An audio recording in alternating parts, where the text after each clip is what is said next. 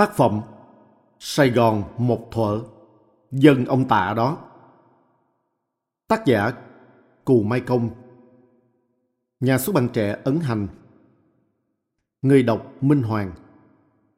Thư viện sách nói hướng dương dành cho người mù thực hiện. Lời nhà xuất bản.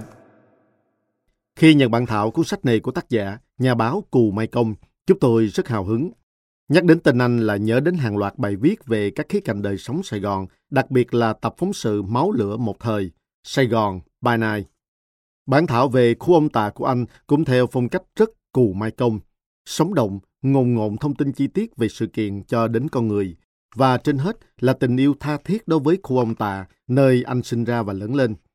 Những chuyện đã qua, những con người từng sống, dù buồn hay vui, thì cũng đã góp phần tạo nên một Sài Gòn đầy sắc màu như bây giờ – có những địa danh đã hoàn toàn biến mất, có những con người lừng lẫy một thời rồi lặng lẽ. Này kể lại, không để níu kéo những điều đã qua, mà để lưu lại một chút không khí ông tạ Sài Gòn thời thập niên 50, 90, từ thời đèn dầu, nước giếng cho đến khu vực phát triển sầm uất bây giờ. Đây là một công trình được viết từ ký ức sâu đậm và quan trọng hơn là từ những tài liệu được sưu tầm, đối chiếu trong gần một thập kỷ của tác giả. Tập sách này chỉ là một phần trong số tư liệu tâm huyết đó. Viết về một vùng đất trong một thời kỳ nhiều biến động là điều không dễ dàng. Nhà xuất bản trẻ rất mong đợi và trân trọng mọi góp ý của bạn đọc gần xa để tập sách được hoàn thiện hơn. Nhà xuất bản trẻ Cuộc chiến vĩ đại và bi tráng của quân dân nhà Nguyễn trên đất ông Tà hôm nay Không phải ngẫu nhiên tên nhiều giáo sứ nhà thờ ở vùng ông Tà thường có hòa phía sau. Chí Hòa, Nghĩa Hòa, Nam Hòa, Thái Hòa. Tên gọi ấy ít nhiều gắn với tên Chí Hòa, làng Chí Hòa của vùng đất này. Chẳng hạn, Nghĩa Hòa là tên ghép nghĩa chính, tên một giáo sứ ở Thái Bình, ở Chí Hòa. Nam Hòa là tên ghép giáo sứ Nam Làng, giáo phận Bùi Chu với Chí Hòa, vân vân. Bà con Bắc di cư 1954 không quên gốc gác xưa của mình và cũng không quên vùng đất tiếp nhận mình sau khi vào Nam. Vùng đất ấy thật sự là địa linh nhân kiệt, ít nhất từ trận đánh Pháp vĩ đại bi hùng nhất dưới triều Nguyễn, Vùng ông Tạ hôm nay nằm gọn trong chiến địa đẫm máu này. Trận chiến ấy hình thành nên những con đường chính hiện nay còn ở nơi đây. Đại đồn Chí Hòa, chiến lũy vĩ đại nhất Sài Gòn xưa, nằm ngay vùng trung tâm ông Tạ hiện nay. Bản đồ quân sự mà Trung úy Hải quân Pháp Leopold sĩ quan tùy viên tổng hành dinh tướng Tragner, chỉ huy lực lượng thủy quân lục chiến đánh đại đồn Chí Hòa vẽ là hình ảnh rõ nhất tôi tìm được về đại đồn Chí Hòa. Đại đồn lớn đến mức Lepopalu gọi đó là thành. Chú thích. Đại đồn Chí Hòa hình thang trong bản đồ, khu vực chỉ huy nằm gần Bà Quẹo, phía bắc đại đồn, đường cách mạng tháng 8 hiện nay là con đường chạy thẳng giữa đại đồn và hệ thống đồn lũy xung quanh. Giữa các đồn phía nam có thêm hai lũy dọc và ngang mà bản đồ ghi là phòng tuyến mới. Bản đồ này vẽ thiếu đồn Tây Thới giữa đồn Thuận Kiều và Rạch Tra, các điểm dài mờ là phòng tuyến chùa của Liên quân Pháp Tây Ban Nha. Ở vuông góc phải bản đồ là thành gia định thất thủ năm 1859, bản đồ hành quân của Clepon Palu. Tiếp, Đại đồn Chí Hòa lớn gấp 15 lần thành gia định. Thành gia định vuông vức, mỗi cạnh khoảng 450 m, tổng diện tích khoảng hơn 0,25 km vuông, tương đương 25 hectare. Cụm đồn lũy Chí Hòa chỉ tính riêng khu vực chính là Đại Đồn đã gần 3 km vuông, tức gần 300 hecta. Những đồn lũy đầu tiên của Đại Đồn được xây dựng ngay sau khi thành gia đình thất thủ ngày 14 tháng 2 năm 1859. Theo chuyên khảo về tỉnh Gia Đình năm 1902, Thượng thư Bộ Hộ Tôn Thất Hiệp đã sai lính lắp đồn tiền trên đường Thiên Lý, nay là đường Cách mạng tháng 8, đi Tây Ninh. Đồn hữu bên phải, đồn tả, trái, hai bên. Lúc này quân Pháp đang ở khu vực trung tâm Sài Gòn. Hai bên đã từng đụng độ nhau. Hai tháng sau khi thất thủ gia đình, 6 giờ sáng 10 tháng 4 năm 1859, một nhóm quân Việt từ đồn tiền đi chợ lớn đã bất ngờ đụng một tiểu đội Pháp. Hai bên dàn quân và nổ súng vào nhau, cả hai bên đều có người chết. Một năm sau, ngày 16 tháng 4 năm 1860, Pháp đánh chiếm khu vực chùa Cây Mai ở góc Nguyễn Thị Nhỏ, Hồng Bàng hiện nay và chùa Kiện Phước theo học giả Vương Hồng Sển và nhà văn Sơn Nam thì nằm ở góc Lý Thường Kiệt, Nguyễn Chí Thanh, có thể ở khu vực trường Đại học Y Dược Thành phố Hồ Chí Minh hiện nay, mà lính Việt lúc ấy đang đóng quân. Người Pháp tổ chức đánh chiếm tiếp đồn tiền nhưng gặp sự chống trả mạnh mẽ của quân dân đại đồn nên đã bị tổn thất nặng phải co cụm trở về. Triều đình Huế cử Nguyễn Tri Phương vào Nam với chức kinh lược đại thần để điều khiển mọi việc. Ông đã tu bổ xây dựng vững chắc quy mô hơn phòng tuyến đồn lũy, hình thành rõ nét đại đồn Chí Hòa. Theo bản đồ của Lepopolu, đại đồn có hình thang dài, đáy lớn lõm ở giữa. Theo hình thế một con rạch tự nhiên chạy ra kênh Nhiêu Lộc, con rạch này giờ không còn. cắt qua đường cách mạng tháng 8 hiện nay, ở khu vực ngã ba ông Tạ, đáy nhỏ nằm khoảng khu vực đường Trương Công Định, Bầu Cát, Tân Bình. Công chính đại đồn lõm ở giữa, đại đồn nằm dài theo đường thiên lý. Bản đồ vẽ rất rõ, đồn gồm 5 khu vực ngăn cách nhau theo chiều ngang này, mỗi khu vực như một thành lũy riêng biệt, qua lại bằng những cánh cổng lớn chắc chắn như cổng thành. Có lẽ thiết kế này để phòng khi khu vực nào thất thủ, quân đồn trú có thể rút sang khu vực khác và thực tế đã xảy ra như vậy khi Pháp tấn công đại đồn sau này. Riêng khu vực cuối cùng có thêm một tường bao bên trong và hai đồn lớn bên ngoài. Theo bản đồ hiện nay thì một ở khoảng ngã tư Bảy Hiền và một ngay cạnh vòng xoay Lăng Cha Cả. Bản đồ ghi đồn chỉ huy. Đầm sen gần đại đồn được tận dụng che chắn cành dài phía nam đại đồn. Và thực tế khi liên quân Pháp Tây Ban Nha tấn công, họ đã phải đánh vòng qua khu đầm này. 13 đồn lũy dày đặc bao bọc đại đồn, xung quanh ông Tà áp sát Sài Gòn. Thật ra không chỉ có cụm trong khu vực 3 km vuông đại đồn, tướng Nguyễn Thị Phương còn cho xây dựng thêm hàng loạt đồn lũy mới bảo vệ đại đồn từ vòng ngoài với phạm vi kiểm soát rất rộng hàng trăm km vuông. Cụ thể, thay cho đồn Cây Mai và đồn kiện Phước bị mất, bên cạnh đồn hữu rất lớn, cách đồn Cây Mai đã bị pháp chiếm gần 2 km. Ông cho xây dựng 4 đồn khác gần như áp sát hai đồn cũ, có đồn chỉ cách 400-500 m. Hai chiến lũy dài khoảng 5 km nối các đồn với nhau để bảo vệ nhau cùng với bảo vệ từ xa cạnh phía nam dài 3 km. Mặt bắc đồn cũng có 4 đồn nằm cạnh các con rạch. Một đồn nằm ở khu vực cầu Lê Văn Sĩ hiện nay, hai đồn hai bên cầu Kiệu, ba đồn này cách thành gia đình khoảng 3 km. Một đồn khác rất lớn, bản đồ quân sự của Le Pompalogi, đồn An Nam nằm giữa rạch Vàm Thuật và cầu Kinh Thanh Đa. Chúng tôi ước đoán ở khúc nối rạch Lăng và rạch Cầu Sơn, khoảng đường Nguyễn Xí Bình Thành hiện nay. Đồn này án ngữ con đường quan trọng đi Biên Hòa, nối với lực lượng quân Việt ở thành Biên Hòa chưa bị chiếm lúc đó. Hai đồn khác, một nằm sát khu vực chỉ huy của bộ phận chỉ huy đại đồn, Nguyễn Tri Phương, Tôn Thất Hiệp, Phạm Thế Hiện. Nay là khoảng ngã tư Bảy Hiền và một nằm gần khu vực vòng xoay Lan Cha Cả hiện nay. Phía sau đại đồn về hướng Bắc cũng có ba đồn lớn, Thuận Kiều ở Tân Thới Nhất quận 12 hiện nay và Tây Thới ở xã Tân Thới Nhì Hóc Môn, Rạch Tra nằm giữa địa phận Hóc Môn Củ Chi nhằm hỗ trợ đại đồn cũng như rút quân về phía Tây Ninh khi cần thiết. Theo nhà văn Phan Trần Chúc, một vị tướng Pháp lúc đó khen ngợi, Thấy phương pháp dụng binh của Nguyễn Tri Phương, người ta phải tin rằng vị nguyên soái anh hùng của nước Nam đã biết phương lược xây dựng lối pháo đài tạm thời như Tolepan ở Sebastopol, Deferroter ở Belfort, Osman Bacha trong trận Pefna. Quân Pháp nhận xét, thành lũy của Nguyễn Tri Phương dựng mau như nắm mọc, hệ châu nào có lối đi là có ngay chiến lũy ngăn cản. Có ý kiến cho rằng sau khi mất thành gia định năm 1859, nhà Nguyễn chủ trương thủ để hòa, nhưng chắc chắn lực lượng quân dân Việt khu vực Đại đồn Chí Hòa không chỉ thủ, mà thực tế đã có lúc tấn công dữ dội lực lượng quân Pháp đang chiếm đóng khu vực bên ngoài thành gia đình và dọc kinh Bến Nghé. Cụ thể, theo nhà văn Phan Trần Trúc, sau khi bao vây được quân Pháp, Nguyễn Tri Phương cho quân liều chết dưới mưa đạn để hãm đồn cây mai. Trong đêm 3 và 4 tháng 7 năm 1860, 3.000 quân của ông đã anh dũng chiếm được một đồn lũy do đại úy người Tây Ban Nha, Fernandez, chỉ huy với 100 lính Tây Ban Nha và 60 lính Pháp. Trong tháng 11 cùng năm, quân Pháp lại tấn công dữ dội các pháo đài ở gia đình, nhưng quân nhà Nguyễn đã đánh lui được đối phương khiến quân Pháp bị thiệt hại. Cũng từ khu vực Đại Đồn, các nhóm dân quân Việt đã nhiều lần đột nhập tận nơi quân Pháp trú đóng, như chiều 7 tháng 12 năm 1860, nhóm này đã phục kích giết chết đại úy thủy quân lục chiến Papi khi mà viên sĩ quan này từ chùa Khải Tường, tức bảo tàng chứng tích chiến tranh ở quận 3 hiện nay, đường Lê Quý Đôn bên hông trường Trung học phổ thông Lê Quý Đôn trước năm 1955, chính quyền Pháp đặt tên là đường Papi. Đến đền Hiển Trung, nay thuộc khu vực Bộ Công an trên đường Nguyễn Trại, quận 1. Le Popolo viết, chiều hôm đó, đại úy thủy quân Papi cưỡi ngựa đi tuần tra như thường lệ. Bọn sát nhân rình rập trong một bụi cây. Ông bị đột kích bằng giáo, té ngay xuống ngựa. Bọn An Nam liền cắt đầu, bò qua các bụi rậm và cỏ cao, trở về với tuyến cũ của thành Kỳ Hòa. Tên người Pháp gọi Đại Đồn Chí Hòa. Sáng hôm sau, người ta thấy phần thân thể còn lại của Papi bị bỏ bên vệ đường. Quân dân Việt ở toàn bộ khu vực đồn lũy Chí Hòa cuối năm 1860, theo các tư liệu của người Pháp thì có khoảng 21.000 quân chính quy và 10.000 quân dân dũng, vốn làm ở đồn điền nên còn gọi là lính đồn điền, mến nghĩa làm quân chiêu mộ. Trong khi đó quân Pháp Tây Ban Nha lúc cao điểm chỉ có khoảng 800 quân bị vây chặt tới nội 6-7 tháng liền không nhận được tin tức gì từ phía Pháp. Ngược lại có lẽ quân dân nhà Nguyễn cũng không nắm hết thực lực địch nên chưa quyết định tổng tấn công tái chiếm thành gia đình. Những người lính An Nam lạ lùng ở Đại đồn Chí Hòa Lính Việt ở Đại đồn Chí Hòa khinh thường cái chết.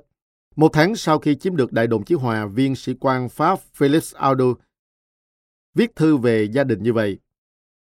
Viên sĩ quan này nêu cụ thể về lòng can đảm của lính Việt khi đối đầu với liên quân Pháp Tây Ban Nha, vốn có vũ khí hiện đại hơn hẳn.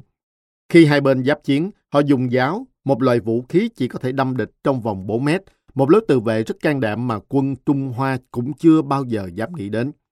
Còn báo cáo về Pháp của lực lượng đánh chiếm đại đồng chí Hòa khẳng định quân ta đã tấn công thành lũy, người Nam dũng cảm hơn người Tây nhiều. Cảnh tượng kỳ lạ trước mắt đội quân viễn chinh. Sau khi giải quyết xong mối quan hệ với nhà Thanh với Hòa ước Bắc Kinh năm 1860, vua Pháp Napoleon III cử đề đốc Leonard Wagner. Vị tướng này sau đó được chính quyền Pháp ở Sài Gòn đặt tên cho con đường nay là Nguyễn Huệ. Chỉ huy toàn bộ quân Pháp ở Viễn Đông. Số quân Pháp ở Trung Hoa liên tục đổ về Sài Gòn. Theo giáo sư Trần Văn Giàu, cùng với 800 quân có sẵn, đầu năm 1861, lính Pháp chuẩn bị cho cuộc đánh chiếm đại đồn Chí Hòa với khoảng 5.000 quân và 50 chiến thuyền. Sau khi dàn thuyền chiến và pháo trên các con sông rạch xung quanh đại đồn, các chùa của phòng tuyến chùa Chiền, 5 giờ 30 sáng 24 tháng 2 năm 1861, lính Pháp bắt đầu tiến quân sau khi hàng ngàn viên pháo bắn xối xả vô khu vực đại đồn trước đó một giờ. Trong đó, riêng đồn hữu phải hứng dồn dập 500 viên. Quân dân nhà Nguyễn ngay lập tức nổ pháo đáp trả và dàn trận kháng cự. Nam Kỳ Viễn Chinh Ký 1861 ghi nhận. Đối phương lập tức đốt khói để che và mặc dầu súng nhỏ và các điều kiện quân sự thua thiệt, họ vẫn kháng cự quyết liệt. Pháo binh chịu trận trước tiên. Chỉ trong vài phút, nhiều pháo thủ và ngựa bị trúng đạn. Mặc dù tầm đạn của ta chính xác liên tục và ưu thế hơn, nhưng sức kháng cự của bọn An Nam không bị đánh tan cũng không nào núng chút nào. Một loạt sĩ quan chỉ huy cao cấp của liên quân trúng đạn bị thương nặng phải đưa về tuyến sau như là tướng de Vasson, đại tá Tây Ban Nha Palanci, Guterres, chuẩn úy Glasser. Đề đốc Leonard Charner phải trực tiếp cầm quân và chỉ huy thúc lính xông về phía đồn hữu. Hàng chục thất voi và hàng ngàn quân từ đại đồn xông ra, lao tới chi viện cho đồn hữu, dù vũ khí hai bên cực kỳ chênh lệch. Cuối cùng, hàng ngàn lính Pháp đã áp sát đồn hữu và đồn tiền ở mặt nam đại đồn và leo lên tường chiến lũy nói hai đồn. Khi vô được bên trong, họ nhìn thấy một cảnh tượng kỳ lạ trong đời lính viễn chinh của mình. Quân An Nam thối lui mang theo giáo mát súng lớn và súng tay của họ cô An Nam lùi lại một bước thế thôi, gần như thản nhiên, giống như những người thợ đang làm việc rồi ngưng tay. Quả thật là lạ lùng. Họ thối lui nhưng không chạy, khoảng cách vẫn còn nhìn thấy nhau. Mấy phút sau, họ rút về phía đại quân có cờ đuôi nheo phấp phới bên trong thành Kỳ Hòa. Và đến tối 24 tháng 2 năm 1861, Liên quân Pháp-Tây Ban Nha chỉ tiến được một km sau một ngày công kích dữ dội bằng vũ khí hơn hẳn dân quân nhà Nguyễn. Trận chiến kịch liệt nhất giữa người An Nam và người Âu Châu. Đó là nhận định của Trung úy Hải quân Pháp Le Pompalu, sĩ quan tổng hành dinh đề đốc chỉ huy Leonard Trachner và bản thân cũng tham gia trận đánh này vào ngày thứ hai của trận đánh 25 tháng 2 năm 1861 đánh chiếm đại đồn Chí Hòa. Ông viết, pháo binh vừa đạt vị trí 1.000 thước đã thấy có thiệt hại, đã có người và ngựa chết hoặc bị thương, một xe tải đạn có một bánh xe vỡ tan tành từng mảnh, hai bên bắn nhau kịch liệt. Trên ruộng không có chỗ nào ẩn nấp, chỉ biết đưa thân cho súng đạn, thiệt hại đã khá rõ.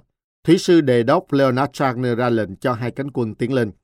Quân sĩ nào mà leo lên được tường thành thì bị bắn ngay mặt, hoặc bị mồi lửa của địch ném phỏng mặt, hoặc bị giáo đâm lọt ra ngoài. Những người trèo lên trước nhất trên tường thành và trước khi bị đánh bật trở xuống đều thấy một cảnh tượng khác hẳn khi trèo lên tường ngày hôm trước.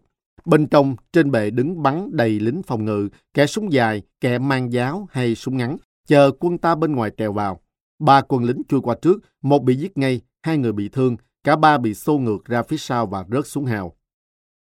Khi thấy Trần đã nghiêng về liên quân, quân An Nam ngưng đánh vì thấy rào gai bị phá thủng, rút xa vài phút trước khi quân Pháp ập vào. Họ rút lui rất trật tự, thật chậm dọc theo bờ tường thành. Một nhóm lính của ta rượt theo nhưng không ăn thua gì vì địch quân rút hết vào một lớp thành khác trước khi quân Pháp đuổi tới. Vũ khí chênh lệch quá rõ, súng ta bắn từng viên một, pháo cũng là đạn ghen, sức công phá không lớn nên đại đồn chí hòa thất thủ cũng không khó hiểu. Theo báo cáo và số liệu của người Pháp sau trận đánh, năm 1861 phía liên quân có khoảng 12 đến 19 người chết, có 5 sĩ quan, nhưng bị thương trên dưới 300 người, một chứng minh cho sức công phá của đạn pháo quân ta không cao. Quân dân Việt không rõ con số cụ thể nhưng theo nhiều số liệu thì khoảng 1.000 đến 10.000 người chết và bị thương. Tham tán Phạm Thế Hiển, Lan Trung Nguyễn Duy, em trai Nguyễn Tri Phương, tán tương Tôn Thất Trị hy sinh. Tướng chỉ huy là Nguyễn Tri Phương bị thương nặng. Quân ta rút về đồn Thuận Kiều, nay thuộc Tân Thế Nhất quận 12. Ba ngày sau, liên quân tấn công Thuận Kiều. Nguyễn Tri Phương gượng đau bỏ ba đồn Thuận Kiều, Tây Thới nay thuộc Hóc Môn, Rạch Tra thuộc Hóc Môn, Củ Chi, kéo quân về Biên Hòa. Một viên chỉ huy là Trương Định chia tay đại quân về Gò Công từ tổ chức đánh Pháp. Có thể nói đây là trận đánh Pháp lớn nhất của quan quân triều đình nhà Nguyễn trước năm 1945, diễn ra giữa Sài Gòn, mà trận địa chính ở khu ông Tạ hiện nay. Sau trận này, Nam Kỳ lục tỉnh rồi cả miền Trung, miền Bắc lần lượt rơi vào tay người Pháp. Địa linh nhân kiệt, xưa ấy, khó có thể nói không ảnh hưởng ít nhiều đến con người ông Tạ sau này. Chấp nhận, kiên cường, đối đầu gian khó, với máu liều lĩnh trên vùng đất mới, vốn toàn đầm lầy, mồ mã. Những bước chân bắt di cư 54 đầu tiên trên đất ông Tạ, Chí Hòa. Đã về đây, ngàn linh hồn, vàng trái tim, ông Tạ, lành rách, đói no, một thời đất lạ lo toan, một thời đầm lầy, kinh rạch, mưa trôi nước mắt, nắng cháy da người, có lúc tưởng buông xuôi, lại trồi lên nhịp thở, mỗi chuyện mỗi nhớ, mỗi yêu thương. Bà con Bắc 54 vỡ hoang trục dọc chiến trường xưa từ cổng chính đến khu chỉ huy đại đồn. Ngày 1 tháng 11 năm 1954, có một buổi lễ nhân dịp lễ các thánh của bên công giáo. Chủ tế là Linh Mục Đa Minh Đinh Huy Năng, vốn là Linh Mục chánh xứ Nghĩa Chính ở Thái Bình di cư vào Nam. Ban thờ lễ là một nền đất khoảng chục mét vuông, xung quanh có bốn cột cừ tràm, trên lập tàu lá dừa. Nay khu đất này ở đường Nghĩa Hòa trước hội quán giáo sứ Nghĩa Hòa. Đó là một cái chòi chơ vơ trên ruộng lúa, bốn bề nắng gió. Giáo dân lúc ấy khoảng vài chục gia đình đứng dự lễ dưới ruộng, bùn ngập mắt cá chân. Trong buổi lễ, vị cha xứ cùng bà con giáo dân nhất trí đặt tên cho giáo xứ mới thành lập là Nghĩa Hòa, Nghĩa Chính ở Chí Hòa và nhận Đức Mẹ Vô Nhiễm làm quan thầy. Chưa tới nửa năm sau, tháng 3 năm 1955, trại định cư Nghĩa Hòa đã có hàng trăm gia đình. Đầu năm 1956 lên đến hơn 3.000 người. Năm 1970, một số cựu viên chức trong xứ vận động cơ quan phát triển quốc tế viện trợ xây trường trung học Nghĩa Hòa. Năm 1972, đổi tên thành trường Nguyễn Gia Thiều, trên đường Nguyễn Văn Thoại, sát cạnh Phú Thọ Lều năm xưa. Phú Thọ Lều, nay là khu vực trường đạo Bách Khoa Bệnh viện Trưng Vương, là trại tiếp cư lớn nhất vùng Sài Gòn sát trường đô Phú Thọ. Trại này từng đón cả trăm ngàn người Bắc di cư trước khi định cư nơi khác với hàng trăm lều vải lớn, mỗi lều chứa 4 năm gia đình do quân đội Mỹ dừng. Gọi là Phú Thọ Lều để phân biệt với trại học sinh di cư Phú Thọ ở gần kế đó. Phú Thọ Lều có thể làm chỗ ở cùng lúc hơn 10.000 người. Cơ bản giáo xứ Nghĩa Hòa trước năm 1975 trải rộng từ đường Thánh Mẫu, nay là Bành Văn Trân, lên tới Nguyễn Văn Thoại, nay là Lý Thường Kiệt, thuộc phường 7 Tân Bình. Ngay cạnh bên, hai giáo sứ khác cũng hối hạ dựng nên, bề thế không kém, thậm chí còn ngay cạnh Sài Gòn 3, Sài Gòn 10, tức quận 3 và quận 10 đô thành Sài Gòn. Nam Hòa, Lộc Hưng. Nhà thờ giáo xứ Nam Hòa hiện nay ở trên đường Đất Thánh, quận Tân Bình. Vị linh mục tiên khởi của giáo xứ là Đinh Tiến Khoa, anh trai của linh mục Đinh Bình Định ở xứ Tân Chi Linh. Thuở ban đầu đây là khu vực quần tụ giáo dân giáo phận Hưng Hóa tỉnh Sơn Tây, nay thuộc Hà Nội theo chân linh mục Phêrô Đinh Công Trình vào đầu năm 1955. Trước đó, nhóm giáo dân này cũng theo cha Trình và một số linh mục khác đến trại định cư Tân Thông, nay là giáo xứ Sơn Lộc, xã Tân Phú Trung, huyện Củ Chi. Có lẽ do vùng đất này khắc nghiệt về nước nôi thổ nhưỡng, chỉ ít lâu sau, nhiều người đã theo các cha đi lập nghiệp ở Rạch Giá, Cái Sắn, Tây Ninh, Bù Ma Thuột, vân vân. Khi mới thành lập trại định cư này mang tên Trại Lao động Hưng Hóa Chí Hòa, và ngay sau đó từ số giáo dân nơi khác đến xin nhập trại, Linh Mục Đinh Công Trình chính thức xin thành lập giáo xứ Lộc Hưng thay tên gọi Trại Lao động Hưng Hóa Chí Hòa. Giáo xứ này nằm ở vị trí tiền tiêu của khu ông Tạ vì ngay cửa ngõ của giáo xứ là tấm bản đề Đô Thành Sài Gòn kính chào các bạn. Đi tiếp thì sang đất quận 10, quận 3, chứ không còn là xã Tân Sơn Hòa, quận Tân Bình nữa. Vị trí này khá lạnh lưng vì bên kia con đường nhỏ Bắc Hải, ranh giới hai quận Tân Bình và quận 10, là mênh mông mồ mã của nghĩa địa đô thành Chí Hòa rộng đến 25 hecta.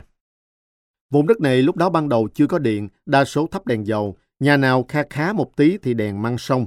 Ngoài đường, ngoài ngõ đêm xuống là tối lù mù, đúng kiểu, đường về canh thâu, đêm khuya ngõ sâu như không màu.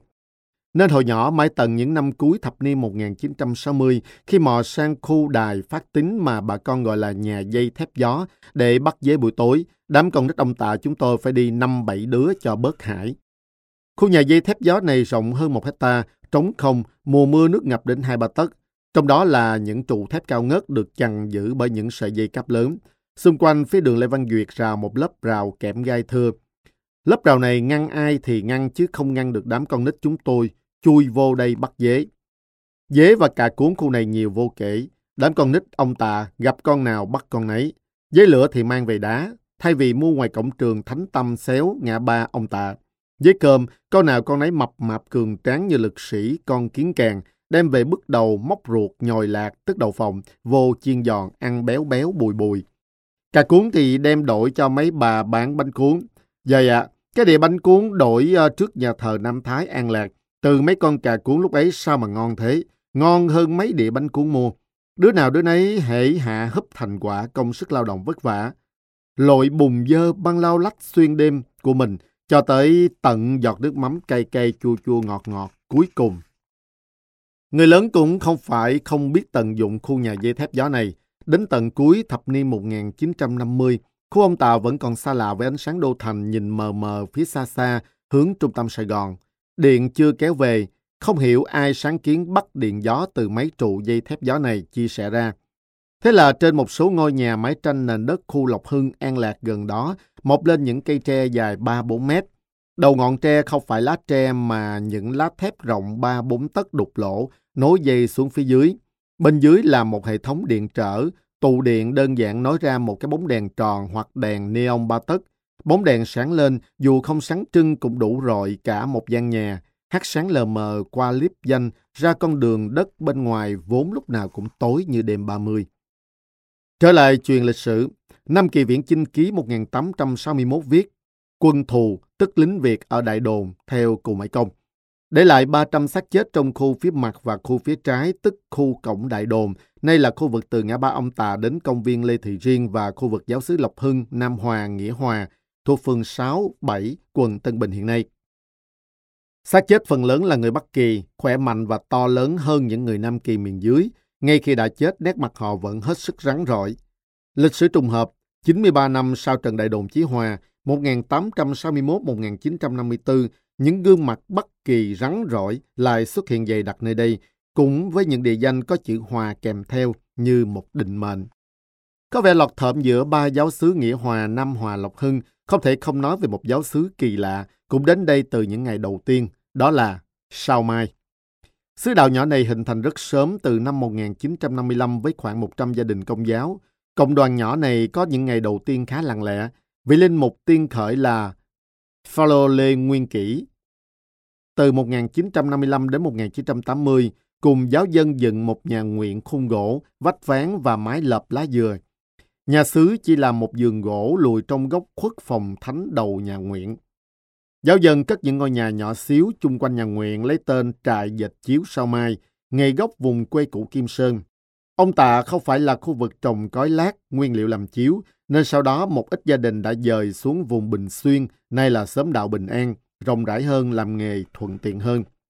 Đất hẹp, giáo dân ít nên mãi tới năm 1958, cộng đoàn nhỏ này mới có thể xây dựng được một ngôi nhà thờ cũng nhỏ, chỉ 10 x 30 mét nhưng đã là tường gạch, mái tôn.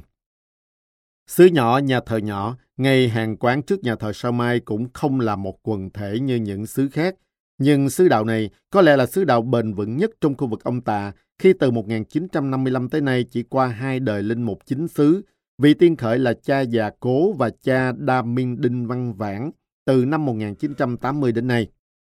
Cộng đoàn này lặng lẽ nhưng kiên cường bám chắc trên vùng đất mới, hoàn toàn không hợp với nghề dệt chiếu quê cũ. Giáo dân đa số là lao động nghề, mang danh nghĩa dân ông tạ, nhưng do vị trí khuất ở sâu bên trong không buôn bán như người ta được. Cùng với khu vực giáo xứ Chí Hòa nằm ở đường Bành Văn Trân hiện nay, trục dọc đông tây của khu ông Tạ đã thật sự hình thành với bốn giáo sứ Bắc di cư công giáo đầu tiên. Trục này kéo dài trên đường Phạm Hồng Thái, Lê Văn Duyệt nói dài, từ đường Bắc Hải đến ngã tư Bảy Hiền. Nếu đối chiếu thực địa, ở trục này, khu ông Tạ hoàn toàn khớp với từ cổng chính cho đến khu vực chỉ huy đại đồn ở ngã tư Bảy Hiền. Trục ngang có một ông lương y lập phòng mạch mà tên ông đã thành ngã ba ông Tạ, khu ông Tạ, chờ ông Tạ. Bản đồ vùng phụ cận Sài Gòn vào năm 1895 của Sở Địa chính rất nét đã cho thấy cho tới năm 1895, cách tường thành của đại đồn vẫn còn khá nguyên vẹn sau 34 năm bị đánh chiếm. Và ngay cổng đại đồn có vẽ một trại lính. Có lẽ trại này là một đồn binh của quân viện Chinh lập ra để kiểm soát tuyến đường thiên lý và khu vực này. Điều này trùng khớp với lời kể của những bậc lão niên địa phương xưa ở đây. Ngã ba này thời thuộc Pháp dân gọi là ngã ba tháp canh hay nói gọn là ngã ba tháp. Có thể đồn này lúc đó đã dựng một tháp canh cao để theo dõi kiểm soát khu vực chiến trường xưa. Cây đồn Tây với tháp canh ấy nằm chết một chút chứ không ở ngay ngã ba, ở vị trí trường Tân Bình hiện nay, trước năm 1975 là trường Thánh Tâm. Có vẻ như ngôi trường rộng rãi ngay nơi chật chội này là khoảnh đất của trại lính Pháp xưa. Thú vị hơn, con đường chính tạo nên ngã ba ông Tạ hiện nay là Phạm Văn Hai, trước năm 1975 là đường Thoại Ngọc Hầu, đã có mặt dù chỉ là những đường vẽ ngắt quãng, chỉ đường mòn. Còn cái đồn Tây ấy biến mất từ lúc nào khó ai nhớ, có lẽ trước năm 1954 lâu lắm.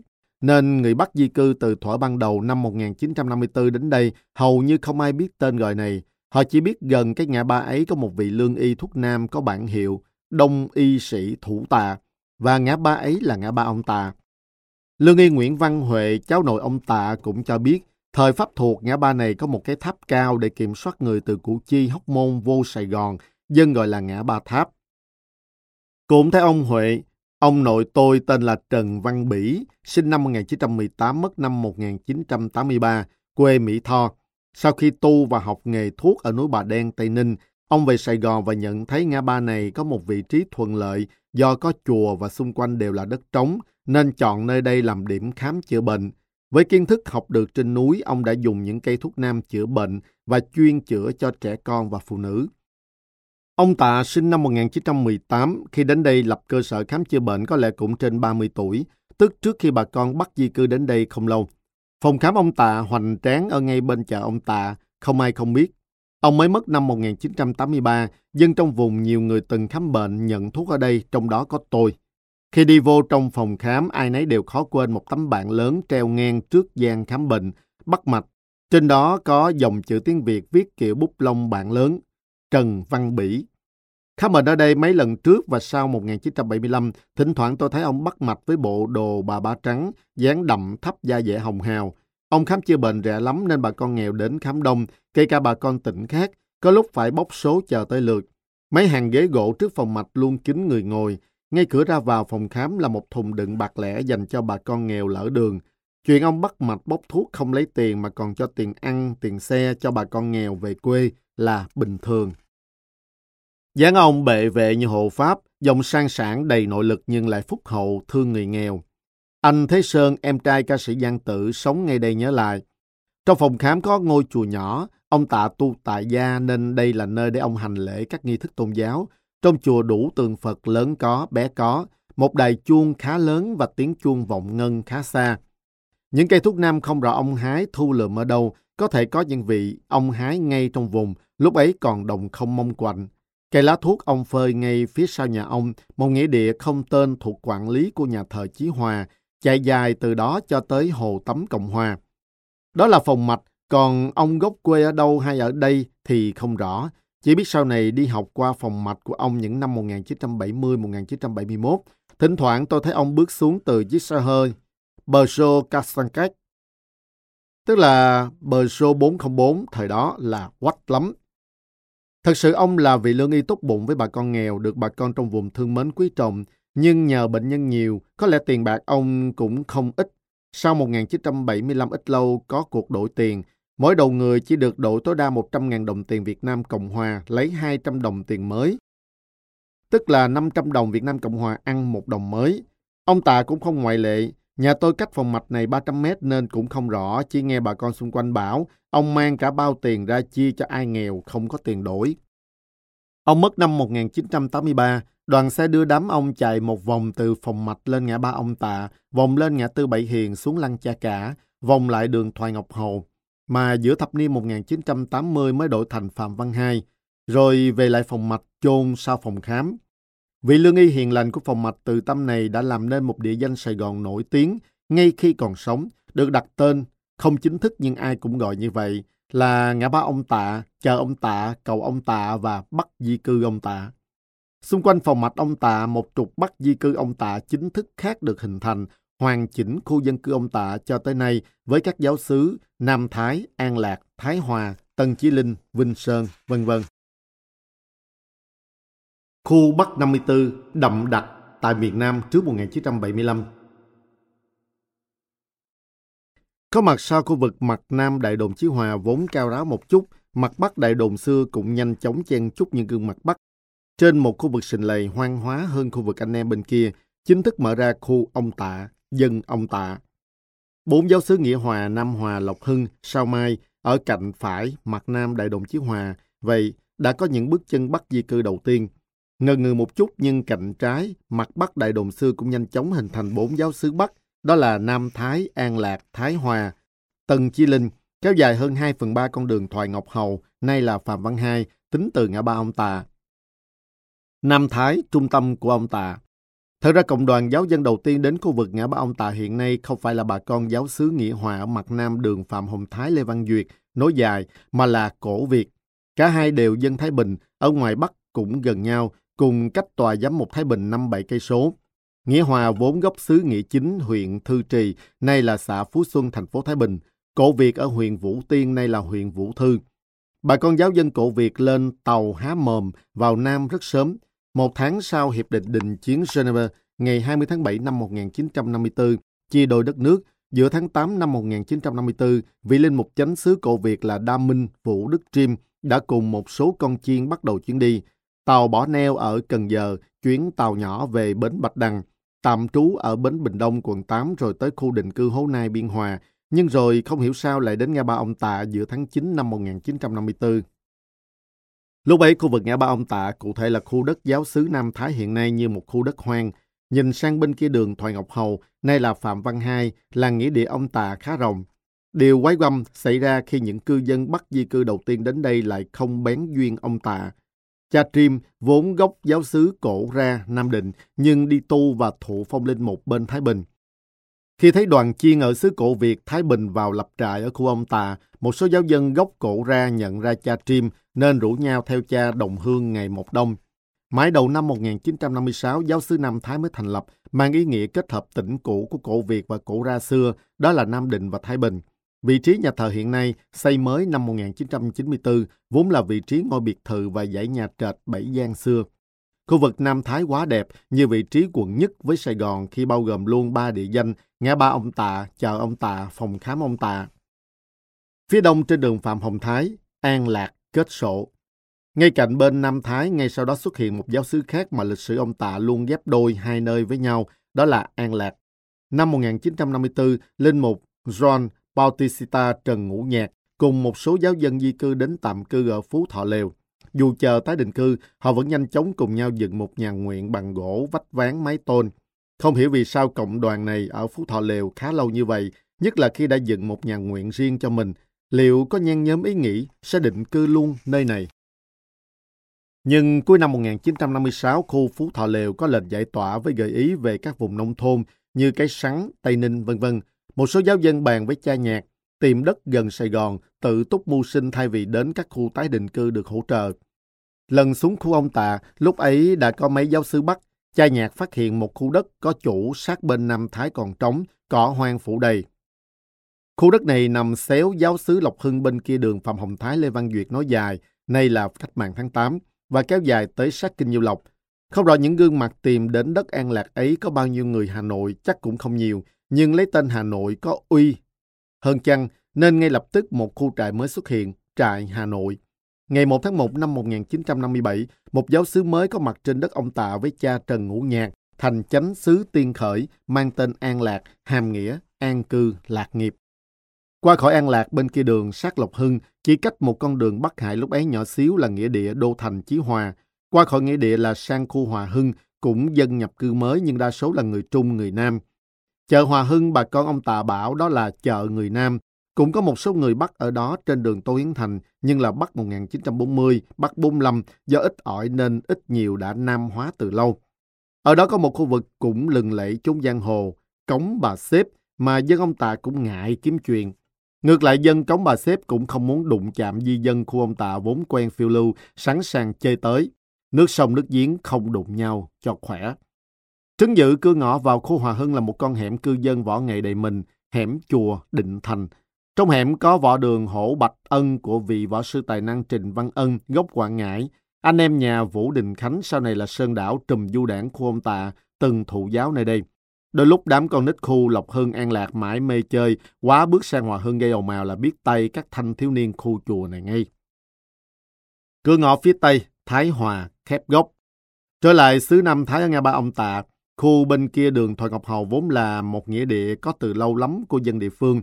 Bản đồ của Sở Địa Chính từ năm 1895 đã ghi nhận cái nghĩa địa thuộc quản lý của nhà thờ Chí Hòa này, nhưng lúc ấy nó còn nho nhỏ, khi bà con giáo sứ Thái Hòa thành lập năm 1956 tìm đến đây, nó đã kéo dài từ ngã ba ông Tạ tới gần hồ Tắm Cộng Hòa cách đó 300 mét.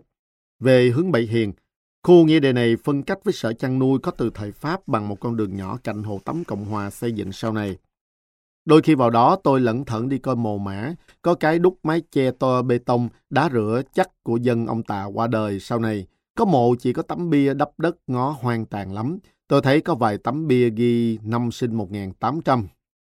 Những ngày đầu tiên của bà con Thái Hòa diễn ra cạnh khu nghĩa địa này, nên bà con Thái Hòa sinh hoạt cũng khá lặng lẽ, khép nép như bà con Sao Mai bên kia ngã ba. Đành chịu vậy khi tập đoàn Nam Thái hùng hậu quá, dù bắt đầu chỉ là những túp lều dựng mặt ngoài nghĩa địa chạy dọc đường Thoại Ngọc Hầu, từ ngã ba đến sát phòng khám ông Tà.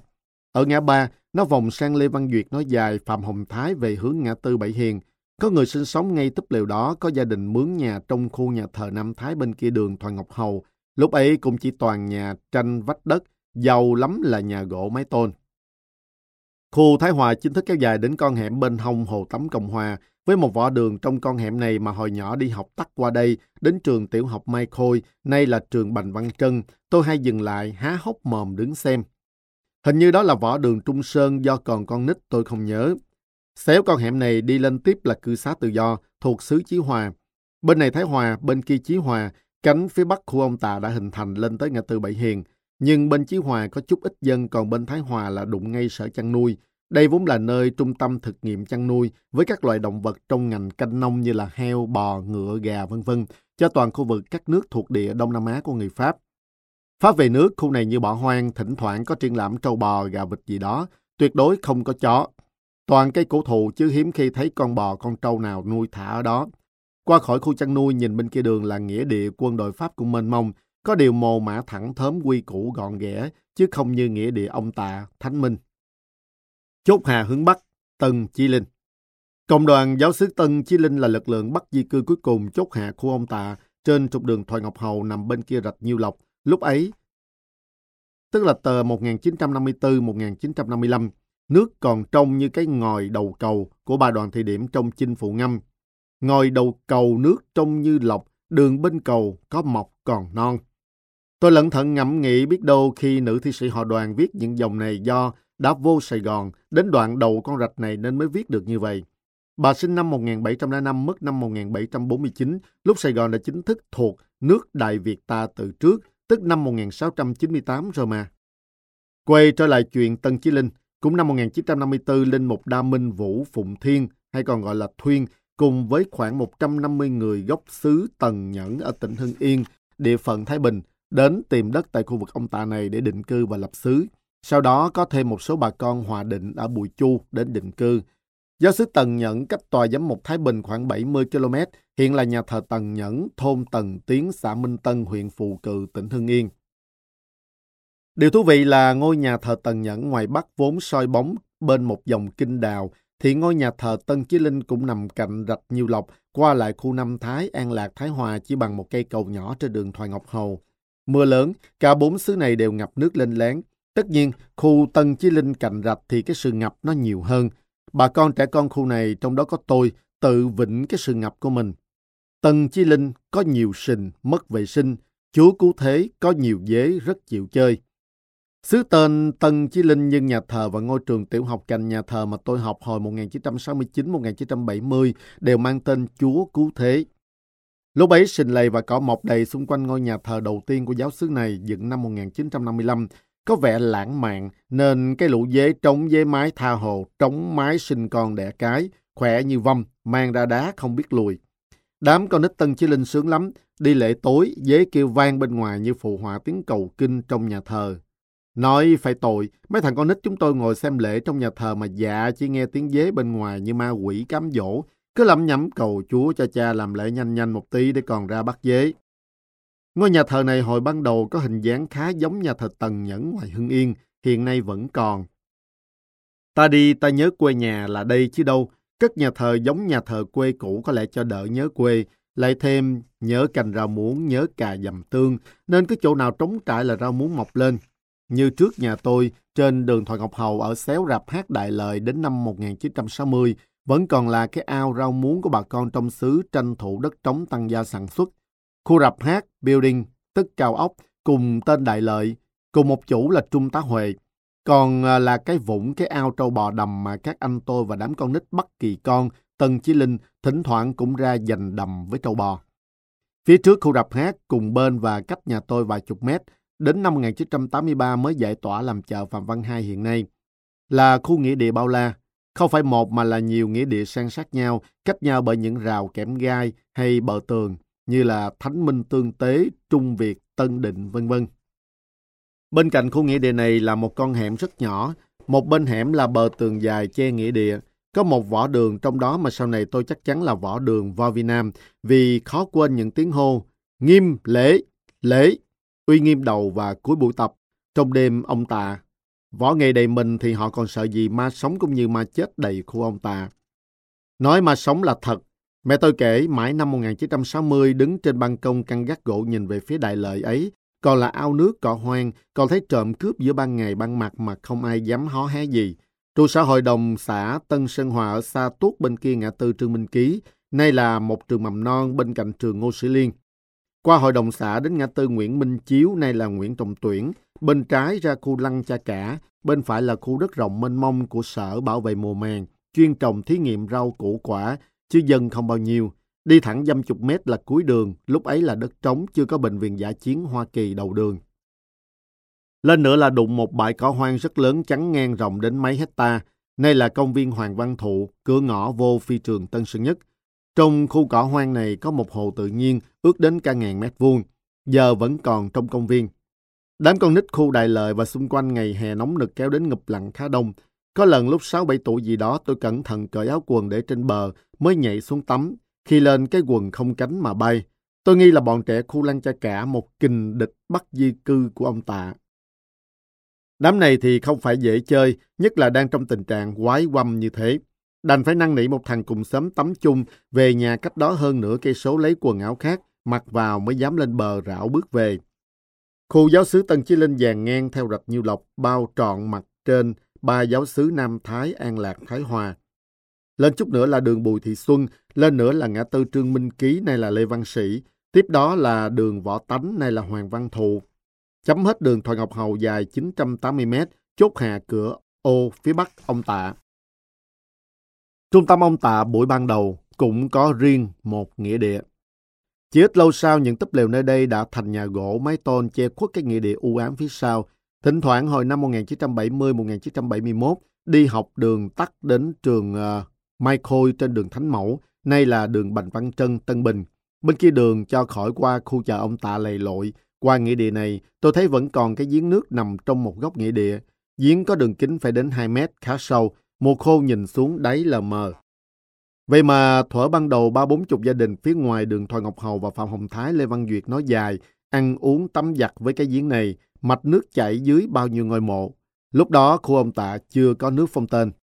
Cho ông Tạ vốn những ngày đầu tiên này chưa có chợ mà chỉ là những gian sạp hàng bày dọc đường Thoại Ngọc Hầu, tập trung quanh ngã ba xuống phòng khám ông Tạ, nay là phòng khám đông y Trần Thái Đường, cháu nội ông Tạ trên đường Phạm Văn Hai. Người bán là các chị em gái Bắc Kỳ mới vào Nam còn nguyên má đỏ môi hồng, nết na trong sớm. Nhưng bà cụ chân đất vấn khăn răng đen nhai trầu cười hiền như thóc với khoai.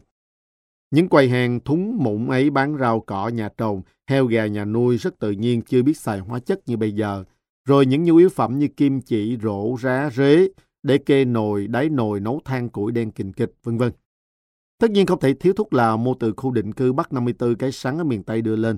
Những gói thuốc lào ban đầu không tên tuổi thường chỉ quảng cáo miệng là thuốc lào cái sắn, được cho là êm say như thuốc lào Hà Nội trước 1954, gói bằng lá chuối khô hút ẩm tuyệt vời. Sau có tên hẳn hoi, ba số 8 của nhà họ Khổng Trung, Vĩnh Phúc, Vĩnh Chính, rồi 4 số 8 êm say như áp phiện đầu ngã ba, gian ký bên kia cầu ông tạ, vân vân. Bà con hút bằng điếu bát mang từ Bắc vào, thật bái phục mang cả bát điếu sành sứ dễ vỡ lên tàu vào Nam. Điếu cày thì thoải mái nhưng bụi tre gọc lúc ấy còn đầy trong khu vực. Những bụi tre gai này có ở đâu chắc lâu lắm rồi, hồi đại đồn Chí Hòa dựng nên, nó trở thành hàng rào, thành chông dày đặt xung quanh chiến lũy, cản bước liên quân Pháp Tây Ban Nha tấn công đại đồn năm 1861. Vậy là đã rõ ranh giới của ông ta, tứ bề xung quanh là rừng cây đất thực nghiệm, nghĩa địa và khu quân sự, Bộ Tổng tham mưu Việt Nam Cộng Hòa, trại tiểu đoàn dù Nguyễn Trung Hiếu, trại tiểu đoàn dù Phạm Công Quân, trại sư đoàn dù Hoàng Hoa Thám, vân vân. Và lọt thởm chen chúc dày đặc trong đó là dân cư ông Tạ. Thư viện sách nói hướng dương dành cho người mù thực hiện. Dân Tân Sơn Hòa chung sống với dân Bắc 54 ông Tạ ra sao? Người từ là từ phương Bắc đã qua dòng sông, sông dài tìm đến phương này một nhà thân ái. Ơi tình Bắc duyên Nam là duyên, tình chung muôn đời ta đắp xây. Trích trồng khúc hát ân tình của nhạc sĩ Xuân Tiên. Ai dân ông Tạ xưa đều biết ngôi đình thần làng Tân Sơn Hòa nằm ngay mặt tiền đường Thoại Ngọc Hầu, cùng bên và cách nghĩa địa Thánh Minh, nay là chợ Phạm Văn Hai vài chục mét. Đình này đã bị hạ giải giữa thập niên 1980 về vô hẻm 67 Phạm Văn Hai trước đình. Trước đình có một bình phong đắp nổi một ông 30 đứng đặt hai chân trước lên một tảng đá, vệnh đầu. Đi ngang, tôi và bạn bè ông Tạ thỉnh thoảng vuốt râu hùm, thò tay vô miệng ổng, có đứa còn bạo gan rủ bạn bè ăn ké cả bánh kẹo trái cây của ông Cọp. Ngày 28 tháng 3 âm lịch là ngày cúng đình, có rước đoàn hát bồi về diễn Tân Bừng, vui lắm. Xung quanh đình, dân người Nam cố cựu ở đây, kẻ đội heo quay, người bưng mâm xôi cúng đình tấp nập. Bà con Bắc 54 không công giáo trong vùng cũng tham gia thành kính. Không kỳ cúng đình nào vắng tôi. Cứ đi học về ăn vội mấy miếng là tôi theo bạn bè tót ra đình ăn xôi, thịt quay và trố mắt coi hát bội, dù con nít bắt mà nghe không hiểu gì hết. Coi một hồi chén thì chúng tôi ra sao coi uh, sân khấu, coi các diễn viên đánh phấn thoa son, ngó lạ và đẹp. Đó là đình làng Tân Sơn Hòa, thờ ông tiên sư họ võ, vị thành hoàng lập làng. Không rõ vị tiên sư này lập làng Tân Sơn Hòa hay làng Thạnh Hòa, dù bây giờ cái cổng của đình sau khi dời vô hẻm 67 ghi là đình Tân Sơn Hòa. Làng Tân Sơn Hòa vốn là làng mới có tên này từ năm 1944 sau ờ, một nghị định ký ngày 11 tháng 5 năm 1944 của toàn quyền Đông Dương về lập tỉnh Tân Bình, tỉnh này đến cách mạng tháng 8 1945 thì giải thể. Trong tỉnh này có tổng dương hòa thượng gồm 7 làng, Bình Hưng Hòa, Phú Nhuận, Tân Sơn Nhì, Tân Sơn Hòa, Tân Hòa, Vĩnh Lộc và Phú Thọ Hòa tách ra từ quận Gò Vấp. Trước đó ít nhất sau khi Pháp mới vô khu vực này trên bản đồ ghi là Thạnh Hòa, không rõ chỉ làng hay là thôn, nhà thờ Chí Hòa hiện nay mới khi thành lập, xây nhà thờ năm 1890 đến 1910 mang tên nhà thờ Thạnh Hòa. Đến 1910 mới đổi thành nhà thờ Chí Hòa cho tới nay. Thậm chí dù đã đổi tên một số bản đồ Sài Gòn gia đình thời Pháp thuộc, đến thập niên 1920 vẫn ghi vùng đất này là Thạnh Hòa. Khi bà con Bắc 54 tới, Tân Sơn Hòa vẫn còn là làng với hai trường làng hai đầu, giữa là phòng khám ông Tạ. Năm 1956, các làng ở đây mới lên đời thành xã. Cụ thể, ngày 29 tháng 4 năm 1957, Chính phủ Việt Nam Cộng Hòa có Nghị định 138 BNV trên HC trên ND, ấn định địa giới tỉnh Gia Định, gồm 6 quận với 10 tổng 61 xã, trong đó tái lập quận Tân Bình tách khỏi Gò Vấp với 7 xã là Bình Hưng Hòa, Phú Nhuận, Phú Thọ Hòa, Tân Hòa, Tân Sơn Hòa, Tân Sơn Nhì và Vĩnh Lộc, quận lỵ đặt tại xã Phú Nhuận.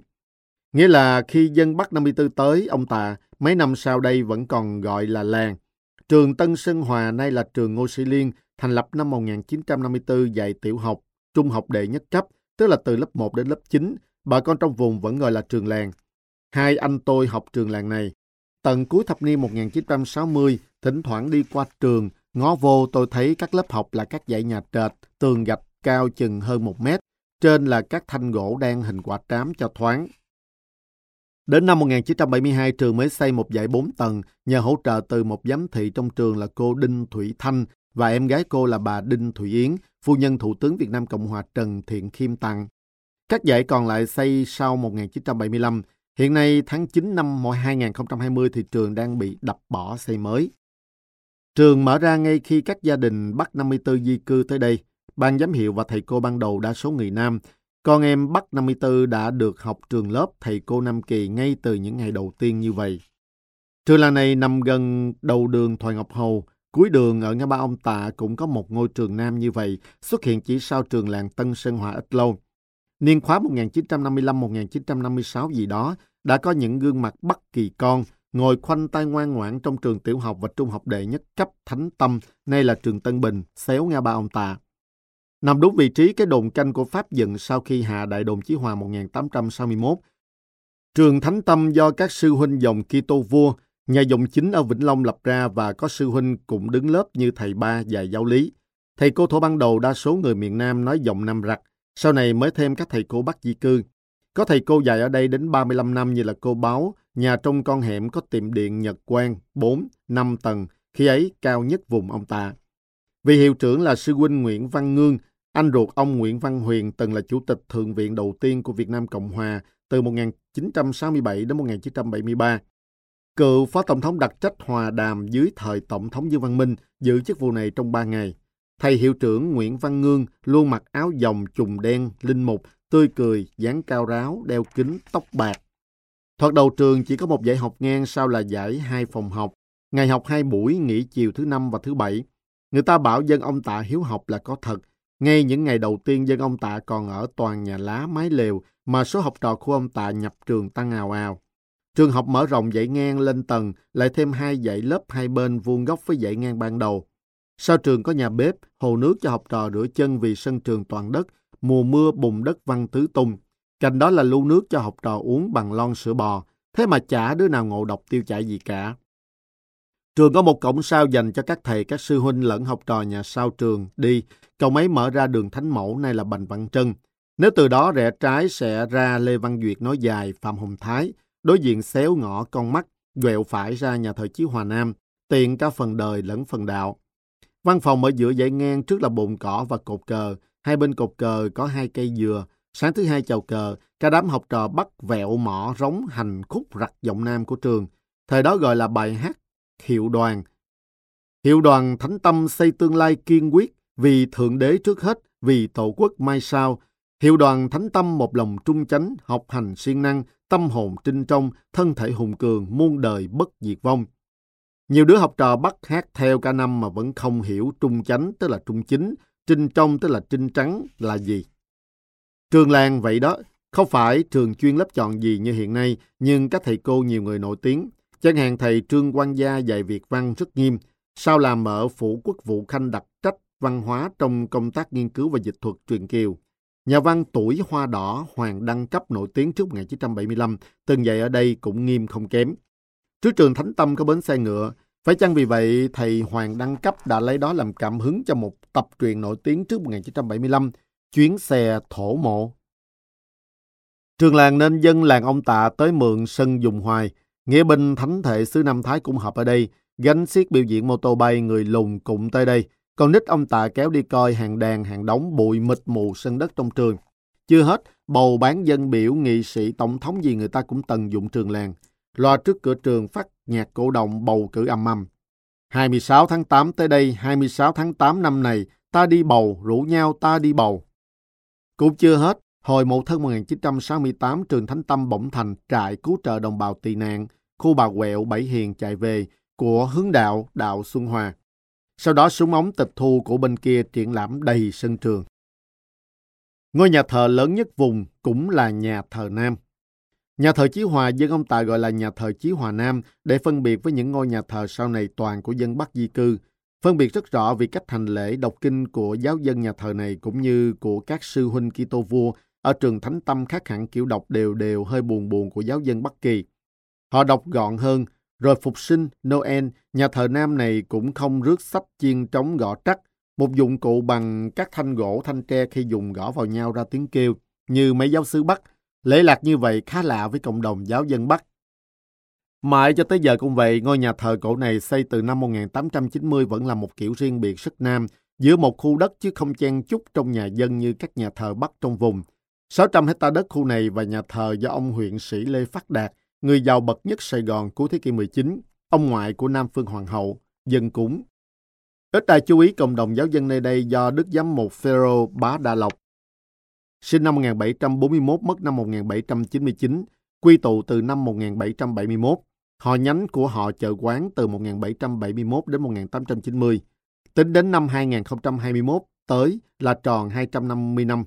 Vì giám mục người Pháp này được gọi là cha cả, có công lớn trong việc giúp Nguyễn Ánh Gia Long lấy lại quyền bính từ tay nhà Tây Sơn vào cuối thế kỷ 18.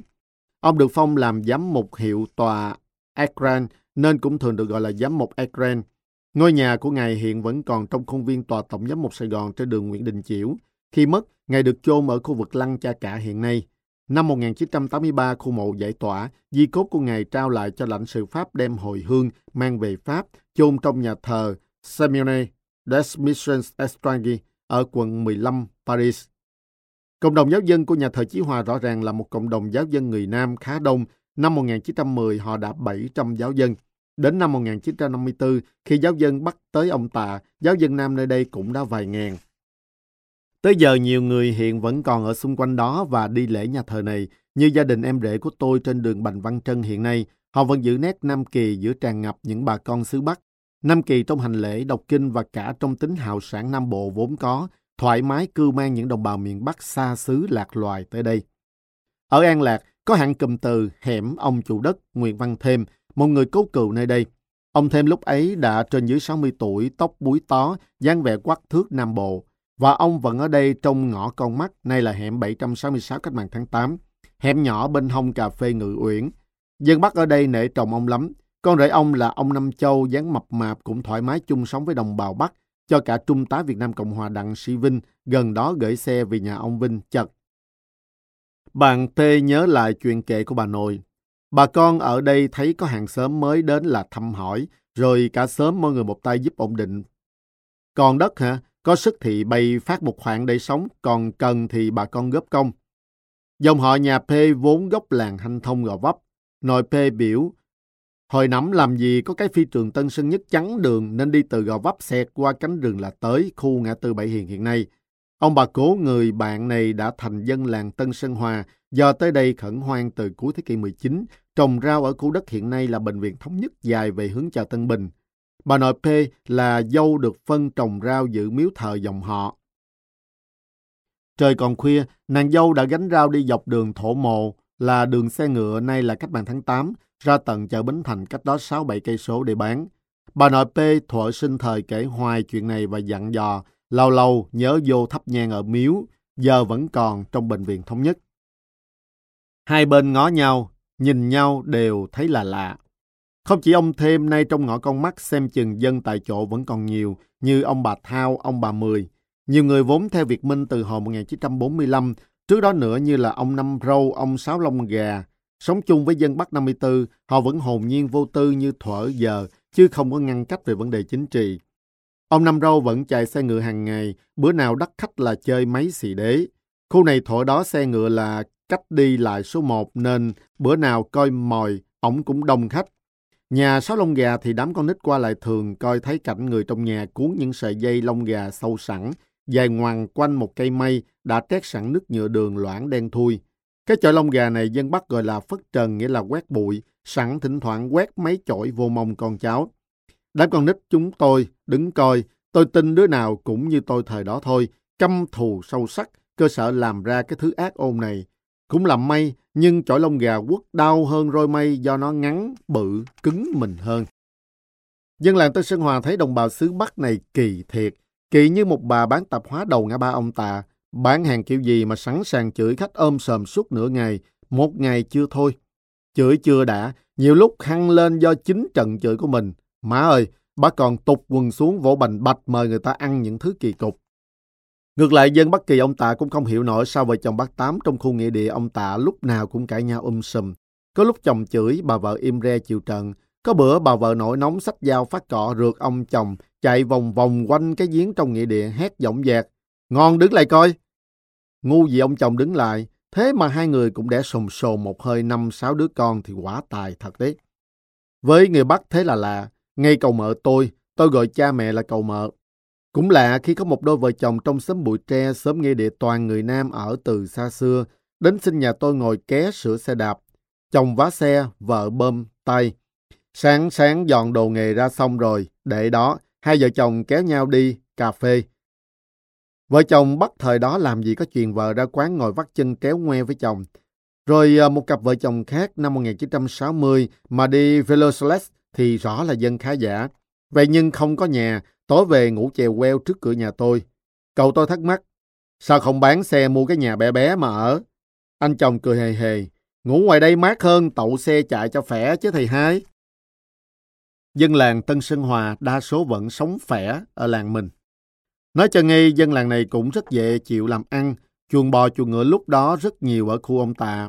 Không hiểu có phải vậy mà khu ông Tạ xưa giờ đâu đâu cũng có tiệm phở bò, và giờ vẫn còn nhiều tên gọi như xóm chuồng bò ở khu Tân Chí Linh, cầu sạn, hẻm Hồ Tắm Cộng Hòa vân vân. Còn đi bà quẹo lên Sài Gòn thì thời đó ai cũng đi xe ngựa. Nhiều chuồng ngựa cũng ở khắp nơi, gần nhà thờ Chí Hòa, trong ngõ con mắt đường Bắc Hải. Chiều chiều mấy cậu con trai ông đông y sĩ thủ tà dắt ngựa ra rạch nhiều lọc tắm. Đến năm 1965, xe lam nhập về, đậu ngay chỗ mấy bến xe ngựa trước trường Thánh Tâm và ngã tư Bảy Hiền, tiếng lục lạc của xe ngựa mới vắng bóng dần dần. Dân Nam ở làng Tân Sơn Hòa cũng rất trọng việc học hành. Ngay gần nhà tôi, hẻm 148 đường Thoại Ngọc Hầu, nay là hẻm 184 Phạm Văn Hai. Có nhà cô ba B, dân Nam. Nhà cô ba đi một chút là tới ngõ nhà Sơn Đảo, người bắt trùm du đảng ông ta Xung quanh ai du côn du đảng kệ, con cô là anh Hồng có thời gian sau 1975 làm phụ trách đội của tôi, vẫn hiền lành, từ tốn, chí thú học hành. Năm lớp 12, tôi đến nhà anh học thêm môn toán. Ngôi nhà đó tới thập niên 1980. Vẫn mái ngói rêu phong, có sân vườn bàn thiên Nam Bộ. Sau này có lúc anh là thầy ở trường Nguyễn Thương Hiền. Dòng họ anh nhiều đời ở đây. Ông nội bà con trong làng gọi là ông cả, trắc. Sau 1975 có một thời kỳ ấp Vinh Sơn đổi thành ấp cả trắc là vậy.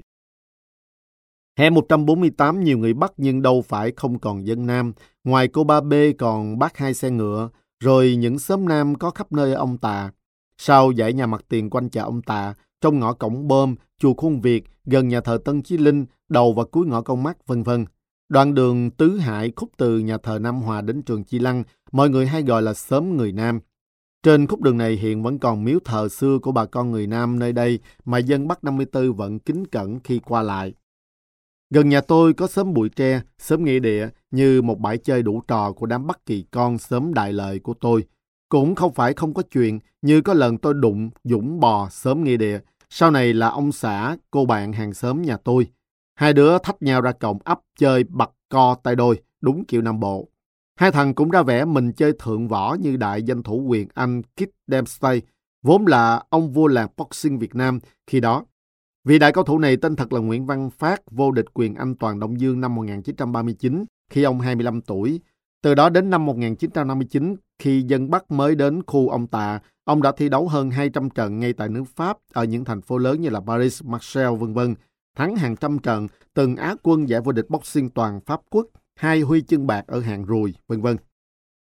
Em trai cùng cha khác mẹ với ông là võ sĩ Huỳnh Tiền, cũng thắng như trẻ tre nhiều tay đấm thứ dự từ Bắc chí Nam, như là Võ Châu Long, Hồ Thanh Xuân của Bình Định, Trần Văn Ngọ, Tức Kim Sang của Quảng Ngãi, Phan Thành Sự của Bến Tre, Lý Xuân, Văn Thọ của Campuchia, Văn Hoáng, vô địch Bắc Kỳ, Trịnh Thiếu Anh của Khánh Hòa, Trần Cơ của Hải Phòng, Lê Hữu Vĩnh của Rạch Giá, Thái Học Kỳ của Cần Thơ, Lữ Hồng Cơ của Cà Mau, Nguyễn Son vô địch miền Tây, vân vân.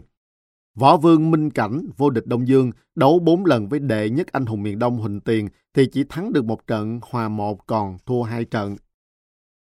Võ sĩ Huỳnh Tiền đá một phát chết con bò. Trước 1954, vùng ông Tạ nuôi rất nhiều bò. Là vô địch Việt Nam, quyền Anh và quyền tự do năm 1948, 1949 và 1953, 1965 được báo chí Sài Gòn xưa gọi là con cáo già. Ký giả Thiệu Vũ viết trên tuần sang thao trường gọi ông là cây trụ đồng sừng sững của làng đấm miền Nam. Ông được ví như một đại võ sư và là cột trụ của làng quyền Anh miền Nam. Võ sư Huỳnh Tiền có mở một lò võ dạy học trò ông Tạ ở con hẻm cạnh nhà thuốc Tây Bình Dân của đại tá biệt động quân Việt Nam Cộng Hòa Đào Bá Phước, đối diện chợ ông Tạ. Môn sinh đông trong đó có Tâm, cô võ sinh ác chiến đến thanh niên ấp hàng đầu cũng ớn. Hai anh em võ sư là dân cố cựu sớm chùa Hải Quan, phía sau nghĩa địa Thánh Minh trước rạp đại lợi cũ. Lừng lẫy về đó nhưng khi ở sớm gia đình hai nhà vô địch này sống kín đáo, ít ai biết. Tánh người dân Nam Bộ làng Tân Sơn Hòa là vậy, xem chừng không thích ganh đua từng tất đất với bà con lối sớm. Hồi nhỏ chơi trong xóm nghĩa địa toàn người Nam, tôi thấy nhà cửa bà con rào sơ sài lắm. Nhà này, nhà kia khó phân biệt đất của ai. Có nhà cổng rào siêu đổ, tối cũng không đóng. Đám con nít chúng tôi khi chơi rượt đuổi vô tận sân nhà họ, chưa nghe chửi lần nào, chỉ nghe bà con dặn. Trưa gì ngủ, mấy đứa bắt kỳ con bay, bớt la chút coi, chơi xong nhớ đóng cổng vô dùm gì nha. Mấy thằng con nít trong xóm đó lại khác, tụi nó là Bắc Kỳ ăn trái cà na, ăn nhầm lựu đạn chết cha Bắc Kỳ. Bọn tôi quặt lại, Bắc Kỳ ăn cá bỏ đầu, Nam Kỳ lụm được xỏ sâu đêm dìa. Vậy thôi rồi cũng chơi chung với nhau, còn nít mà, Thằng Ngọc nhà ở cổng chùa Khánh Thiền xéo cửa nhà tôi, ông bà cha mẹ người Nam cố cựu ở đây, còn là bạn thân của tôi hồi nhỏ. Có lúc nó nhảy xe lửa bán trà đá, rủ tôi theo để cầm bình trà cho nó.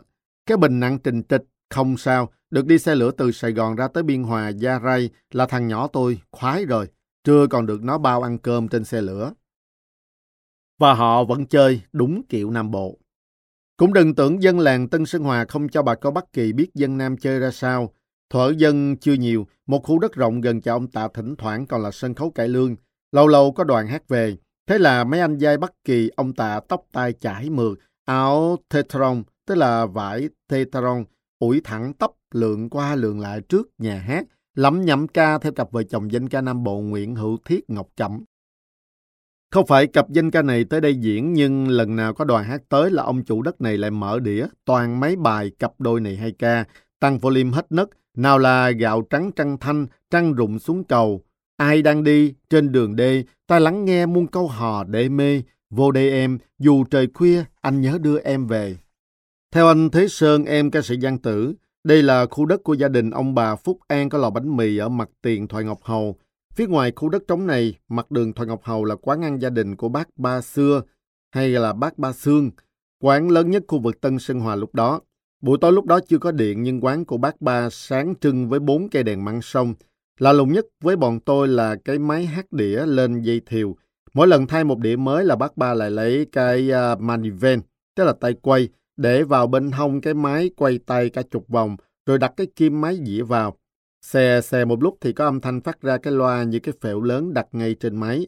Đa phần là các dĩa cải lương với giọng ca mùi mận của Úc Trà Ôn, Úc Bạch Lan, Vân Hường, hai anh em hương sắc hương huyền vân vân, nghe mê mẩn dù chẳng hiểu được bao nhiêu. Thổi đầu mấy con hẻm ở trong khu ông tạ còn gọi là ngõ theo kiểu Bắc, như ngõ cổng bơm, ngõ con mắt, sao thành hẻm từ hồi nào không hay. Giờ trên đường Phạm Văn Hai vẫn còn di tích là cái cổng đúc bê tông, chữ nổi rành rành, hẻm số 158, dù nó đã thành đường Trường Sa từ lâu rồi.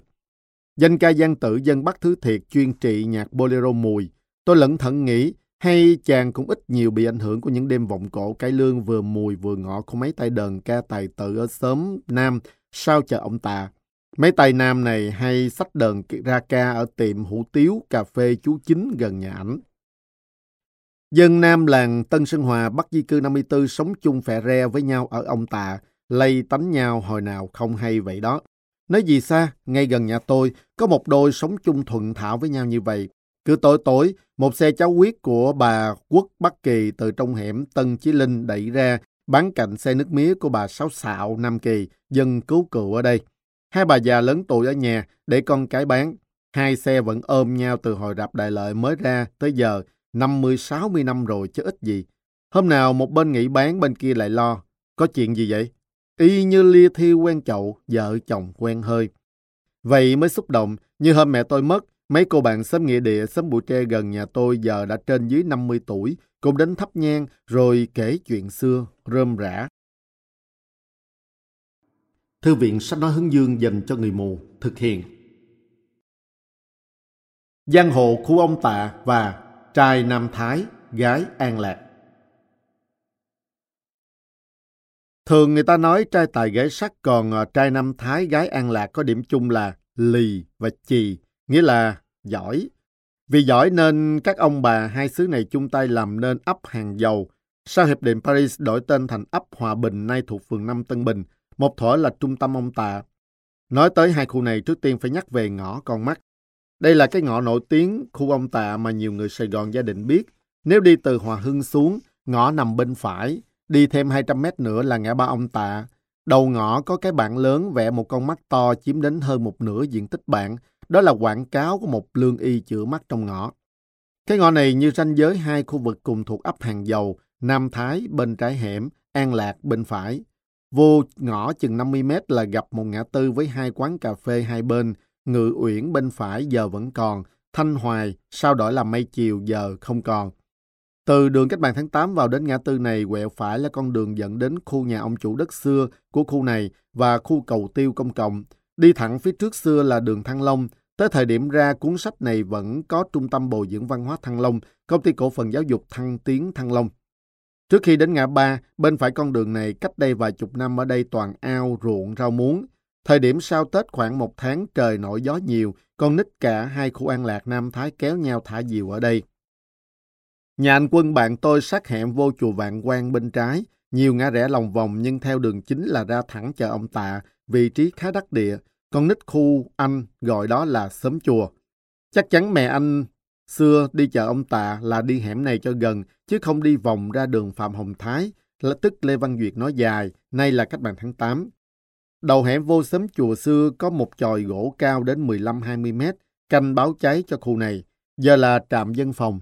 Con nít khu này coi đó như trung tâm huấn luyện của mình, leo trèo như con nít bây giờ leo trèo các trò ở công viên.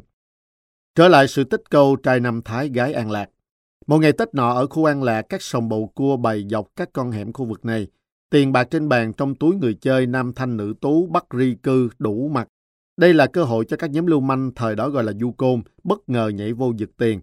Một nhóm du côn từ khu Bảy Hiền cũng toàn Bắc 54 đã mòn men đến đây kiếm tiền xài Tết. Không may mắn cho đám này, đây là khu An Lạc, có gái An Lạc. Thế là khi đụng chuyện một bậc nữ lưu An Lạc không biết lấy đâu ra một cây chặt đá tua tủa răng nhọn, giáp lá cà sống chết với đám hôi tiền này. Tiền chứ có phải đâu muốn đầy khu An Lạc đâu. Cả nhóm kia mặt cắt không còn giọt máu bỏ chạy có cờ về xứ Bảy Hiền, lúc ấy toàn đất trống vườn hoang, có sợ chăn nuôi. Gái An Lạc như vậy, còn trai năm Thái có một năm 1964, bỗng một đêm dân xóm đạo các nơi trong khu ông Tạ kéo nhau đến cổng Bộ Tổng Tham mưu Quân lực Việt Nam Cộng Hòa, đầu đường Thoại Ngọc Hầu, cách ngã ba chừng một cây số phản đối hiến chương Vũng Tàu của tướng Nguyễn Khánh. Mười năm sau di cư, dân ông Tạ mới có một đêm náo động như vậy. Đi suốt đêm đến sáng thì hung tin báo về, sáu người biểu tình bị bắn chết, trong đó có cả thiếu nam, thiếu nữ mới 16-17 tuổi. Lại biểu tình tiếp, diễu hành tới tòa đô chánh nay là trụ sở ủy ban nhân dân thành phố Hồ Chí Minh. Dân di cư các xóm đào cũng kéo tới tiếp viện. Chính quyền lúc ấy phải xoa dịu bằng cách cho chôn sáu nạn nhân ở nghĩa địa Mạc Đỉnh Chi, khi đó vốn dành cho tướng tá Pháp Việt Nam Cộng Hòa. Mười năm sau nữa, 1974, dân ông Tạ là một phen tưng bừng gió bụi trong phong trào nhân dân chống tham nhũng, tố Tổng thống Nguyễn Văn Thiệu tham nhũng do hai linh mục Trần Hữu Thanh, Đinh Bình Định phát động Loa các sứ đạo ra rã kể tội ông Thiệu, hàng ngàn giáo dân ông Tạ, chủ lực là giáo dân các xứ Nam Thái, Tân Chí Linh xuống đường. Riêng An Lạc, cha nhạc, phát loa đề nghị giáo dân không tham gia, các cửa ra vào giáo xứ đóng chặt. Rầm rầm cả khu vực ông Tà mấy ngày liền, gạch đá chạng ná, hai bên ném qua bắn lại mù mịt. Cảnh sát giải chiến Việt Nam Cộng Hòa với dùi cui khiên mây bao vây khu này, bao vây ấp hàng dầu nhưng vô ích vì khu này có vô số con hẻm để thoát ra. Đêm 31 tháng 10 năm 1974, dân biểu tình ông Tạ tràn vô đập phá bệnh viện Vì Dân, nay là bệnh viện thống nhất, do đây là nhà thương của vợ ông Thiệu. Tôi năm đó 12 tuổi, có hôm mới 6-7 giờ sáng còn mắt nhắm mắt mở, chỉ nghe nói cha Thanh bị cảnh sát đánh là như bà con giáo dân nổi máu lên đi cứu giá. Cứu không được, còn bị ăn một dùi cui vô đầu, máu me. Bộ phận cứu thương của lực lượng biểu tình hớt một mảng tóc băng bó cho tôi. Về nhà ba tôi vừa giận vừa xót con gầm lên. Tao đâu có chết mà để tan cho tao. Mấy đàn chị An Lạc học cùng trường Tân Bình nay là Nguyễn Thường Hiền với tôi hôm sau kể nhau nghe, oan oan. Cảnh sát bắt được đánh có mấy rồi nhẹ hiều, thua mẹ ở nhà. Sau sự kiện Mậu Thân 1968, dân ấp Hàng Dầu tự lập ra các nhóm phòng vệ là thanh niên trong ấp làm các cổng rào sắt xung quanh khu. Về sau nhiều khu ở Sài Gòn gia đình nghe nói cũng làm như vậy. Dân Nam Thái xưa dù là sứ đạo thuần thành chuyên làm lành lánh dữ, cũng không phải không có người như Sáu Lụi bán báo ở ngã ba ông Tà. Cậu em Sáu bị à, một nhóm bán báo khác giành mối đánh sặc máu mũi. Sáu Lụi hôm sau, đơn đao phó hội, gặp nhóm kia đầy đủ sáu mạng đang đứng. Chẳng nói chẳng rằng, rút dao lụi liên tiếp đám ăn hiếp em mình rồi bỏ đi một nước. Sau đó anh chàng hiện ở xóm đại Lợi nhà tôi mò sang khu nhà thờ Nam Thái cũng bị Sáu Lụi lụi dằn mặt một nhát về tội dám đánh Sơn, đệ tử Sáu. Hiện nhảy xích lô đi khâu vá ruột rà lại và không dám bén mạng tới đây thêm lần nào. Trong khi Hiện cũng là du đảng đài lợi nổi tiếng chứ không phải dẫn chơi, cùng với Hào lớn, Hào con. Hào con vốn nhà nghèo, thời đi học đã phải dậy sớm mót huyết, lòng ở lò mổ giúp gia đình sau thành giang hồ khu đại lợi. Bên Nghĩa Hòa nổi tiếng có chính gạo từng sách dao chém lính nhạy dù. Chính gạo hay ra cổng trường Thánh Tâm nay là trường Tân Bình, xéo góc ngã ba ông tà chơi. Thật ra trong khu xóm đạo Nam Thái Sáu không hề to tiếng đụng chà mai. Có lẽ từ mấy sự tích kiểu như vậy, ai ở khu ông tà gốc cũng biết câu trai Nam Thái, gái An Lạc. Ngõ Cổng Bơm, nay là hẻm 202 Phạm Văn Hai. Cái tên này là do trước năm 1975, hai bên ngõ này có dựng hai cái vỏ bơm cao khoảng 3 mét làm trụ cổng bằng chất liệu nhôm hay là đưa ra gì đó. Tôi tới giờ cũng không hiểu trái bơm gì mà bự như vậy. Và cũng không hiểu sao trong hẻm đó là một quần thể xem chừng không ăn nhập gì với nhau, thậm chí đối nhau chăn chát, như là lò sát sinh heo lẫn trâu bò, mà dân trong vùng gọi là công si heo. Trường học nhỏ không rõ tên là trường Cổng Bơm hay Khuôn Việt, vì đã dẹp năm 1963 và chùa Khuôn Việt. Mấy lò mổ heo trâu bò ở đây vậy mà cung cấp thịt giò chả cho không chỉ chờ ông Tạ, mà còn cả khu Hòa Hưng, vườn chuối, vốn cũng có không ít dân Bắc 54. Có lúc trâu bò ở cái công si heo này bị đập búa tạ vô đầu trật, đau quá lòng lên, bứt dây mũi, xông ra đường, dí rượt, hút người đi đường lung tung tới tầng ngã ba ông Tạ. Có con chạy ngược ra rạp đại lợi gần nhà tôi. Bà con ông Tạ bị trâu bò hút hoài nên quen. Cứ nghe kêu báo động, trâu điên là mau mau lùa con cháu vô nhà đóng cửa kính mít cho an toàn. Chủ rạp thời đó là Trung tá Huệ mở cùng lúc hai rạp hát Đại Lợi, ông Tạ và Đại Lợi Thủ Đức. Khi xây rạp thường mua gạo nhà tôi nấu cho thợ ăn, cuối tuần trả tiền một lần. Rạp này chiếu thường trực chứ không theo suất, âm thanh nghe lùng bùng, vậy mà như thiên đàng của bà con lẫn du côn ông tạ. Khu Đại Lợi cách khu ngõ cổng bơm chùa Khuôn Việt vài trăm mét, cùng trên đường Thoại Ngọc Hầu qua một cây cầu. Thế nhưng rừng nào cập nấy, cả dân Nam Thái, An Lạc, Tân Chí Linh, Đại Lợi, vân vân lẫn các xóm xung quanh đều ít nhiều cảnh giác khu cầu sạn cuối đường Bùi Thị Xuân bắt qua Kinh Nhiêu Lộc sang khu Nam Thái An Lạc. Đó là một cây cầu nhỏ xíu trên tiểu lộ Bùi Thị Xuân, lúc ấy lộn nhộn gạch đá rác rưởi đúc bằng bê tông trộn sạn sỏi. Lúc đó cây cầu thường rất vắng người qua lại, nhất là ban đêm. Đám con nít như tôi thì khỏi nói, tránh cầu sạn chẳng xấu mặt nào, vì không hiểu sao lúc nào cũng có một đám du côn, thanh thiếu niên, thường trực có mặt ở đây chặn đánh kẻ làm mặt, dám héo lánh tới đất, làng ta, sớm cầu sạn ta. Trong số những kẻ làm mặt ấy có kẻ thường lén qua cầu đổ rác ở cây cầu sắt gần đó. Chiêu Di nói, có lẽ vì vậy đám thanh thiếu niên khu cầu sạn tự lập ra băng nhóm phòng chống những kẻ làm mặt trong đó xui xẻo. Có tôi. Một lần đi vớt lăng quăng về cho cá sim ăn cùng bạn bè, bọn tôi bị dí đánh ở đây về tội xâm phạm tài sản lăng quăng của dân Cộng sản. Dù quăng cả lăng quăng để chạy cho lẹ, tôi vẫn nhận ra có mấy đứa học chung trường Tân Chí Linh, cách đó hơn trăm mét đối diện nhà thờ Tân Chí Linh.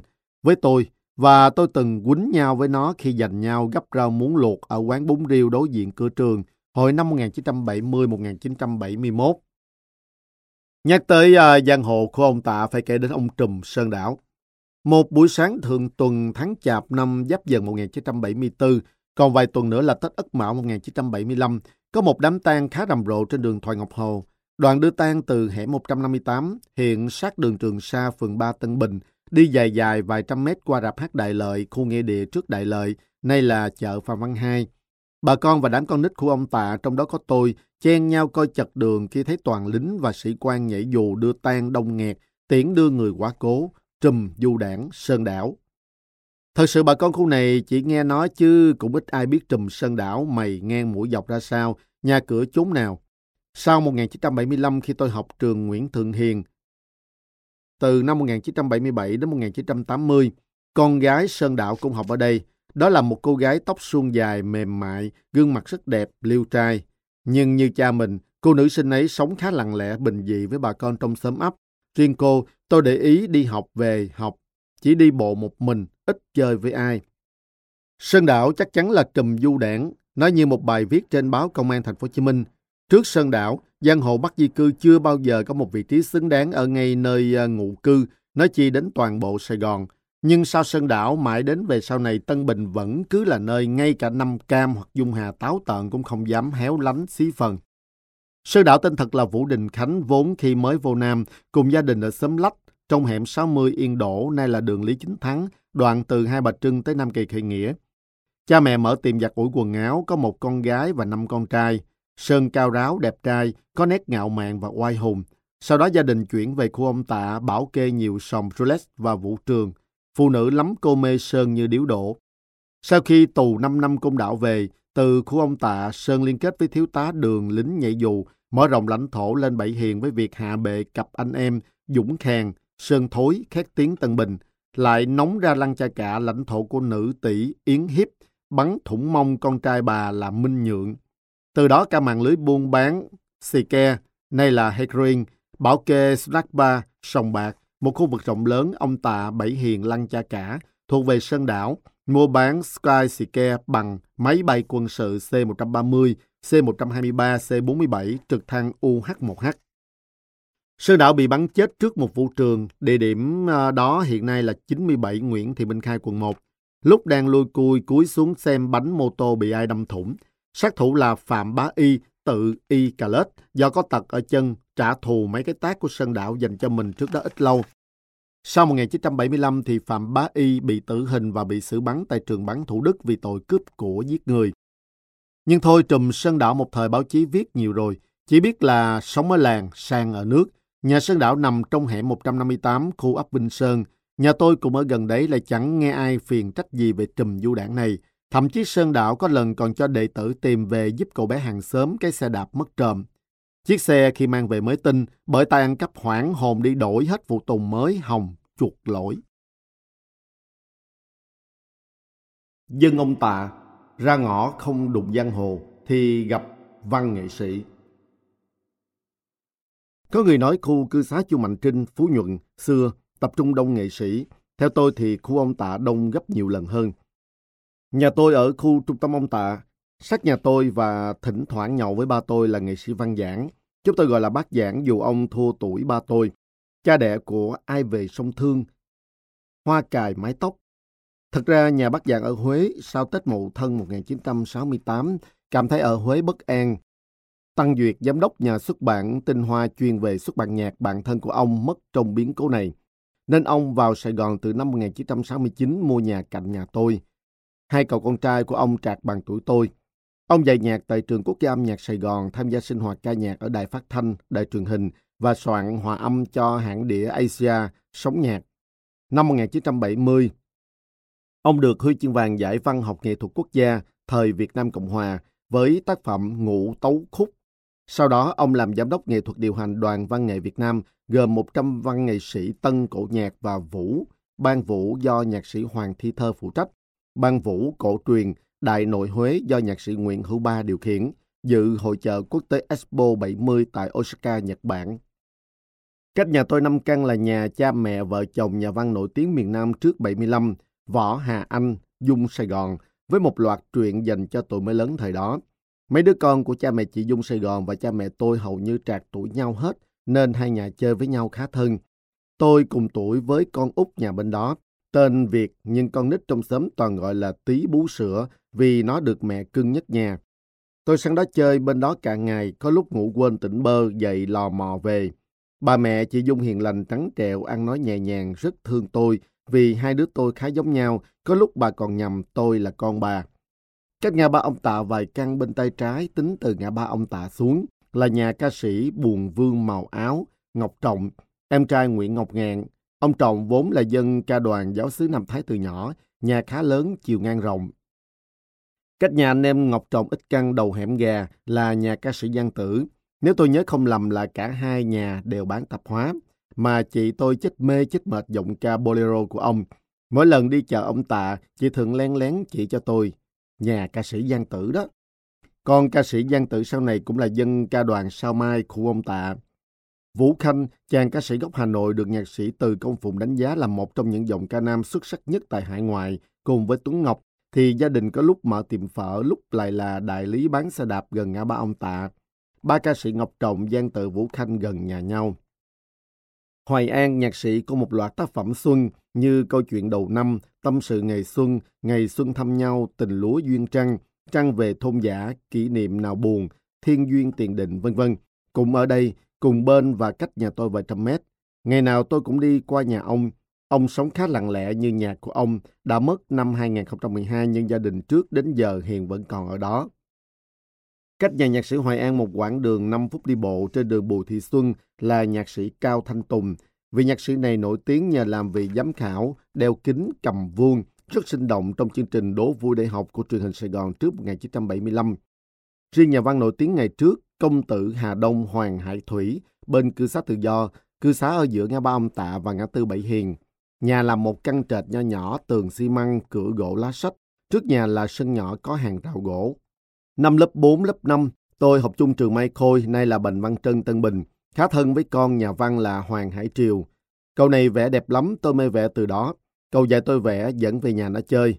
Tôi mê mẩn với tủ sách của bà nó, cơ mang là sách. Thỉnh thoảng mượn mấy tập truyện tranh như bộ Tây Du Ký của Hồng Kông. Đã dịch sang tiếng Việt, về coi. Tranh vẽ tỉ mỉ và đẹp mê hồn. Trong khu cư xá tự do này còn có họa sĩ ớt Huỳnh Bá Thành, cựu tổng biên tập báo Công an Thành phố Hồ Chí Minh. Nhà thơ, nhạc sĩ, dịch giả Hà Thúc Sinh cũng ở đây. Trấn cửa ra vô cư xá là nhà của nhà văn Nguyễn Hữu Hiệu. Một nhạc sĩ khác cũng ở trong khu cư xá này, đó là Duy Khánh. Ông có nhiều nhạc phẩm rung động lòng người miền Trung như Ai ra xứ Huế, Xin anh giữ tròn tình quê, Thư về em gái thành đô, vân vân do ông vốn gốc Triệu Phong, Quảng Trị, thuộc dòng dõi quần công Nguyễn Văn Tường, phụ chánh đại thần Triều Nguyễn. Không chỉ sáng tác nhạc, ông còn là một trong tứ trù nhạc vàng Sài Gòn thời kỳ đầu, ba người còn lại là Nhật Trường, Hùng Cường và Chế Linh. Nhạc sĩ Phạm Duy Tùng nhận xét, trong giọng ca Duy Khánh nghe âm hưởng tiếng trống cổ thành, tiếng thông reo trên đồi vọng cảnh. Nhà văn nhà thơ nhạc sĩ Nguyễn Đình Toàn với căn nhà xưa, em còn yêu anh, quê hương thu nhỏ vân vân cùng ở khu ông Tạ. Ông lấy bút hiệu là Tô Hà Vân khi viết văn và Hồng Ngọc khi viết nhạc. Ông đóng góp nhiều sáng tác văn học nghệ thuật dưới nhiều dạng như tiểu thuyết, truyện ngắn, kịch nói, bút ký, thơ. Tác phẩm Áo mơ phai đoạt giải văn học nghệ thuật của Việt Nam Cộng Hòa năm 1973. Nhà thơ Chu Vương Miện, nhà văn Lê Tất Điều nghe kể cũng là dân ông Tạ. Nhạc sĩ Tuấn Khanh cũng ở khu này, cùng một thời làm báo tuổi trẻ với nhà thơ Đỗ Trung Quân và tôi. Nhà thơ đưa em tìm động hoa vàng, ngày xưa Hoàng thị Phạm Thiên Thư ở khu Bắc Hải thuộc ông Tạ. Chưa hết, từ trường Tân Bình đi về phía ngã ba Bành Văn Trân hiện nay, xưa là đường Thánh Mẫu, có tiệm đàn nhỏ chuyên violon là nhà nghệ sĩ Lê Hoàng Long, là một nhạc sĩ Việt Nam rất hiếm nhạc phẩm. Ông có bài Gợi nhất mơ xưa. Mãi sau năm 75 ông mới sáng tác nhạc phẩm thứ hai, Ngô Sĩ Liên hành khúc rất hay, mà học sinh Ngô Sĩ Liên nào thời đó cũng thuộc, trong đó có tôi. Trên đường Thánh Mẫu xưa nay là Bành Văn Trân còn có nhà văn, dịch giả, nhà ngôn ngữ học, nhà giáo dục và là một học giả chuyên khoa hùng biện, Hoàng Xuân Việt. Ông tốt nghiệp cao học tại trường Đại Chủng viện Saint Joseph, sử dụng thành thạo tiếng Hy Lạp, Latin, Hán Nôm, Anh, Pháp, Bồ Đào Nha. Ông là tác giả 373 đầu sách trong nhiều lĩnh vực, cùng với Nguyễn Hiến Lê, Nguyễn Duy Cần, Phạm Cao Tùng. Ông là một trong bốn học giả nổi bật trong loại sách Học làm người. Hồi cuối thập niên 1990, ông hay gọi tôi đến nhà ông chơi, chia sẻ nhiều điều với cách nói tự tốn nhẹ nhàng và tặng tôi nhiều sách ông viết. Cũng trên đường Thánh Mậu có quán cà phê Hoàng gia của nhạc sĩ Vũ Xuân Hùng cạnh nhà thờ Chí Hòa. Vì nhạc sĩ này là chủ phòng trà tiếng xưa và nổi tiếng trong phong trào Việt hóa nhạc trẻ trước 75. Theo ký giả Trường Kỳ, ông là một trong những tác giả gây được nhiều chú ý với những bản nhạc dịch từ nhạc nước ngoài, có lời ca giản dị và trẻ trung thập niên 70, như là Nói sao cho em hiểu, How can I tell her, truyền phim buồn, Samovi, Hôm nay không sữa, no milk today, anh thì không, vân vân.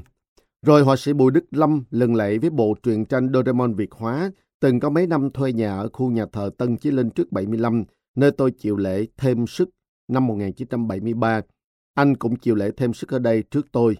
Ngôi nhà cha mẹ họa sĩ Bùi Đức Lâm gần nhà thầy hiệu trưởng trường tiểu học Tân Chí Linh sau 1975 là trường tiểu học Nguyễn Viết Xuân, nơi tôi học khoảng nửa năm. Nhìn sang bên kia là nhà sáu giếng dân địa phương cố cựu trước 1954. Trước nhà này có một giếng nước trong vắt luôn trào nước rất mạnh trên mặt giếng như suối. Nghe mẹ kể hồi chưa có nước máy năm 65-66 gì đó, mẹ tôi gánh nước ở đây về xài. Khi học trường chú Cứu Thế đi học qua đây, tôi thường ghé rửa mặt mũi chân tay. Nhà có chiều ngang khuôn viên rất rộng đến 20 mét. Giếng bên phải nhà, xung quanh giếng láng xi măng sạch sẽ, cửa cổng cũng rộng 3 mét, luôn mở cho bà con lấy nước thoải mái, không lấy tiền. Họa sĩ thiết kế lừng lẫy cộng tác với báo tuổi trẻ thập niên 1990 Nguyễn Văn Vinh, dân ấp hàng dầu A, đi vài bước là ra đầu ngõ. Trước 75 có tấm bảng sắt ghi, ấp hàng dầu, rồi ra tới đường Thoại Ngọc Hầu đối diện ngõ Cổng Bơm. Trụ sở báo xây dựng đầu đường Thánh Mẫu nay là Bạch Văn Trân. Cùng bên, cách vài căn là quán cà phê Thăng Long xưa nhà thơ Đỗ Trung Quân hay uống thuở thiếu thời. Trong đó có cả nhà in xây dựng, chuyên in nhật báo xây dựng, do Linh Mục Nguyễn Quang Lãm, chủ nhiệm kim chủ bút với bút danh Thiên Hổ rất nổi tiếng, chính quyền Sài Gòn khá nể mặt. Nơi đây có một nhà nguyện nhỏ bây giờ thành nhà thờ giáo xứ xây dựng. Linh mục chính xứ là cha Đỗ Hữu Chỉnh, anh ruột Đức Giám mục đỗ Mạnh Hùng, Giám mục Phan Thiết hiện nay. Một thời gian làm à, giám quản tông tòa tổng giáo phận Sài Gòn. Sau khi tổng à, giám mục Bùi Văn Độc mất, cả hai anh em vốn dân sớm sình thuộc giáo xứ Sao Mai. Đến lên một cũng viết văn viết báo thì dân ông tạ quả là đất văn thơ. Gần đó mặt tiền đường Thánh Mẫu nhìn xéo qua là trường tư thục nhân văn. Trước đây còn có nhà quay phim Trần Ngọc Huỳnh quay kỷ niệm vùng ven năm 1977. Như thế là tội ác 1979, cư xá màu xanh 1980, con nuôi vị giám mục 1981, phát súng trên cao nguyên 1983, vì đắng tình yêu 1 1989 vân vân. Trước 1975, ông từng quay phim cho Tổng thống Việt Nam Cộng hòa Nguyễn Văn Thiệu.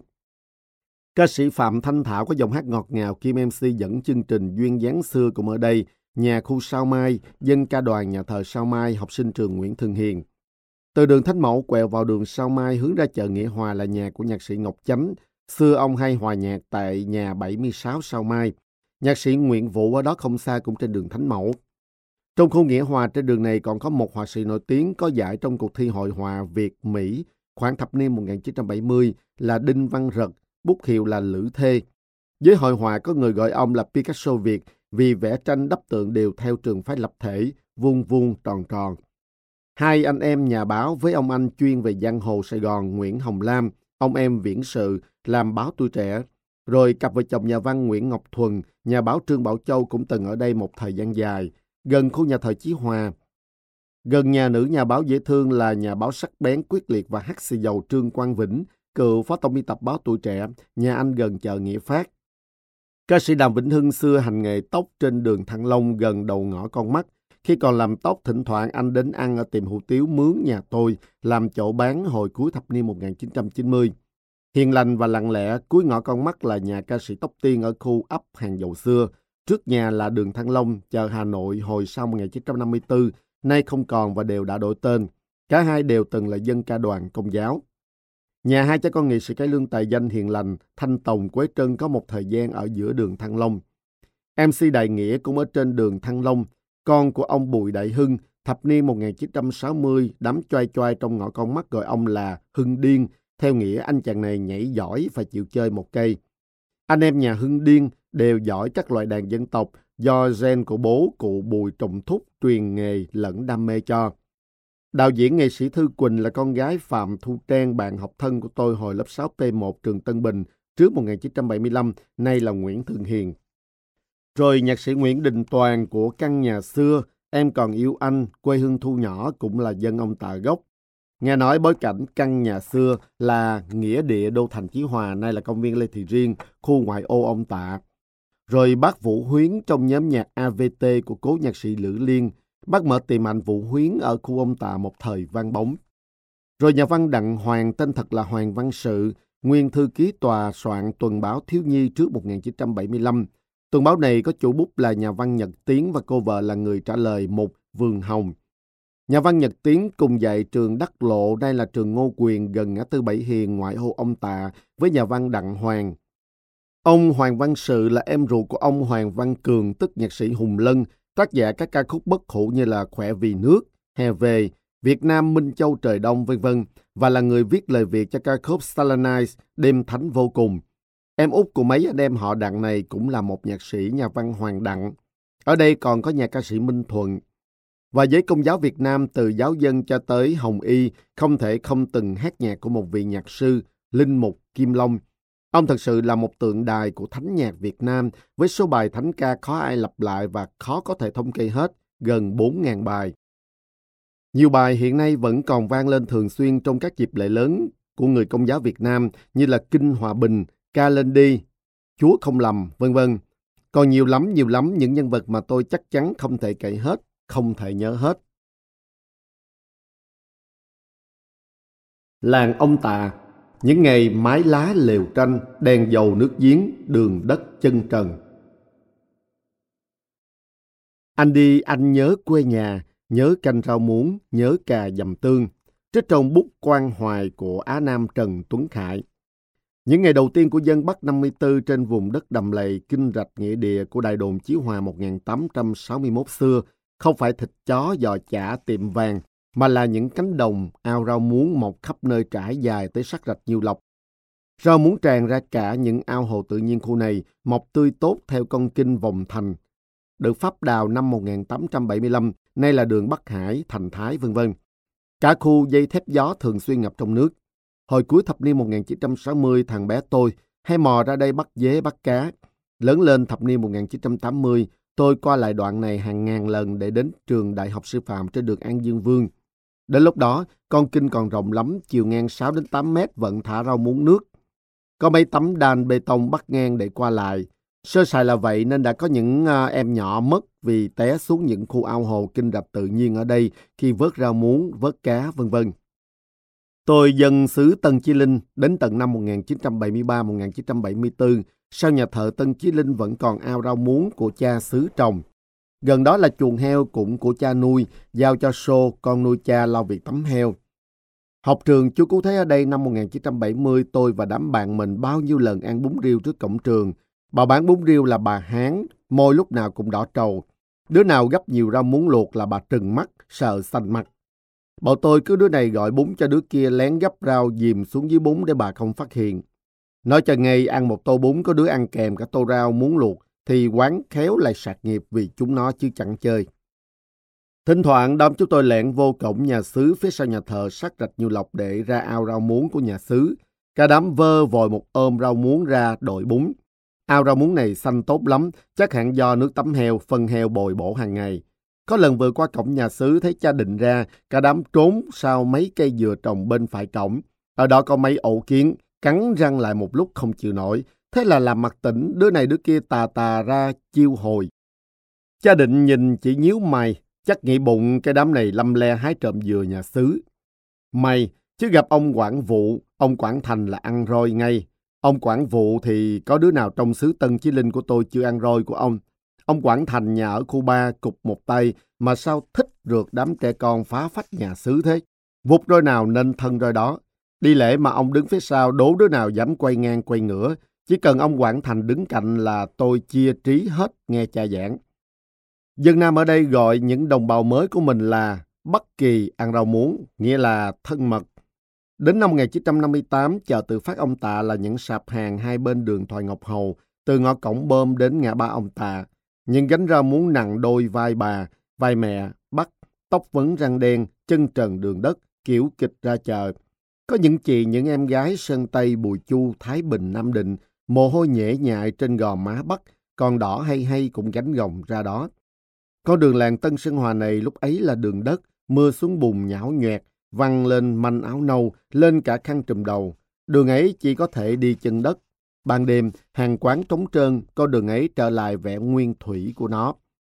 Nói như anh Thế Sơn, em ca sĩ Giang Tử, gia đình ở đây từ những ngày đầu tiên chưa có chợ này, nhớ lại. Khi gia đình tôi về cắm dùi ở ngay đầu hẻm vào làng Nam cố cự và sớm xe ngựa, cứ chiều tối là được nghe các bạn hợp sướng trường ca tạo vật. Hôm não uh, à, trời mưa lại có thêm dòng lĩnh sướng của gia đình ẩn ương nghe mà não ca ruột gan. Mà khu Tân Chí Linh sát rạch nhiều lộc có nhiều sình cũng dễ hiểu. Ngay vùng đất khá cao ở giáo xứ Sao Mai bên kia ngã ba ông Tạ còn có khu gọi là xóm sình cơ mà. Vậy mà từ cái xóm sình lầy ấy sinh ra một cậu bé sau này trở thành giám mục. Đó là Đức Giám mục Yus Đỗ Mạnh Hùng. Thời điểm ra sách này, Ngài là giám mục chánh tòa giáo phận Phan Thiết. Anh trai của Ngài cũng là một linh mục chánh xứ trên đường Bành Văn Trân, gần khu xóm sình ngày xưa. Những ngày đầu tiên ấy, nhà nào khá lắm thì mái lá lều tranh, còn toàn những căn lều dựng ở mặt tiền dọc đường Thoại Ngọc Hầu ra Lê Văn Duyệt, Nói Dài, Phạm Hồng Thái, Thách Mậu vân vân. Mưa to gió lớn, các lều siêu ngã, cả gia đình bố mẹ con cái cùng trụ chống mỏi mê. Không điện đớm, đêm đêm cả ngôi làng ông Tạ lúc ấy mới chỉ có tám giáo sứ chính le lói ánh đèn dầu, tối mù mù những đêm không trăng. Ai cũng ngày ra đường, nói dài miệng chẳng may lại gặp trộm cướp, có kêu cũng chẳng ai dám ra cứu. Cũng chẳng cứ gì đêm hôm, ngay buổi trưa, mẹ tôi đứng ở ban công gỗ. Nhà mặt tiền đường Thoại Ngọc Hầu, thấy cướp chặn người đi đường ở cái vũng trâu bò đầm. Vài năm sau là rập hát đại lợi, chỉ dám ú ớ, không thốt nên lời. Điền đếm là thế, còn nước đều dùng nước giếng. Nhà tôi cách khu nghĩa địa Thánh Minh mênh mông mấy ngàn mộ chỉ 50 mét, nước giếng đục ngầu không dám ăn. Mẹ tôi ngày ngày gánh nước giếng của ông bà Sáu Giếng trong khu nhà thờ Tân Chí Linh, cách nhà hơn 100 mét về nấu ăn. Khu ông Tạ vốn là vùng đầm lầy, kinh rạch, một số giếng nước rất trong và ngọt, phun trào lên mặt suốt ngày đêm, nhất là mùa mưa. Cây cỏ trong vùng cứ xanh mơn mởn. Người trong vùng cũng vậy, dù gian khó trồng chất, nơi ăn chúng ở tạm bờ, sống chật chội trong các trại, ra vô mái lá lều tranh, lều bạc, nhưng họ vẫn cứ ngoi lên để sống. Đến như ờ, chú Bảo mù cũng không cam chịu số phận. Không rõ chú con cái nhà ai vào Nam thế nào, nhưng dân ông Tạ thổi ban đầu ấy không ai không biết chú bán vé số với giọng ca nhái tiếng Nam nổi tiếng của mình. Chú này mê tích dòng ca Nam Bộ của quái kiệt Trần Văn Trạch. Thế là có lúc thay vì ca, sổ số kiến thiết quốc gia đúng dòng Bắc của mình thì chú bảo ca, sổ số kiến thiết quốc gia, nghe cũng ngộ ngộ. Quanh năm chú Bảo chỉ thay đổi vài chiếc áo kaki dáng đậm thấp, một tay cầm tập vé số, tay kia cầm gậy dò đường. Cứ lần mò vậy mà chú đi không thiếu một ngõ ngách ông tạ nào, lên tầng ngã tư Bảy Hiền vừa đi vừa reo. Vé số kiến thiết quốc gia đây, xin mời bà con mua. Giọng rành rọt sang cả. Một thời gian sau chú không đơn độc trên đường đời lỗn nhổn bùn đất nữa. Chú à, nên mối duyên trầu cao với một mảnh đời có lẽ cũng bơ vơ như chú. Cô vợ trẻ kém chồng vài tuổi có vẻ quê mùa và hơi kém nhan sắc. Nhưng cô được cái không thường hay ước mơ, mơ người yêu lý tưởng với vẻ hào hoa lắm nét kiêu hùng điểm chút phong sương. Đây là chàng chiến binh hay là chàng phi công hay là chàng thủy thủ, như uh, trong bài hát Người yêu lý tưởng của nhạc sĩ Y Vân. Người yêu lý tưởng của cô là chú Bảo Mù. Vậy là đủ và cô thương chồng biết bao nhiêu. Khi chồng à, sắp xếp vé số trên chiếc bàn nhỏ cho cô bán trên vỉa hè xong, lũi củi quơ gậy đi, cô nhìn theo triều mến. Nhanh chóng hai vợ chồng có một đứa con rồi đứa thứ hai. Chồng bán dạo, vợ bế con ngồi bán, vạch vú cho con bú ngay tại chỗ. Bán hết vé, chú quay về chỗ vợ ngồi. Buồn miệng bố hát cho con nghe, mẹ trẻ nhìn cười chất phát. Vợ chồng con cái nừng niệu quấn quýt nhau, hạnh phúc đâu có xa xôi gì, cả với những kiếp nghèo ông tạ thuở ban sơ. Sức sống lên mầm, xôi nam thái, phở tái an lạc. Ngay những ngày đầu tiên còn làm lễ trong căn nhà viên sĩ quan Pháp để lại là vị trí nhà thờ hiện nay nhìn ra đường Lê Văn Duyệt nói dài Phạm Hồng Thái. Các thánh lễ mỗi ngày của giáo sứ Nam Thái đều bắt đầu từ 4-5 giờ sáng.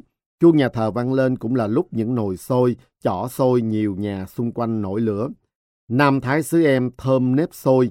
Trong đêm thật khó tả, nó hiền lành, thanh bình làm sao. Do cha xứ đền Thánh Vinh Sơn của tôi lớn tuổi, làm lễ từ tốn chậm rãi, đám uh, trẻ nhiều đứa sốt ruột, rủ nhau đi lễ 4 giờ sáng Chủ nhật ở nhà thờ Nam Thái. Tôi đi lễ ở đây cũng 5-6 năm, lần nào cũng vậy khi các cha cho rước lễ, mùi xôi đã thơm lừng xung quanh ướp thơm cả nhà thờ. Tang lễ, nếp đã thành xôi, thế là có bà có chị dự lễ xong xà vào mua gói xôi cho con cháu ăn sáng. Chả thiếu xôi gì, xôi lạc tức là xôi đậu phộng, xôi đổ xanh, xôi đổ đen, xôi gất, xôi bắp. Lạ là không ai gọi xôi ngô kiểu Bắc hết. Và vui là mới vào Nam mà có cả xôi khoai mì kiểu miền Nam. Các bà các mẹ lót lá chuối vào thúng lấy đũa cả đơm xôi vào. Em gái chị gái đồ thúng đi xa, ra chợ, có khi đến tầng ngã tư Bảy Hiền, hoặc ngồi ngay mép đường Thoại Ngọc Hầu, Lê Văn Duyệt nói dài, Phạm Hồng Thái để bán, ngước mắt trong đời khách mua. Ngay ngã ba ông Tạ cũng có uh, bà cụ ngoạn bán xôi cạnh xe bánh mì của bà cụ Liêm. Hai bà ngồi bên nhau mấy chục năm trời, nương nhau mà sống trước tiệm bánh Quang Minh, sau này là tiệm áo cưới hoa hồng. Các cổng trường trong vùng thì lẽ chừng không cổng nào vắng những thúng xôi Nam Thái. Tôi học trường Mai Khôi, cách Nam Thái hơn nửa cây số cũng có một bà cụ Nam Thái với thúng xôi ngồi nép bên cổng trường, nụ cười hiền như mẹ như bà tôi như bao nhiêu người mẹ người bà bắt thoại ấy. Thường chiều lại có nồi xôi mới, chắc bán xong đận sáng, các bà các mẹ lại bắt tay nấu ngay nồi xôi bán chiều. Có bà có mẹ ngồi ngay quanh nhà thờ xứ mình để bán. Nụ cười đen nhánh lành biết bao nhiêu. Tay bà nhăn nheo, tay mẹ đỏ nắng, tay chị trắng nọn, cứ bóp ra bóp vào, nhúm này nhúm nọ, thoăn thoắt. Có bà có mẹ bế dắt theo con cháu một hai tuổi, có đứa chỉ mặc áo nhưng vẫn cởi truồng, Bà mẹ ngồi bán, con cháu tha thẩn chơi trên nền đất, tòng ngồng chắp tay sau lưng nhìn khách. Đôi mắt những bé em sinh ra ở ông tải, trong veo, đôi mắt ửng hồng. Có đứa sau này lớn lên, đi lính lôi hổ như con bà côi. Nhà trong hẻm gần nhà thờ, thỉnh thoảng về phép vẫn đội xôi cho mẹ ra chỗ bán. Những thúng xôi ấy đến giờ vẫn còn, thành những xe xôi ở cổng nhà thờ, Ờ, ở ngã ba ông tạ, vẫn đông khách. Tối tối tôi đi qua, tài xế Grab xếp hàng dài cả chục mét chờ mua xôi cô Hồng ở ngã ba. Xôi 383 ngay cổng nhà thờ Nam Thái, đúng nơi ngày xưa có bà Tiến bán xôi lạc, có cả chè đổ đen. Ai đã từng ở khu ông Tạ mà chưa từng ăn xôi Nam Thái? Vậy còn phở? Cái này thì mấy xe phở An Lạc vô địch. Xe phở Phú Vinh thoạt đầu cũng đẩy xe bán dạo trong vùng, ra cả ngã ba ông Tạ. Ở đó đã có xe ông phở mầm, thường trực chiều tối, rồi xe phở ông địch trong hẻm ông chủ đất, vân vân. Thoạt đầu chưa ai mở quán cứ để xe bán dạo, vậy mà dân trong vùng không ai không biết, xe nào cũng lừng lẫy một thời mút phở không ngơi tay. Xe vợ Phú Vinh sau này không cần đi xa nữa, chỉ tổ mỏi chân, bẩn quần, nhất là mấy hôm trời mưa, đường đất bùn văng tứ tung. Ông đặt xe phở ngay cuối nhà thờ An Lạc, vậy mà khách tới nườm nượp, có lễ cưới trong nhà thờ xong, chú rể là đại úy biệt động quân Việt Nam Cộng Hòa bao cả nhà thờ. Ai muốn ăn phở thì cứ chém chệ vào xe phở ngồi. Chú rể nói chắc nịch, ăn đâu, ăn nhà hàng nào cũng không bằng phở Phú Vinh. Cha nhạc nghiêm tính vậy mà cũng ra ngồi ăn vui vẻ. Không hiểu phở Phú Vinh nấu có bí quyết thế nào mà khách mê tích. Có kẻ độc miệng còn bảo ông bỏ thuốc phiện vào nước phở cho khách nghiện. Thế nhưng chả ai ăn phở của ông ngộ độc phải vào cho ông y tá Thành cạnh đó chạy chữa cả. Lạy chúa, ông Thành ngoan đạo đọc sách lễ trong nhà thờ này có một mắt dạ, đám trẻ con lén gọi ông là Thanh mắt heo. Có cụ chánh, cụ lý ăn xong ngậm tâm xỉa răng gật gù. Này, nếu Phú Vinh mở quán bán phở ở khu trung tâm Sài Gòn, có khi nổi tiếng chả kém phở dầu, phở tàu, tàu bay, ấy nhỉ? Ông Phú Vinh nghe cười tích mắt, Dạ, nhà cháu xin nghe cụ. Thật tiếc khi sau này ông rời cõi thế gian, cô con gái nói nghiệp nhưng khách mất dần. Một thời gian sau cô nghỉ bán luôn. Nghe nói con cháu có mở tiệm phở trên đường Bành Văn Trân, Phạm Văn Hai gần đó. nhưng không nổi tiếng bằng phở Phú Vinh. Giang hồ ghiền phở Phú Vinh chỉ còn biết nuốt nước miếng ôm hận khôn nguôi. Xe phở ông Mầm thì tính toán xa, chỉ một thời gian bán dạo, cắm chốt ra ba thánh mẫu Phạm Hồng Thái Lê Văn Duyệt nói dài, ăn nên làm ra là mua hẳn một căn nhà mặt tiền, đối diện xe phở xưa, lấy tên phở Hải Phòng. Cũng bán không ngơi tay, ngay bên cạnh là quán phở của bố mẹ ca sĩ Vũ Khanh. Riêng ông Địch thì xe phở đổ ngay ngã ba gần nhà. Bà con gọi đó là ngã ba ông Địch. Chỉ tiếc là ngã ba này trong hẻm hóc sớm, ông chủ đất đi ra nhà thờ An Lạc, Chứ à, nếu ngoài mặt tiền, khéo ngã ba ông địch lại lừng danh không thua ngã ba ông tà. Xe phở này bán từ rạng sáng, cạnh sẽ phải lúc nào cũng có một đống viên khí đá bên cạnh. Trẻ con các xóm bên hay mò đến bới tìm những viên nho nhỏ mang về chôn xuống đất đốt chơi. Trong khu này còn có ngã ba ông Hiếu, ngã tư ông Trùm Đức, sớm ông Trùm Đức nữa cơ đấy. Ông Trùm Đức mở tiệm hớt tóc đầu một con hẻm chuyên gọt đầu trẻ con. Ông thợ hớt tóc này ngoan đạo, hệ vắng khách lúc nào là lấy trà ngạt ra, liêm diêm mắt lần chuỗi đọc kinh. Thế nhưng xe phở lâu đời nhất nơi đây lại là xe phở của ông cụ Khang ngay ở mặt tiền đường Thoại Ngọc Hầu ở khu chợ ông Tạ. Xe phở cụ Khang ra muộn hơn các xe kia, nhưng thọ lắm, trụ ờ, tới giờ dễ trên dưới 60 năm. Vẫn xe phở vỉa hè không lên quán. Cụ Khang đi, con cháu đứng bán, hương vị vẫn như khi bố còn. Không ai đi chợ ông Tạ không biết xe phở này. Thổ ấy đường phố hẻm hóc của ông Tạ mọc nhanh như rau muống, theo tốc độ tìm đến đây của đồng bào Bắc di cư khắp nơi. Không có tên thì đố ai có thể tìm ra nhà, tìm ra đường trong mê hồn trận tự quy hoạch của các trại định cư khu ông Tạ này. Thậm chí dân trong xóm tự quy hoạch tự đặt tên đường, tên hẻm, tên ngõ luôn. Ngõ cổng bơm, ngõ con mắt, hẻm cây điệp, hẻm tứ hải, hẻm chó, hẻm gà, vân vân. Cây cầu bắc qua rạch Nhiêu Lộc không có tên thì dân ông Tà có kẻ gọi là cầu đúc, cầu xi măng có người gọi cầu ông Tà, ai thích gọi gì thì gọi nấy. Bất kỳ đến đâu, chợ bầu đến đấy, và cuộc lật đổ chợ ông Tạ bất thành của chợ Hà Nội. Anh Thế Sơn, em ca sĩ văn tử, cư dân ông Tạ từ 1955 bảo, quả thật đúng là vậy, trài Sơn Tây và Lộc Hưng có chợ Nam Hòa, trài Nghĩa Hòa và sau mai có chợ Nghĩa Hòa, Thái Hòa, Nam Thái, An Lạc có chợ ông Tạ. Nếu kể thêm thì à, còn nhiều lắm, hầu như xứ nào cũng có chợ cho mình, như Mẫu Tâm, Tân Sa Châu có chợ Lăng, tức là chợ uh, Cha Cả, Tân Hòa có chợ Kiến Thiết, vân vân, rồi vô số chợ nhỏ không tên khác. Thế nhưng chợ ông Tạ khác với các khu chợ khác trong vùng. Nói chợ ngay nó không thuộc xứ nào, không do xứ nào lập. Nó là chợ tự phát kiểu như vô số chợ tự phát hiện nay, nhất là ở các khu công nghiệp nhiều công nhân, khu làng đại học vân vân. Chợ ông Tạ xuất phát từ nhu cầu thực tế có thật của bà con nơi đó, chứ không phải quy hoạch, đôi khi duy ý chí, không từ thực tế nên nhiều chợ xây hoành tráng xong, không may vô chợ phải bỏ, xây cái khác. Ngay trong vùng năm 1955 xuất hiện một ngôi chợ rất lớn do cộng đồng giáo dân trại Hà Nội, tên gọi đầu tiên của xứ An Lạc lập ra, trên đường có tên tự đặt là Thăng Long. Ngôi chợ này khá bề thế, vuông vức rộng khoảng 4.000 mét vuông. Để hình dung, tôi quy à, các góc cạnh của ngôi chợ xưa theo địa điểm hiện tại. Từ ngõ con mắt vào khoảng 100 mét gặp ngã tư vào nhà thờ An Lạc là một góc. Chạy dọc hẻm 766 cách mạng tháng 8 đường Thăng Long xưa, xuống khu đền Thánh Gius ở ờ, góc Lưu Nhân Chú cuối hẻm 766 là góc thứ hai. Đến đây ờ, cạnh chợ quẹo trái ra đường Phạm Văn hai hiện nay cách đường khoảng ờ, chừng 50 đến 70 mét gì đó ở vị trí nhà ông Sáu Long Gà là góc thứ ba thì quặt lên song song với hẻm 766, tới ngang hẻm vào nhà thờ An Lạc, góc thứ tư thì quẹo trái, song song với đường lưu nhân chú hiện nay, mỗi cạnh khoảng 200 mét. Chờ Hà Nội này song song và cách chợ vỉa hè ông Tà chỉ khoảng 50 mét, khí thế coi bộ tưng bừng như chợ Bến Thành. Trai Hà Nội, chợ Hà Nội, đường Thăng Long, ấp Hàng Dầu, tên một con phố cổ ở Hà Nội, nay vẫn còn, thì quy hoạch đặt tên tầm cỡ thủ đô rồi còn gì. Chợ Hà Nội dựng hàng trăm sạp hàng bề thế. Để thu hút bà con đi chợ, tiểu thương buôn bán vô chợ, ở góc xưa là khoảng nhà ông giáo tà, nhà sáu lông gà, hiện con cháu ông Sáu vẫn còn ở đây. Các nhà quy hoạch chợ đặt hẳn máy phát điện, tối tối mở đèn sáng tưng bừng giữa một vùng đầm lầy vốn chưa điện đốm. Rồi à, mở cả đường thông ra hẻm Tứ Hải hiện nay, rồi hàng chục quý bà quý cô trong trại Hà Nội thuộc hàng tuyệt sắc nhanh miệng như mấy cô nương bán hàng trên mạng hiện nay, ra ngõ con mắt, hẻm ấp hàng dầu vân vân, tươi cười mời khách ghé chờ chúng em. Chợ Hà Nội hẳn hoi chứ không đùa đâu. Nên khâm phục ý tưởng lớn của các nhà quy hoạch chợ Hà Nội của trại Hà Nội. Làm ăn lớn là phải như vậy. Và ngôi chợ ấy mở cuộc mai phục thập diện cho ông ta, thế như trẻ tre.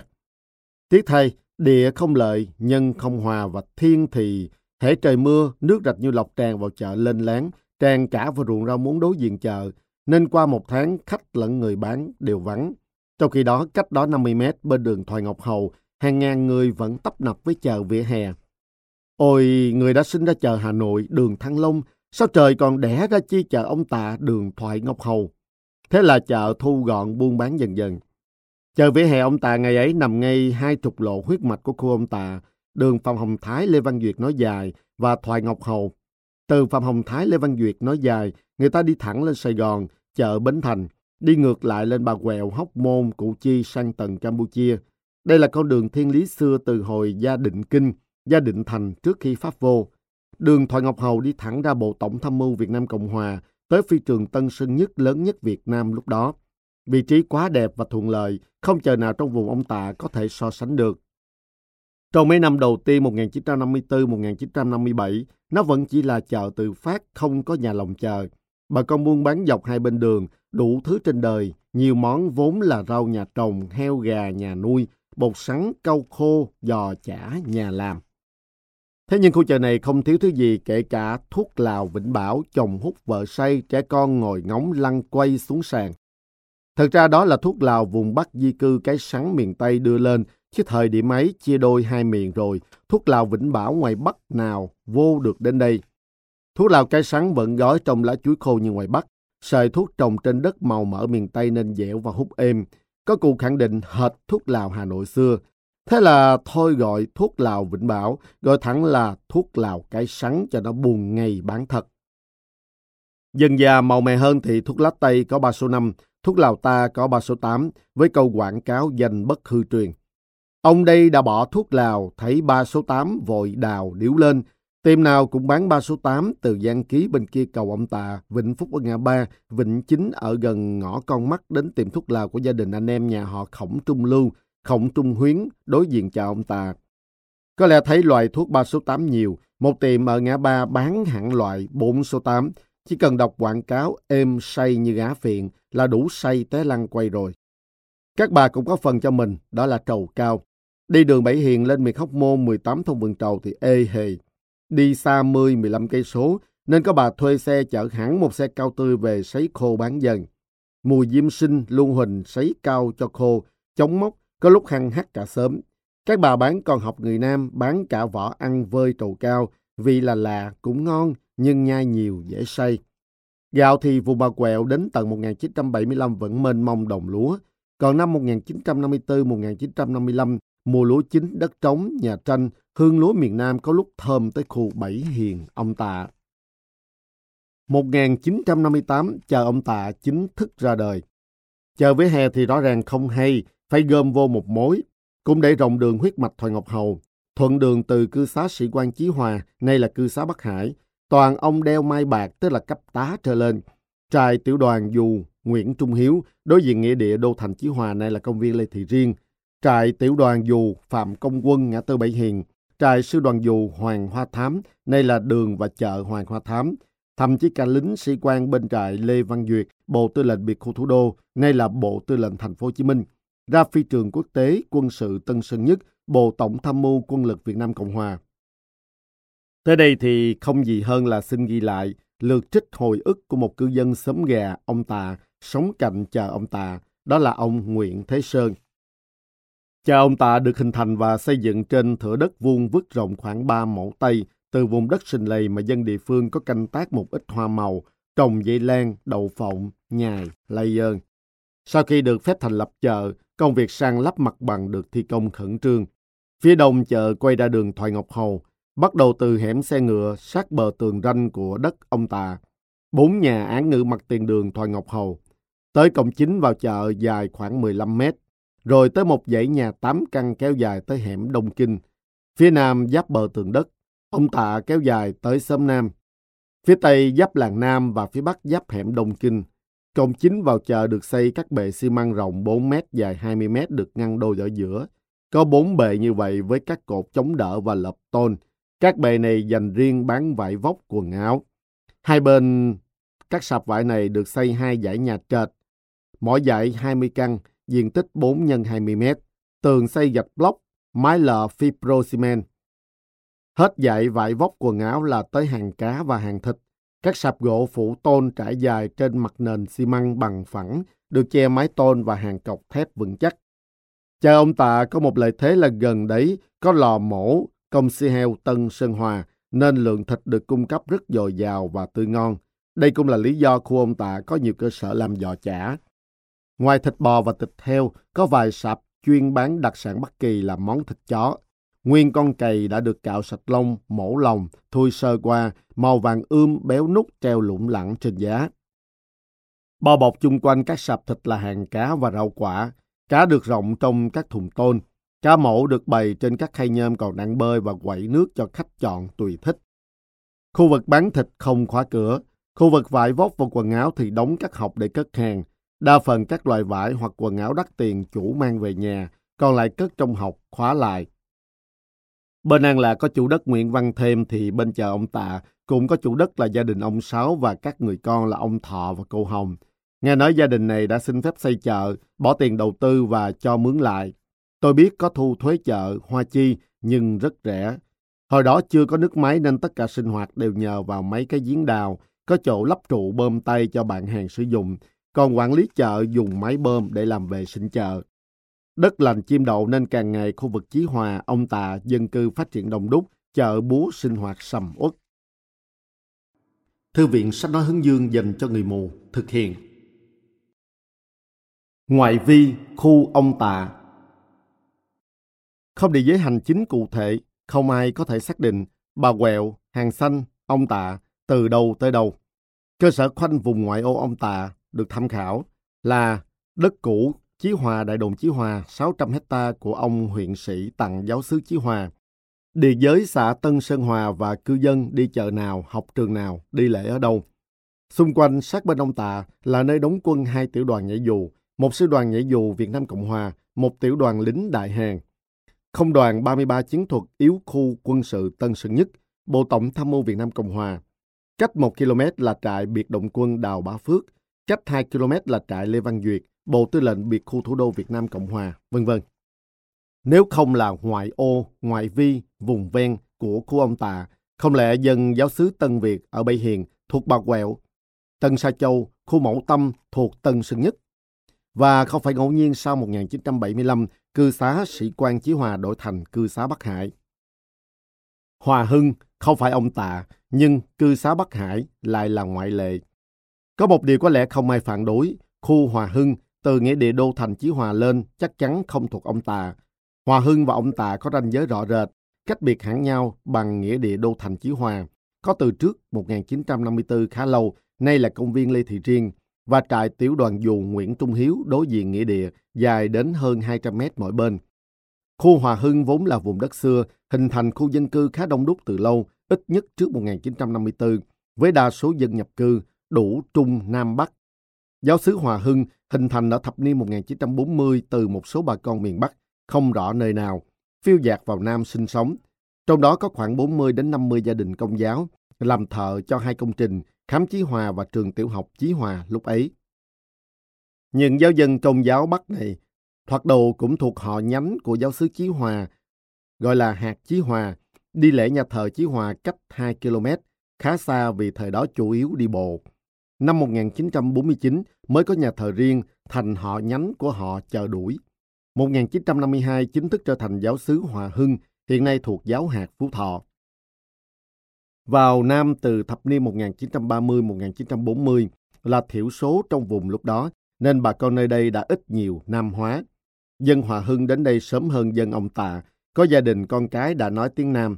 Hồi 1954, khu ông Tạ toàn nhà lá, thì khu Hòa Hưng đã nhiều nhà xây, nhà gạch, đã lập chợ Hòa Hưng mà bà con ông Tà thoạt đầu cũng đi chợ này.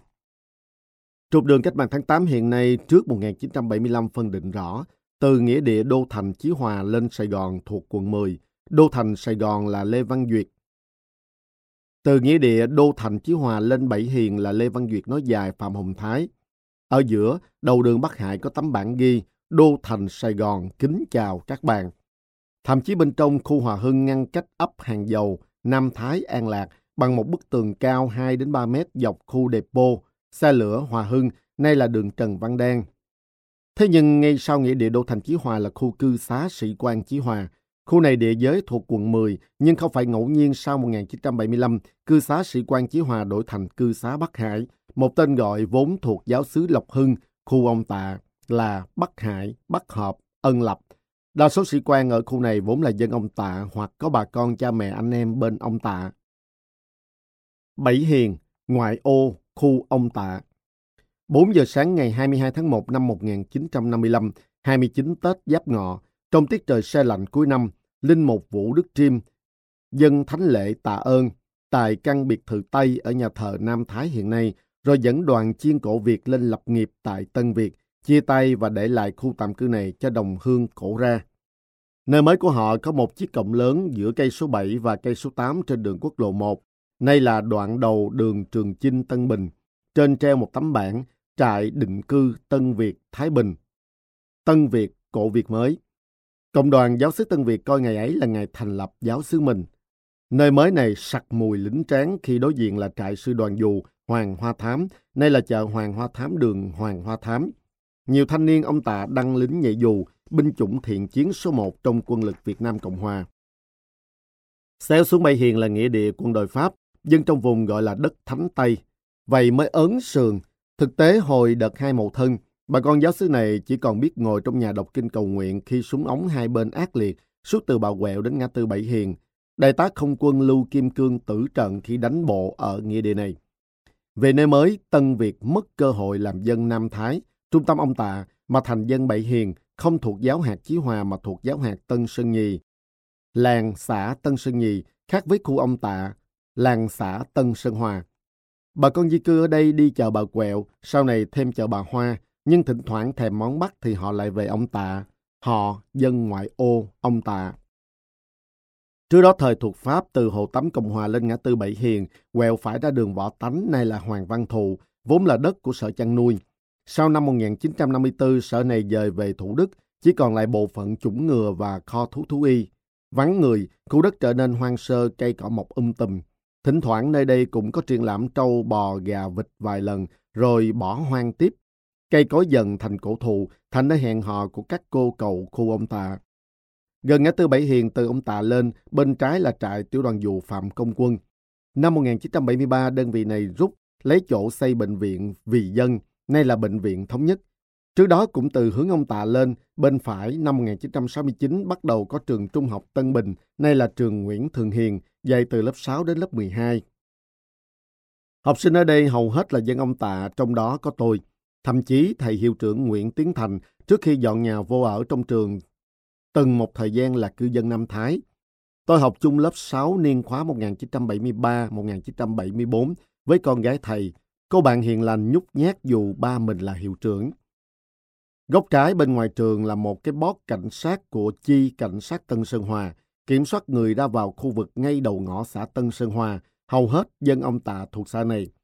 Có lần đi học trễ về nhà dễ ăn đòn, tôi sang ngồi bên kia đường mé bệnh viện vì dân cho hết giờ, thậm chí chưa kịp nóng chỗ thì một anh bạn của dân từ bót này sang hỏi giấy tờ. Khi biết là học sinh trường Tân Bình đi trễ học, không được vô, anh ta dẫn tôi sang bàn giao cho trường làm phúc. Thế nhưng ảnh làm phúc còn tôi phải tội, ăn mấy rô mây quán đích của thầy Tiên, dám học vì làm phiền đến bạn của dân lẫn nhà trường. Khoảng sau 1965 chiến tranh mở rộng, phía trong khu rừng của sở chăn nuôi đóng một đơn vị lính đại hàng vốn khét tiếng hung dữ trong chiến tranh trước 1975. Năm 1973, sau Hiệp định Paris, khu đất này chuyển cho trường Tân Bình với dãy nhà tôn san sát nhau. Xung quanh có hào thoát nước rộng đến 7-8 tấc, tức là 70-80 cm, sâu cũng cỡ đó. Chắc đề phòng uh, khi xảy ra chuyện bị tấn công chẳng hạn, lính trong đó sẽ nhảy xuống hào ẩn nấp phòng thủ. Khu ông tạ thổ ban đầu chỉ dừng lại ở con hẻm bên hông Hồ Tắm Cộng Hòa, không mở rộng sang đây là vì vậy. Khối học sinh lớp 6 năm học 1973-1974 chúng tôi khai trương và học ở giải nhà tôn trong vùng vừa tiếp thu từ lính đại hàng này. Dãy nhà cách giải phòng xây bằng bê tông Phía trên, mặt đường Phạm Hồng Thái, Lê Văn Duyệt nói dài, nay là cuối đường cách mạng tháng 8. Sang bên kia ngã tư Bảy Hiền hiện là đường Trường Chinh, khoảng 100 mét. Học ở đây chúng tôi đi học bằng cổng sao trong khu chăn nuôi. Qua bên kia ngã tư Bảy Hiền, lên bà quẹo có giáo sứ Tân Việt, dòng Đắc Lộ và trường Đắc Lộ, nay là trường Ngô Quyền. Khu vực này không ở trung tâm ông Tạ, nhưng nhiều bà con nơi đây có anh em dòng họ, dây mơ rễ má với bà con bên ông Tạ, và cũng có đi chợ ông Tạ, dù sau này cũng có chợ riêng trong khu của họ.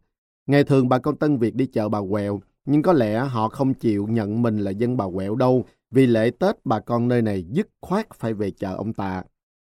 Họ không phải dân ông Tà chính quy mà thuộc vùng ngoại ô, vùng ven, phụ cận ông Tà. Và ngược lại, học trò ông Tà cũng nhiều người học tu sinh ở tu hội đắc lộ như hai anh em ruột tôi chẳng hạn. Cha Tường, thầy chiểu của nhà dòng đắc lộ này là đầu mối chính của bà con tân thế giới với nhiều giáo dân ông Tà. Trước 1975, mỗi lần bà con Việt Kiều, Nimia về thường tập trung và ngủ chơi ở nhà tôi vài ngày, rồi mới chia nhau đi khắp nơi. Sắp về Numia lại tập trung mấy chục người ở điểm hẹn là nhà tôi. Thầy Đa Minh Phạm Ngọc Chiểu của nhà dòng Đắc Lộ còn là cha đỡ đầu của anh tôi khi anh là tu sinh ở đây.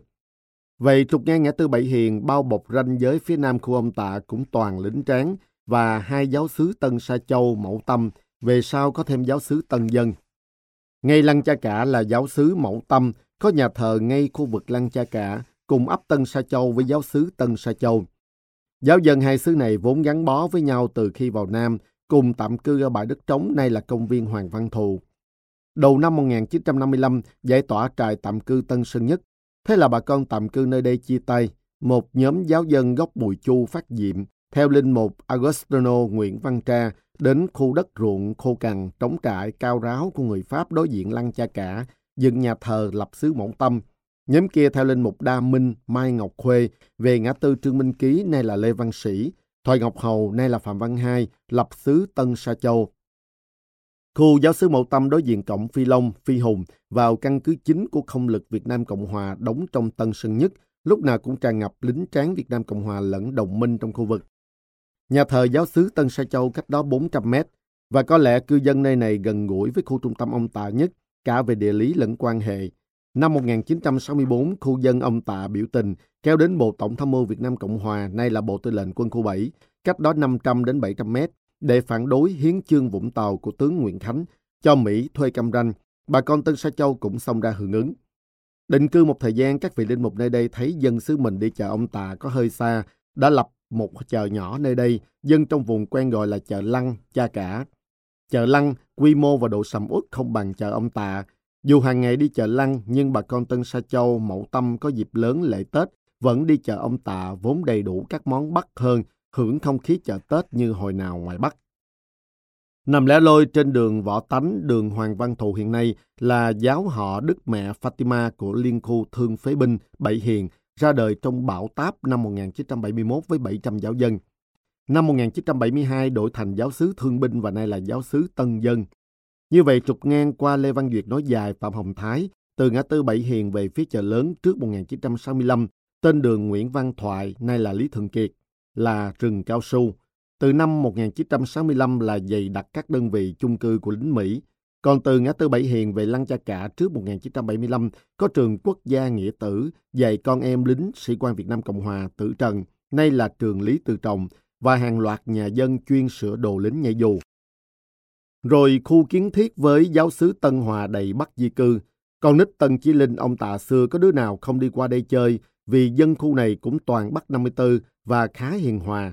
Con nít kiến thiết những mùa Noel trước 75 sang đầy khu ông tạ, nhà thờ Tân Chí Linh ngắm hang đá lồng đèn ngôi sao. Ra khỏi đó là giáo sứ Đa Minh với nhà thờ Ba Chuông, trường Thánh Thomas. Saint Thomas Nay là trường à, Hàng Thuyên, ngôi trường trung học mà hàng ngàn học sinh ông Tạ đến học ở đây, trong đó có anh tôi. Hai giáo sứ Đa Minh, Tân Hòa thuộc giáo hạt Phú Nhuận, chứ không phải hạt Chí Hòa như các giáo sứ ông Tạ. Chị dâu tôi nhà ở phường 1 Tân Bình đi lễ nhà thờ này, nhưng chợ búa cơ bản vẫn về ông ta. Xét cho cùng họ cũng là dân ông ta, nói chính xác là dân ngoại ô ông ta.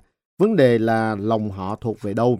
Nói như quan điểm của giáo sứ Nghĩa Hòa khi tách thêm sứ mới, giáo sứ tổng Nhân tức giáo sứ theo người, chứ không đồng sàng dị mộng. Những khu này thật sự đã là hệ thống vòng ngoài bảo vệ và khiến ông Tà thành một khu riêng biệt đông dân Bắc di cư 54 ở miền Nam. Thực tế, trước năm 1975, chiến cuộc Mậu Thân 1968 lẫn 1975 đa phần xảy ra ở các vùng ngoại ô này, không vô khu trung tâm ngã ba ông Tà. Bà con cũng dân ông Tà nhưng có lẽ vì là vùng rìa nên lúc ấy ở nơi vắng vẻ hơn, làm ăn cũng khó khăn vất vả hơn dân vùng lõi ở ngã ba ông Tà, chợ ông Tà. Tản mạn chuyện ma, khu ông Tạ Ngôi nhà cạnh cổng vào xóm chùa Vạn Quan nay vẫn còn, có sân đất rộng. Nhà kiểu Nam Bộ xưa với hàng rào xi măng, độc bình bao bọc. Trong sân có một cây vú sữa, một cây ổi và một giếng nước cũ gần đấy.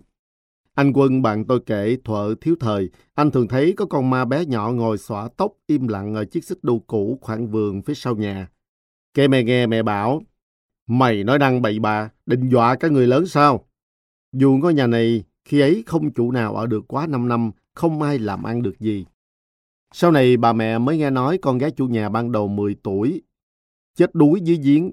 Chủ nhà lắp giếng bằng một nắp xi măng đúc tròn chỉ khoét một lỗ cho nước mưa thoát xuống. Trước nhà thờ An Lạc xưa có một cái hồ khá rộng nuôi cá phi. Giáo dân đi lễ sáng thường cho cá ăn bổng ngô, ruột bánh mì vỏ tròn. Cá có lúc vơi dần do mấy tay câu trộm. Bỗng sau đó chuyện này hết hẳn.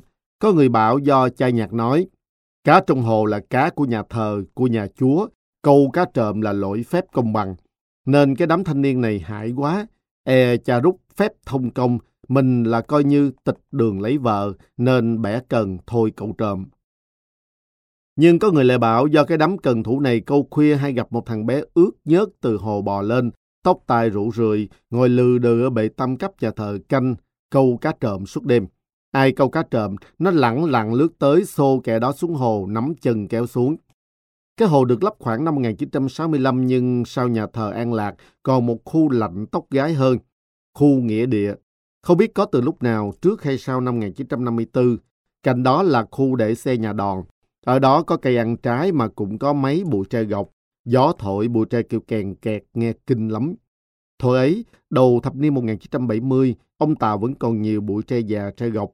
Tre hình như là loại cây dân gia đình xưa vốn thường trồng quanh các khu mồ mã. Năm 1971 đến 1973, tôi đi học lớp 4, lớp 5 trường Mai Khôi, có lúc đi tắt từ khu nhà thờ Vinh Sơn theo con hẻm dọc đường bên hông Hồ Tắm Cộng Hòa đến trường. Giữa đường có một bụi tre nằm khá cao bên vệ hẻm. Trời tan tảng sáng, bụi tre kẹo kẹt lúc nào đi ngang tôi cũng chạy. Tôi chạy có kinh nghiệm vì trước đó khi học lớp 3 trường Tân Chí Linh, tên đúng là trường Chúa Cứu Thế, sau 1975 là trường Nguyễn Viết Xuân Tân Bình, giờ là trường Bình Giả. Tôi cũng ôm cặp chạy khi qua bụi tre khổng lồ nằm giữa con hẻm chùa Khánh Thiền, nay chùa vẫn còn, để ra trường cạnh sân nuôi ngựa. Cái bụi tre này còn gần một khu nghĩa địa dòng họ có vài chục ngôi mộ mà tôi ám ảnh tới giờ, dù nó đã bị giải tỏa từ lâu. Một bụi tre khác còn to hơn nằm ngay một góc nghĩa địa trước rạp đại lợi, nay đã giải tỏa. Gần nhà tôi, mà dân xóm tôi gọi đó là xóm bụi tre, hiện là khu vực trụ sở Ủy ban Nhân dân phường 3 Tân Bình. Lúc đó xóm này vẫn còn nhiều nhà người Nam cố cựu ở đây. Nhà nào cũng bằng gỗ, có một sân đất rất rộng phía trước, rào nhà bằng những hàng cây thưa siêu đổ, cửa nẹo chả đóng bao giờ hoặc chỉ khép hờ. Đám bất kỳ con sớm tôi hay kéo nhau vô đó chơi đủ trò trong này. Ai nói chạy như ma đuổi là nói thật. Vì thằng bé tôi từng chạy một mạch từ ngã ba trước nhà thờ Chí Hòa quẹo phải sang đường Thánh Mẫu trong đêm 26-27 Tết gì đó. Năm đó tôi học lớp 4 trường Mai Khôi, vừa chạy vừa ôm chặt chồng chuyện tranh mới mượn của người bạn Hoàng Hải Triều, nhà bên cư xá tự do. Vì ngay khi vừa qua cổng nhà thờ tôi nghe tiếng động nhẹ sau lưng. Thời đó nhà cửa khu này còn vắng lắm đường xá đêm cuối năm tối thui. Ngoái lại phía sau. Cậu mợ ơi, Tôi gọi cha mẹ là cầu mờ theo kiểu Hà Nội. Có một ai đó lơ lửng trên mặt đất trắng toát như bia mộ tôi vừa nhìn vào. Mà, hay giờ trước đó đi qua khu nghĩa địa Cát Linh một hạt chí hòa, nay vẫn còn trên đường Bành Văn Trân, tôi lỡ bất kính nhìn vào. Nghĩa địa này tường khá cao, có một cổng sắt thưa, nhìn từ ngoài vào là hàng hàng lớp lớp những dãy mộ quét vôi trắng toát, lờ mờ trên lớp cỏ khá cao. Cái bóng người tôi thấy sau đó có thể là hình ảnh của những ngôi mộ còn lưu trong đáy mắt. Thế còn tiếng động. Thằng bé tôi chả hiểu, Thôi, cứ chạy cho lành. Gần khu nghĩa địa này còn có một khu mộ dành cho giáo dân thuộc khu Nghĩa Phát, Nghĩa Hòa mà nay thành khu dân cư đường đất Thánh, phường 6 Tân Bình, hướng ra đường Lý Thường Kiệt và trường Nguyễn Gia Thiều bây giờ. Cuối đường Nghĩa Phát giờ vẫn còn tượng Thánh Michael là cổng vào khu nghĩa địa này. Đám con nít ở đây buổi tối cũng không dám đi ngang. Người lớn kể nhiều chuyện rùng rợn lắm, chuyện thật hay là để dọa trẻ con thì không rõ. Khu nghĩa địa này gần cái ao, gọi là hồ cũng được vì rộng, trong rừng cao su cũ đường Lý Thường Kiệt. Cái ao đó năm 1965 bị lấp, đào lên bao nhiêu là xương từ thời nào không rõ của ai. Hôm đó thằng bé tôi chạy hệt như lần chạy vội xuống nhà khi vừa lên cầu thang nhà bà N để chơi với con trai bà. Lý do, vừa lên hết cầu thang thì nó gặp một người đàn ông đi lướt qua cửa sổ trước tầng trệt gỗ nhà bà L bên ngoài hàng hiên. Ông ta ngoái nhìn nó vô hồn với gương mặt y hệt gương mặt người đàn ông trong ảnh thờ tầng trệt là ba anh V, chồng bà N. Cái gian thờ đặt sau gian bán tạp hóa bên ngoài ấy lúc nào cũng tối mò mò. Ra vào nhà anh V chơi, tôi không dám nhìn khung ảnh thờ, kẻ ông ấy để ý mình thì phải tội. Lại nhớ hồi nhỏ khi tôi một hai tuổi gì đó, nghe mẹ kể lại tôi cũng khóc ngằn ngặt cả đêm, rồi đau ốm suốt. Cạnh nhà tôi lúc ấy là nhà bác Hải, có đứa cháu cũng bằng tuổi tôi. Hệ tôi khóc, tôi ốm, bệnh sao thì bên kia nó cũng thế. Mẹ tôi lo, dù theo công giáo cũng đi coi bói. Ông thầy bói phán, trong nhà bà có thằng bé chết cùng tuổi con bà và con nhà hàng xóm, chôn ngay trong nhà, nằm bảy phần nhà bà, ba phần nhà bên. Mẹ tôi về bảo gia đình đào dọc từ nhà, chỉ một chốc là thấy ngay hài cốt thằng bé nhà chủ cũ, rồi gốc bếp lại à, một bộ của người lớn nữa.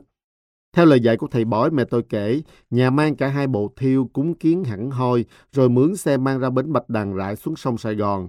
Thế là từ đó tôi hết khóc đêm, hết cả đau ốm. Thằng Thảo bằng tuổi tôi nhà bác Hải bên cạnh cũng hết khóc đêm, hết đau ốm vặt. Thực hư thế nào tôi không rõ vì lúc ấy tôi mới một hai tuổi chả nhớ gì.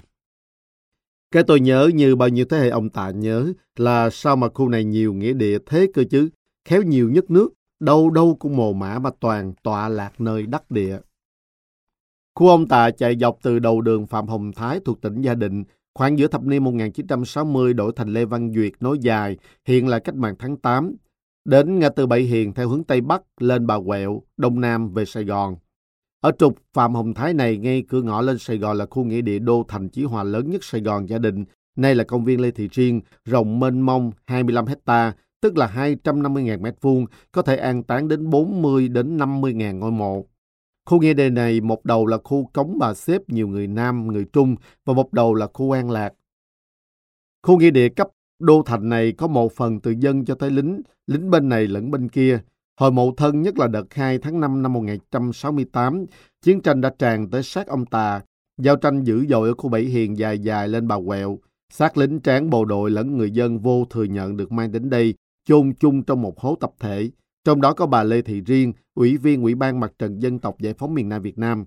Giờ ngay lối vào nơi đây là khu nhà truyền thống, bia tưởng niệm các liệt sĩ đã hy sinh trong cuộc tổng tiến công nổi dậy Tết Mậu Thân 1968. Khi đã giải tỏa xong khu này hồi giữa thập niên 1980 đến năm 1999, chính quyền đã tìm thấy phần mộ ông Trần Phú, tổng bí thư đầu tiên của Đảng Cộng sản Đông Dương, tức Đảng Cộng sản Việt Nam hiện nay, sau 68 năm ngày ông hy sinh. Nơi này hiện là công viên Lê Thị Riêng trông có bia tưởng niệm ông Trần Phú.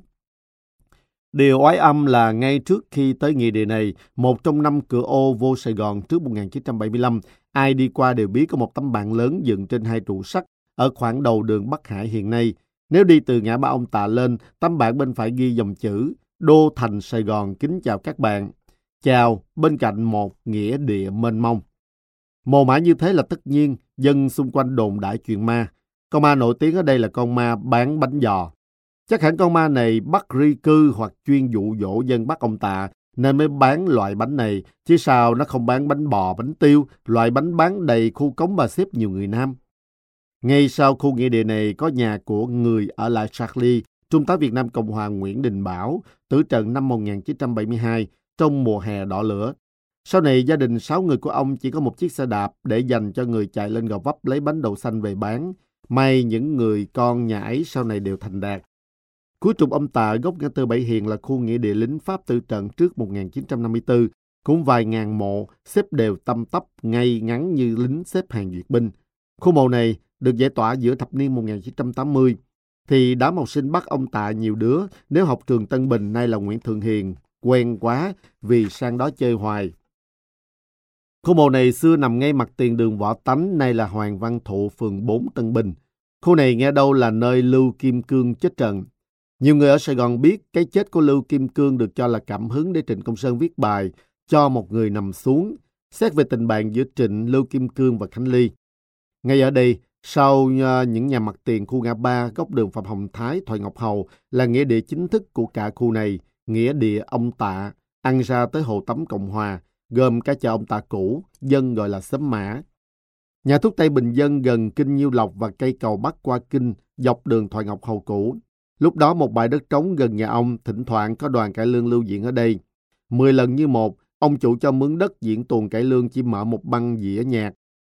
Tuyền những bài hát của cặp vợ chồng danh ca Nguyễn Hữu Thiết Ngọc Cẩm như Trăng rụng xuống cầu, Gạo trắng trăng thanh. Xem ra trong đêm trăng tiếng chày cua, ta hát vang trong đêm trường mênh mang, cơ bộ cũng hợp với khung cảnh xung quanh, cầu, kinh và những đêm ông tạ buổi đầu khá vắng vẻ. Từ ngã ba ông Tạ đi qua chợ ông Tạ là tới một cây cầu có người gọi là cầu ông Tạ. Dù theo kiến thức của tôi từ khi sinh ra tới giờ, ở đây thì cây cầu này không có tên. Năm 1984 sau khi tốt nghiệp đại học, chờ phân công, Ủy ban Nhân dân phường 9 nay thuộc phường 3 Tân Bình có nhờ tôi viết sử của phường. Khi tôi gặp nhiều ông bà cố cựu ở đây để lấy tư liệu, họ nói hồi 1945 Tây chặt đầu Việt Minh ném xuống cầu, mà Việt Minh lùng ám sát Việt Giang Tề Ngụy trong vùng cũng quan sát xuống đây. Gần cuối trục đường Thoại Ngọc Hầu, điểm cuối ông Tạ theo trục này là một nhóm nghĩa địa san sát nhau như Thánh Minh Tương Tế, nghĩa địa Trung Việt, đối diện rạp Đại Lợi. Khu nghĩa địa này cách nhà tôi khoảng 50 mét. Khi giải tỏa năm 1983, có một bài báo trên tuổi trẻ viết mà tôi nhớ nhất một đoạn. Phường 9, nay thuộc phường 3, có 7.000 dân và 7.000 ngôi mộ, người sống sống với người chết. Thật vậy, dân trong vùng Khu đại lợi nơi gia đình tôi ở thấy thân quen tới mức khi nghĩa địa bị giải tỏa, làm chợ Phạm Văn Hai hiện nay, ai cũng thấy thiếu thiếu. Anh tôi sau khi đi bộ đội vài năm về làm ở phường 9 được phường giao phụ trách bốc mộ khu này. Nhà tôi lúc ấy chất đầy các hũ cốt chờ bỏ xương sau khi thiêu xong và mấy thùng phi đựng rượu. Có hôm người ta bốc một lúc hơn trăm mộ, xương bốc lên rửa sạch bằng rượu, rồi rải ra tấm ni lông xếp đúng vị trí chân tay trước khi bàn giao cho thân nhân. Có lần tôi đứng coi một ngôi mộ chôn trước 1975, quan tài bọc nhôm thiết gì đó nên kính, mở hầm ra hầu như còn rõ da thịt. Khi tôi viết những dòng này, Sài Gòn ông Tạ đang tháng 7 ta, tháng cô hồn. Những người muôn năm cũ, hồn ở đâu bây giờ, nhưng vì sao đất này nhiều nghĩa địa như vậy?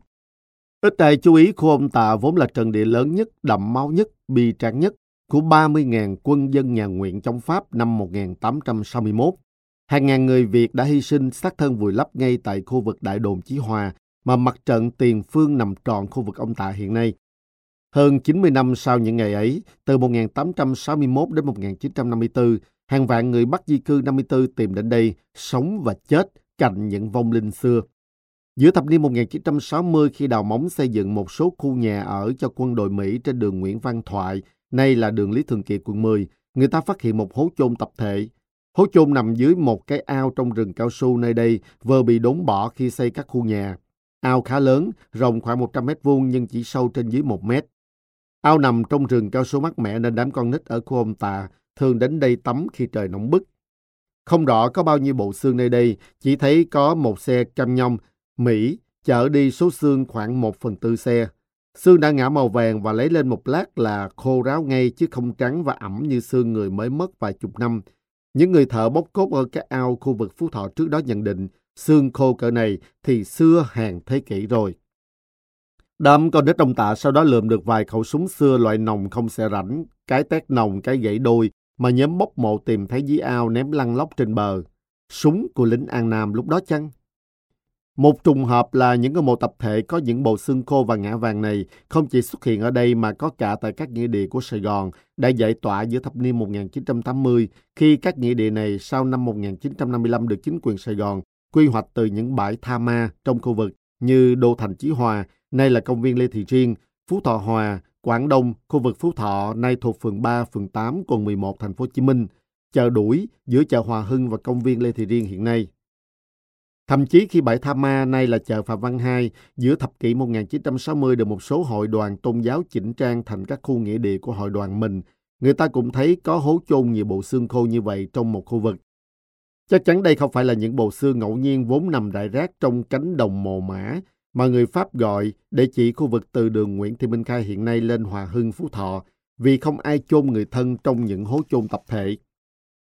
Càng không phải mộ tập thể biền tru, tức là chém ngay không xét xử, sau loạn Lê Văn Khôi 1835, vốn đã xác định ở khu vực cách mạng tháng 8 Điện Biên Phủ 3 tháng 2 hiện nay. Khi đào móng xây dựng lại Bệnh viện Bình dân năm 1968, lính công binh Đại Hàn đã phát hiện hàng trăm bộ hài cốt nơi đây. Bí ẩn ở đây là gì?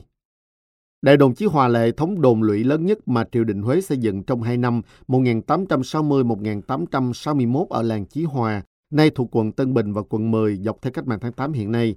Đại đồn nằm phía tây bắc thành gia đình đã bị Pháp đánh chiếm năm 1859 nhằm thực hiện chủ trương đánh và giữ của nhà Nguyễn lúc đó. Báo Phụ nữ Tân Văn số 28 ngày 7 tháng 11 năm 1929 đăng bài thơ Qua Chí Hòa Hoài Cổ của tác giả Sài Sơn PHC.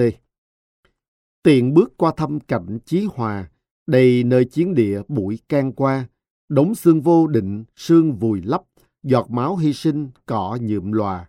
Cứu nước chặn nề, thân sống thác, liều mình không quản sức sông pha. Người xưa cảnh cũ, nay còn nhớ, tan hại buồn thay, nội nước nhà. Với bài thơ, tác giả đã xác định thi thể của những binh sĩ Việt vô danh trong cuộc chiến đại đồn Chí Hòa 1861 đã được chôn tập thể, gọi là đống xương vô định, ngay tại khu vực mình hy sinh. Điều này trùng khớp với nội dung lá thư của một người lính Pháp gửi về cho gia đình mình khi khói lửa cuộc chiến vừa tan. Thi thể những người lính An Nam mà con không thể nào không khẳng định, quả cảm hơn đội quân tấn công Pháp Tây Ban Nha, đã được chôn vùi ngay bên ngoài các tường bao bằng đất của chiến lũy kỳ lạ và cực kỳ vĩ đại này dưới các hào nước quanh đồn. Lâu nay, các nhà nghiên cứu thường chỉ nói tổng thể về khu vực đồn lũy lớn nhất của quan quân nhà Nguyễn kháng cự lại cuộc xâm lược của người Pháp những năm 1859-1861. Chẳng hạn, nhà văn Sơn Nam nói đại đồn ở làng Chí Hòa Phú Thọ nằm dọc rạch Nhiêu Lộc, lấy một đoạn đường thiên lý đi Tây Ninh làm trục trung tâm. Còn theo địa chí văn hóa thành phố Hồ Chí Minh, trước đại đồn nằm trong thôn Tân Hưng, đến năm 1836 đổi tên thôn là Hòa Hưng, thuộc tổng Bình Chánh Thường. Năm 1910, thôn Hòa Hưng thuộc tổng Dương Hòa Thượng tỉnh Gia Đình. Ranh giới các làng xưa không cụ thể, đường xá lúc ấy hầu như chỉ là những đường mòn mà ngay sau đó người Pháp đã thay đổi hoàn toàn, nên các ý kiến về khu vực đại đồn thường chỉ có thể phỏng đoán. Chúng tôi xin được dựa vào những kênh rạch trên bản đồ cuộc chiến thời đó và những đống xương vô định để tiếp tục đưa thêm một phát họa khu vực đại đồn xưa. Theo đó, đại đồn có hình thang mà đáy lớn nằm ở khu vực ngã ba ông Tà, cắt ngang đường cách mạng tháng 8 hiện nay. Bên ngoài đáy lớn này là con rạch gãy cạnh trở thành hào nước tự nhiên, cản đà tấn công của đối phương. Năm 1862, người Pháp đã biến đoạn hào này thành một đoạn của kinh vòng thành. Con kinh này bị lấp dần hồi từ trước 1975. Cuối thập niên 1980, nhiều lần đi qua khu Bắc Hải ra thành Thái hiện nay, tôi vẫn còn thấy một số đoạn khá rộng, trồng ra muống, này thì mất hẳn. Cành dọc phía bắc của đại đồn hình thang áp sát kênh Nhiêu Lộc làm hào tự nhiên. Có rạch này qua đường Hoàng Văn Thụ phía sau trường Trung học phổ thông Nguyễn Thượng Hiền, đầu thập niên 1980, phía sau trường vẫn còn kênh con rạch này.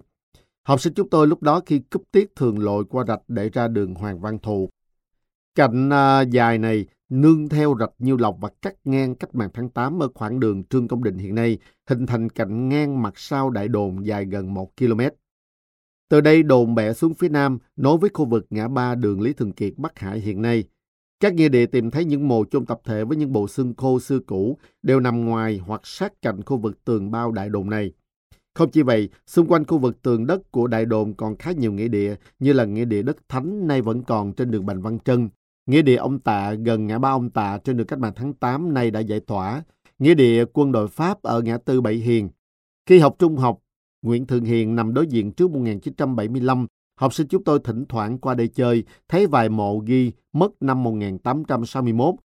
Năm Pháp tấn công đại đồn Chí Hòa đã giải tỏa giữa thập niên 1980.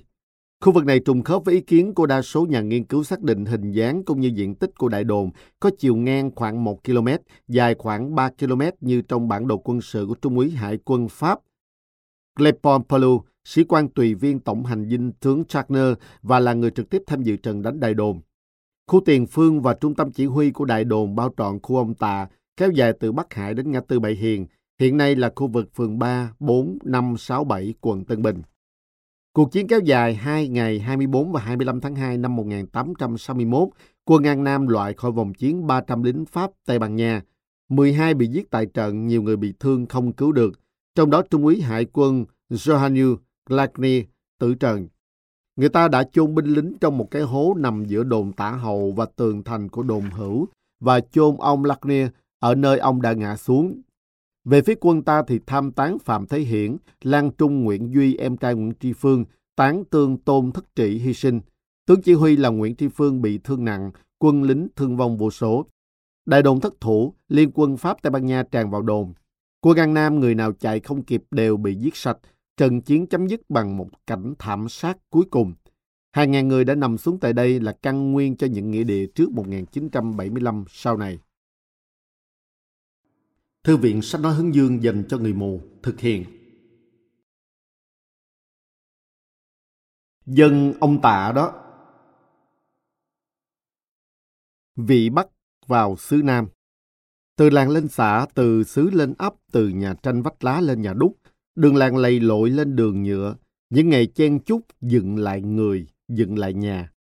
Trước tiên xin kể về bước chân vàng lý gánh gồng của một gánh bún chả. Hơn nửa thế kỷ, cụ thể là 51 năm, từ 1956 đến 2007, dân ông Tạ nói tới bún chả Ngọc Hà, khu ngã ba ông Tạ, thì ai cũng biết, cùng ăn. Quán bún chả quen thân với toàn bộ lịch sử ông Tạ, xưa thuộc hàng sang với chả đùm ngon tuyệt vời và nước mắm chua chua ngọt ngọt mà cái khẩu vị của tôi tới giờ vẫn chưa thấy bún chả nơi nào bằng. Kể cả khi ra Hà Nội, ăn bún chả Hà Nội nhiều lần. Hương lẫn vì bún chả ở đây như gây nghiện rất khó tả, thơm nồng nàn, vừa đủ vừa chứ không gắt.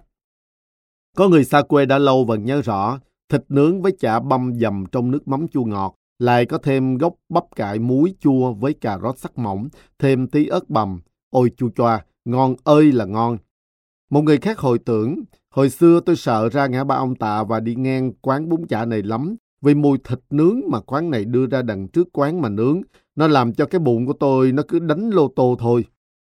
Quá đúng, khi ấy trước quán là hàng vỉ chả trên khay than hồng, bên cạnh là một cái quạt điện to để thổi than làm mùi thịt nướng thơm ngào ngạt ra đường. Đi ngang qua là chỉ muốn tạt vào làm một chầu. Người ông tạ làm sao quên. Và khách cũng không quên ông bố vừa giữ xe cho khách vừa đứng cửa tính tiền khách. Ít nói nhưng rất nhã nhặn thanh lịch kiểu Hà Nội xưa. Ông chủ đang vốn quê từ Liêm, Hà Nội. Bà chủ quán là cô Nguyễn Thị Oản, quê Hà Đông. Để có được quán bún chả chiều ngang nhỏ thôi, có lẽ chỉ non 3 mét ngang, nhưng lừng lẫy một thời là cả một hành trình vạn dặm của bà chủ quán xưa. Ban đầu, bà vợ gánh bún bán dọc đường, từ Bắc Hải đến Bảy Hiền, vào các xóm An Lạc, Nam Thái. Khi nào mệt, dừng chân ở tiệm chụp ảnh Á Đông, nay là tiệm bán đồ trang trí đám cưới tơ hồng, ngay đầu ngã ba. Vừa nuôi con vừa bán bún, một tay bà làm hết. Mua bún tươi sợi nhỏ từ trong lò ra còn nóng hổi, tẩm ướp thịt xiên que, pha nước mắm, ngâm gốc bắp cải muối chua, cà rốt bào mỏng vân vân. Bảy năm ròng rã theo bước chân người mẹ trẻ Hà Nội có đứa con gái cả tên Ngọc. Khi di cư 1954 mới 1-2 tháng tuổi, đến 4 năm tuổi đã biết sách cái xô lẩm chậm bước trẻ thơ theo mẹ, đi tới đâu xin nước rửa bát đĩa tới đó. Khi bắt đầu bán, hai ông bà có thêm hai con, rồi bảy người con nữa lần lượt ra đời. Lương lính của chồng, gánh bún chả bán rong của vợ nuôi 10 đứa con bé tí lít nhít. Đến 1963 mới sang được một cái sạp trong chợ ông Tà và bán tại đó không rảo bộ bán rong nữa. Và 5 năm sau, 1968, hai vợ chồng gom góp mua được căn nhà mặt tiền đường Phạm Hồng Thái, chính thức mở quán bún chả Ngọc Hà. Quán gần ngã ba ông Tà, nhìn xéo qua bên kia đường là trường Thánh Tâm, nhiều lần các thầy trò trường này kéo cả lớp sang ăn. Hơn 20 năm sau, quán chuyển cho cô con gái thì vẫn hương vị như ngày mới vào Nam. Từ gánh lên sạp, từ sạp lên quán, từng bước vất vả nhưng mạnh mẽ vững chắc, thậm chí quyết liệt vì không còn đường lùi nếu muốn tồn tại trên vùng đất mới là nước là cái. Ngọc Hà như một hình ảnh thu nhỏ của cư dân ông ta. Khu dân người Bắc Đông thì phải nói tới món phở. Dân khu ngã ba ông ta hồi thập niên 1960 đều biết xe phở mầm. Chủ xe là ông Mầm, vốn chân chất, chỉ thú làm ăn. Nhưng khi Cương, con trai ông đụng đàn em Sơn Đảo, thì sẵn sàng đánh nhau dằn mặt dù sau đó cao chạy xa bay. Rạc chân, khom lưng, đẩy xe phở bán vào. Ít năm sau ông Mầm cũng mua một căn nhà mặt tiền gần ngã ba ông Tà như bún chả Ngọc Hà bên kia ngã ba.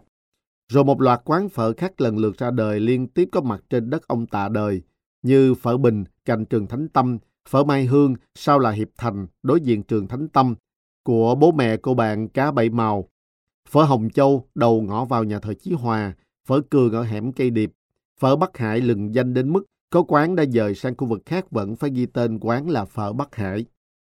Ngay cạnh quán phở ông Mầm, quán phở này lấy tên là phở Hải Phòng, chắc quê quán ông Mầm, nhưng bà con vẫn gọi phở ông Mầm. Là nhà của bố mẹ ca sĩ Vũ Khanh, lúc bán xe đạp mang tên Phúc Tiến, lúc mở quán phở. Hai quán gần nhau mà quán nào cũng đông khách. Gần nhà tôi sớm đầy lợi là phở Hương Lan, gần hẻm vào nhà thờ Vinh Sơn. Sau này mở tiệm tạp hóa lấy tên Tiến Hưng, tên của hai người con trai là Tiến và Hưng. Hưng là cha đỡ đầu của thằng cháu đích tôn của mẹ tôi. Không bao giờ quên những lần cầm tô sang quán mua nước phở về ăn với cơm nguội. Đó không phải là chuyện của con nhà nghèo, mà hình như là một kiểu ăn ngon của dân Bắc 54. Có người khá giả, tôi thấy cũng từng ăn như thế. Quán phở sau này gọi là tiệm phở, như bà con Nam Bộ kêu vậy, mọc lên la liệt của ông tạ. Tô phở Nam cũng dần thay cho bát phở Bắc. Tương đỏ tương đen, rau rợ, hành trần giá trùng, bày đầy trên bàn các tiệm phở và nước dùng bắt đầu ngọt hơn. Phở ông tạ đã dần là phở Sài Gòn, phở Nam, chứ không hẳn là nước trong, không giá, không rau, chỉ có tương ớt, không tương đen như phở Bắc. Xe phở chỉ còn lác đác như xe phở cụ khang đầu ngõ cổng bơm. Và hình như cô cậu bé nào ở khu này cũng nhớ chuyện ngày xưa mình từng bị ốm phở. Cứ ốm là được bố mẹ mua cho tô phở. Chào ơi, những tô phở ốm ngày xưa nó ngập tràn yêu thương gia đình. Những gia đình như gánh bún chả Ngọc Hà, xe phở ông Mầm không thể lùi được vì đó là cả cuộc sống của mình trên vùng đất mới, nuôi lớn dần bao nhiêu ước mơ mới.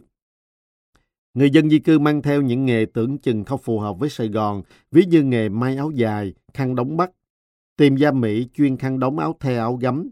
Đối diện tiệm phở Bình, cạnh trường Thánh Tâm cách một con hẻm nhỏ, sức sống của khăn đóng áo dài Bắc cũng kiên cường lắm. Giữa thập niên 1960, các cụ già người Bắc của ông Tạ hầu hết chỉ khăn đóng áo dài the trong các dịp lễ lạc. Vậy mà tiệm gia Mỹ đỉnh đạt kinh doanh ở đấy dễ hơn nửa thế kỷ giờ vẫn còn. Có lẽ do tiệm này vẫn khăn thật là đẹp, các nếp ly khăn đều tâm tấp. Các tiệm gia Mỹ vài căn là phòng răng đào gia mưu, Phía sau phòng răng là nghĩa địa, bên hông phòng răng là con hẻm ra vô nghĩa địa, ông tạ. Sau phòng răng có cái giếng.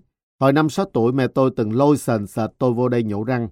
Thằng bé tôi tê tái cõi trần gian, dãy dụa đòi về khi thấy kềm kéo ống chích trong phòng. Đã lúc ngoác mồm rống, hét đến mức ai đi ngoài đường cũng nghe nó kêu cứu thảm thiết, thì ông nha sĩ mưu tỉnh bơ nhét khúc gỗ mềm vô miệng.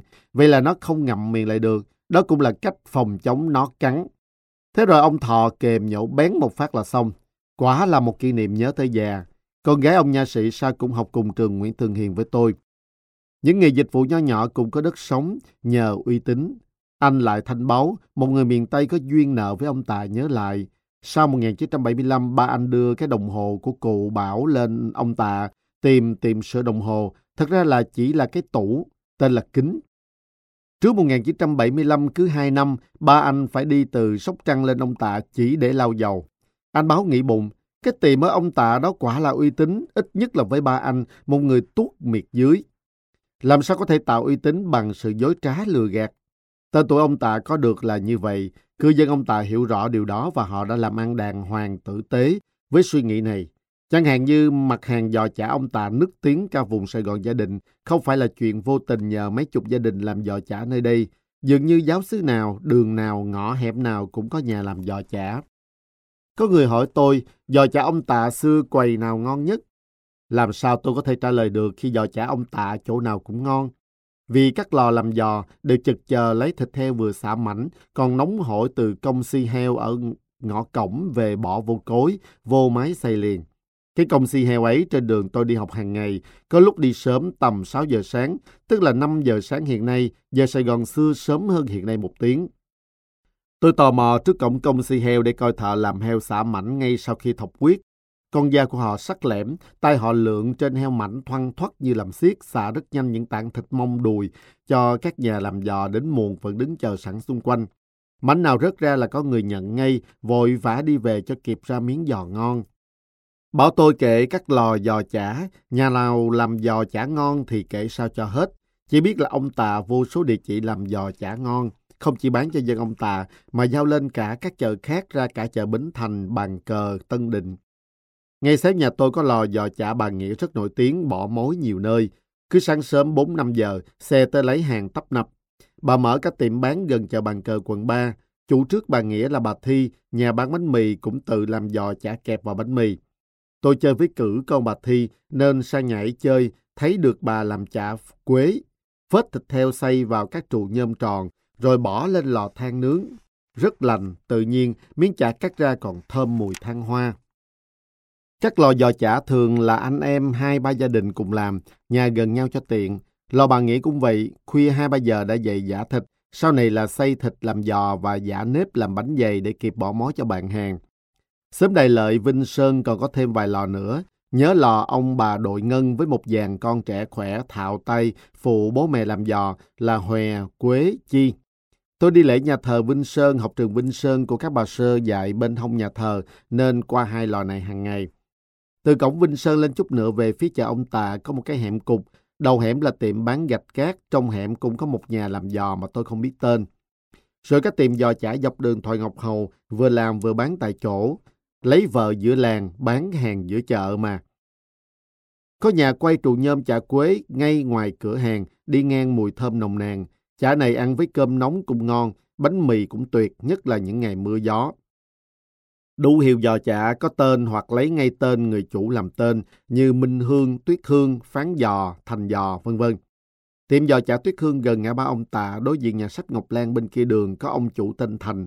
Tết nhất mua giò đây về ăn Tết là trần ai khoai củ vì phải đi tới đi lui hẹn lui hẹn tới. Sáng 30 Tết, khách càng sốt ruột chờ lấy giò. Có người sợ không có giò ăn Tết buông lời gắt củ kiệu. Kệ, bà Thành vẫn vui vẻ nhẫn nha như thường. Bà nuôi đám con gần chục đứa nhà vẫn ngăn nắp sạch sẽ thì có gì phải vội. Nói như dân Sài Gòn là từ từ em nào cũng có phần. Thịt nóng, nước mắm ngon thượng hạng đã cho ra những khoanh giò khi cắt ra chắc thịt hồng hồng điểm những bọt khí. Cầm cái giò bọc lá chuối đã thấy thơm phức. Thịt pha bột không thể nào được như vậy dù có phụ gia. Thịt heo cung ứng cho lò thoạt đầu cũng là heo nuôi của nhiều nhà trong vùng. Có lẽ ông Tổng Vi nhà cuối đường Thăng Long là một trong những nhà nuôi nhiều nhất, có lúc đến chuồng heo nhà ông đến cả trăm con.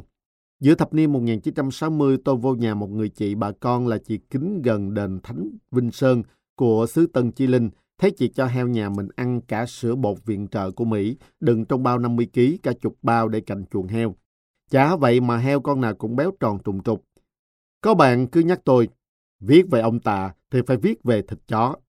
Thì đây, quán thịt chó đầu tiên của ông Tạ lừng danh giới giang hồ thịt chó, tên tiệm nhiều nơi bắt chước theo, đó là quán cây còn. Quán này nằm đối diện nhà thờ Nam Thái khiến góp phần hình thành cái suy nghĩ cư dân công giáo thì lễ phục sinh Giáng sinh là phải ăn thịt chó. Nói vậy oan ức lắm, sớm tôi toàn công giáo kể cả nhà tôi, mấy ngày lễ trọng này tôi chả thấy ai mua thịt chó về sơi. Chủ quán cây còn là ông bà giáo dưỡng, ông từng đi dạy, sao nghĩ mở tiệm cây bảy món cho ai muốn ăn cũng tiện, khỏi phải lách cách từ nấu nướng như hồi bà con mới vào, năm 54-55. Thời đó và tận sau này, nhiều bà con của ông Tạ thích mua thịt chó về tự làm lấy chứ ít ra tìm. Nên dọc đường Thoại Ngọc Hầu, Phạm Hồng Thái quanh ngã ba ông Tạ và trong chợ ông Tạ mới có mấy quầy treo chó thui sẵn. Sau này thêm hai tiệm nữa trên đường Thoại Ngọc Hầu cũng nổi danh, trước hết nhờ cái tên. Đầu tiên là quán ô kìa, cách ngã tư Thoại Ngọc Hầu Trương Minh Ký chừng 100 mét. Bên kia đường là quán đây rồi, đối nhau chàng chát. Vậy càng rõ sự cạnh tranh vui vẻ ông Tạ ra sao. Khoảng đầu thập niên 2000 bên trái đường Chấn Hưng là một giải tiệm thịt chó bình dân khách ăn lai rai. Rồi cái tiệm thịt chó của ông Tạ dần đi vào lịch sử. Mấy sạp cày tơ, mọc, tồn, bảy món, nổi tiếng nhất của ông Tạ cũng vắng dần dần, chỉ còn cái tên gợi nhớ kỷ niệm. có tiệm tái xuất rồi ít lâu cũng dẹp. Vậy mới hay, thịt chó không phải được đa số dân ông Tạ ưa chuộng như thiên hạ đồn thổi, nếu không muốn nói là số ít. Thế mới nói, lời đồn, dân ông Tạ mê thịt chó là oan, có cầu tất có cung và ngược lại. Phở, xôi, giò chả ông Tà mọc nhiều hơn nắm, giờ vẫn đông vui, chứ đâu có như con cậy tơ, nhất bạch nhì vàng, tam khoan tứ đốm, vắng bóng dần dần. Thôi cũng xin à, khép lại chuyện này. Cây ơi, chào mi, nha nha. Làng lên xã, xứ lên ấp, dân ông Tạ cứng cỏi, đất ông Tạ mạnh mẽ vì không còn đường lui. Sau năm 1956, tên gọi Tân Bình được tái lập với tư cách quần. Các làng trong quận này lên đời gọi là xã. Cụ thể ngày 29 tháng 4 1957, Chính phủ Việt Nam Cộng Hòa ra Nghị định 138 BNV trên HC trên ND, ấn định địa giới tỉnh Gia Định gồm 6 quận với 10 tổng 61 xã, trong đó tăng thêm hai quận là Bình Chánh và Tân Bình. Quận Tân Bình được thành lập trên cơ sở các tổng dương hòa thượng gồm 7 xã Bình Hưng Hòa, Phú Nhuận, Phú Thọ Hòa, Tân Hòa, Tân Sơn Hòa, Tân Sơn Nhì và Vĩnh Lộc ra khỏi quận Gò Vấp. Quận lỵ đặt tại xã Phú Nhuận. Trụ sở hội đồng xã Tân Sơn Hòa đặt cạnh trường Tân Sơn Hòa, nay là trường Ngô Sĩ Liên, cách trường một con hẻm nhỏ. Đó là một ngôi nhà trệt tường gạch lập ngói có sân rộng, khung cảnh bình yên và thân thiện. Ngôi nhà này đã bị phá bỏ xây trường mầm non hiện nay. Năm 1958, đồng thời với nhà lồng chợ ông Tạ xây dựng khá bề thế, thuộc loại tầm cỡ trong khu vực lúc đó, nay là khuôn viên và đường vào trường Phạm Văn Hai, phường 5 Tân Bình. Đường làng Tân Sơn Hòa, tên gọi chính thức là Hương Lộ 14 với bề ngang chừng 5-6 mét, được nâng cấp thành đường nhựa Thoại Ngọc Hầu, bề ngang 12 mét mở rộng hai bên. Đây cũng là lý do vỉa hè đường Thoại Ngọc Hầu đoạn từ cầu ông Tà lên ngã ba ông Tà, vỉa hè nhiều nhà chỉ còn một mét. Con đường nhựa này không chỉ cho dân cư ông Tạ mà còn là con đường chính để lính Việt Nam Cộng Hòa ra vô phi trường Tân Sơn Nhất bởi gần hàng loạt trại lính lẫn Bộ Tổng tham mưu quân lực Việt Nam Cộng Hòa như có kể ở trên. Nhà cửa của ông Tạ thay đổi rất nhanh, chỉ vài năm, hàng trăm ngôi nhà tranh vách lá khu vực quanh chợ ông Tạ, thậm chí là dãy lều, cùng phía với chợ ông Tạ, phòng khám ông Tạ, đã lần lượt trở thành những ngôi nhà một trệt một lầu gác gỗ. Xưởng mộc xưởng gỗ dựng nhà mộc liên tục từ ngõ cổng bơm tới ngã ba ông Tà lên tới gần hồ tắm Cộng Hòa. Tuy có nhà lồng chợ, nhiều sạp hàng vẫn thuê mướn vỉa hè của các chủ nhà để bán hàng lặt vặt, hàng ăn, chè, cháo xôi. Những xe phở, thúng xôi, gánh bún của dân làng ông ta vẫn rảo bước từ đường phố đến vô số các con hẻm chằng chịt trong khu vực. Nhà cửa của ông Tạ vốn không bằng nhà cửa những khu tái định cư khác, rộng rãi ngay hàng thẳng lối ở Sài Gòn gia đình như là Bình An, quận 8, Sớm Mới, Gò Vấp, Trung Chánh Hóc Môn, vân vân. Hầu hết những ngôi nhà ở ông Tạ chỉ vài chục mét vuông một căn. Nếu 1954-1955, giáo dân 8 giáo sứ đầu tiên khu vực trung tâm ông Tạ tổng cộng chỉ 10, 15 ngàn, thì vài năm sau 1960, 8 giáo sứ thống kê giáo dân xứ mình cộng lại đã trên dưới 30 ngàn người. Và tất nhiên còn hàng vạn bà con người Nam cứu cừu vẫn ở đây. Đến 1970, con số thống kê chính thức của chính quyền Sài Gòn cho thấy xã Tân Sơn Hòa ít nhất 70% là người Bắc di cư, hiện nay tương đương với khu vực các phường 1, 2, 3, 4, 5, 6, 7 quận Tân Bình. Có dân số là 101.710 người, gần bằng với Biên Hòa lúc ấy. Xếp hàng thứ hai về số dân trong quận Tân Bình, chỉ sau Phú Nhuận vốn là vùng đất có tên tuổi hàng trăm năm với 163.033 người. Các xã còn lại của Tân Bình ít hơn hẳn như Phú Thọ Hòa 61.879 người, Tân Sơn Nhì 52.014 người, Tân Phú 23.709 người, Vĩnh Lộc 10.238 người. Xung quanh khu vực trung tâm ông Tạ là ngoại ô của nó như Tân Việt, cư xá Kiến Thiết, Lăng Cha Cả, cư xá Sĩ Quan Chí Hòa này là cư xá Bắc Hải. Với hàng vạn dân Bắc 54 nhiều người vẫn tìm về đây mua bán những món Bắc. Một chuyện nhỏ về ấn tượng người nơi khác về khu ông Tạ. Một buổi sáng năm 1974, thằng bé tôi đến tòa soạn báo thiếu nhi số 159 Thiệu Trị, nay là đường Trần Hữu Trang, Phú Nhuận, bên cổng xe lửa số 6 trên đường Lê Văn Sĩ hiện nay, gửi cộng tác bài thơ văn. Chị Đỗ Phương Khanh, chủ vườn hồng của tuần báo thiếu nhi nổi tiếng trước 1975, vợ nhà văn Nhật Tiến, chủ bút thiếu nhi thời đó, thấy tôi lấp ló ngoài cổng gọi vào hỏi, Nhà em ở đâu? Tôi thưa dạ em ở ông Tạ. Chị Phương Khanh nói, ôi, chị vừa ở ông Tạ về, chị hay đi chợ ông Tà mua các món bắt về làm bánh tôm. Chen chút chật chội, không thể nào không nói đến sự cạnh tranh mạnh mẽ để tồn tại của bà con ông Tà, nhất là khi ông Tà sát cạnh Sài Gòn và cư dân các nơi tìm đến đây ngày càng nhiều. Đa số là bắt di cư nghe đồn về dân ông Tạ đó mà tới. Sức mua của dân ông Tạ và dân vùng ngoại ô của nó lên đến hàng chục vạn, bằng cả một quận trung bình của miền Nam lúc đó. Nhiều người Bắc 54 ở các tỉnh khi lên Sài Gòn cũng dứt khoát phải ghé ông Tà.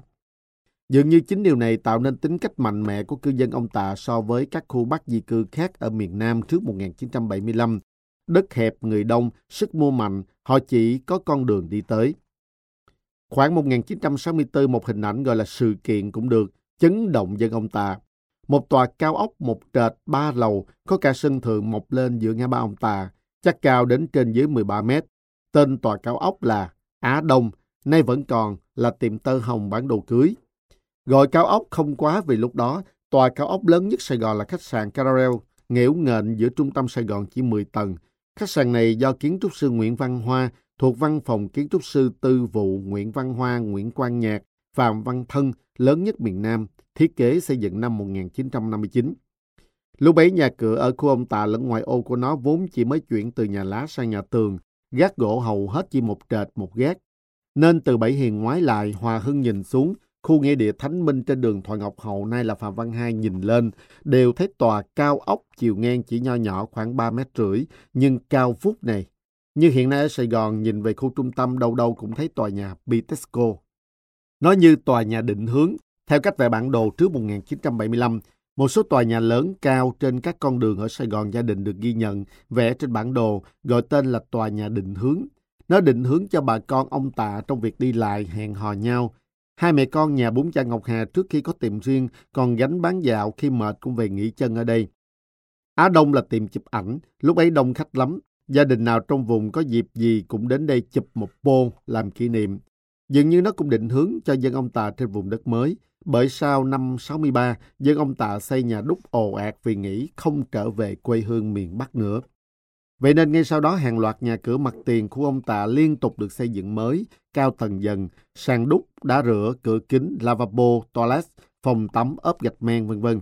Thiết kế nhà với kiểu dáng lam đứng làm ngang hiện đại nhất của Sài Gòn thập niên 60-70, điển hình là ngôi nhà 4 năm tầng của tiệm bánh Quang Minh ngay ngã ba ông Tạ. Dáng hao hao tòa nhà ngân hàng trên đường Hàm Nghi cũng do văn phòng kiến trúc sư tư vụ Nguyễn Văn Hoa, Nguyễn Quang Nhạc, Phạm Văn Thân thiết kế. Mặt ngoài nhà lát ve chai nghiền nhỏ, khi nắng chiếu vào nhà lóng lánh ánh sáng rất đẹp. Tiệm bánh Quang Minh là tổng đại lý bán sĩ bánh kẹo thuốc lá lấy tên theo người con trai.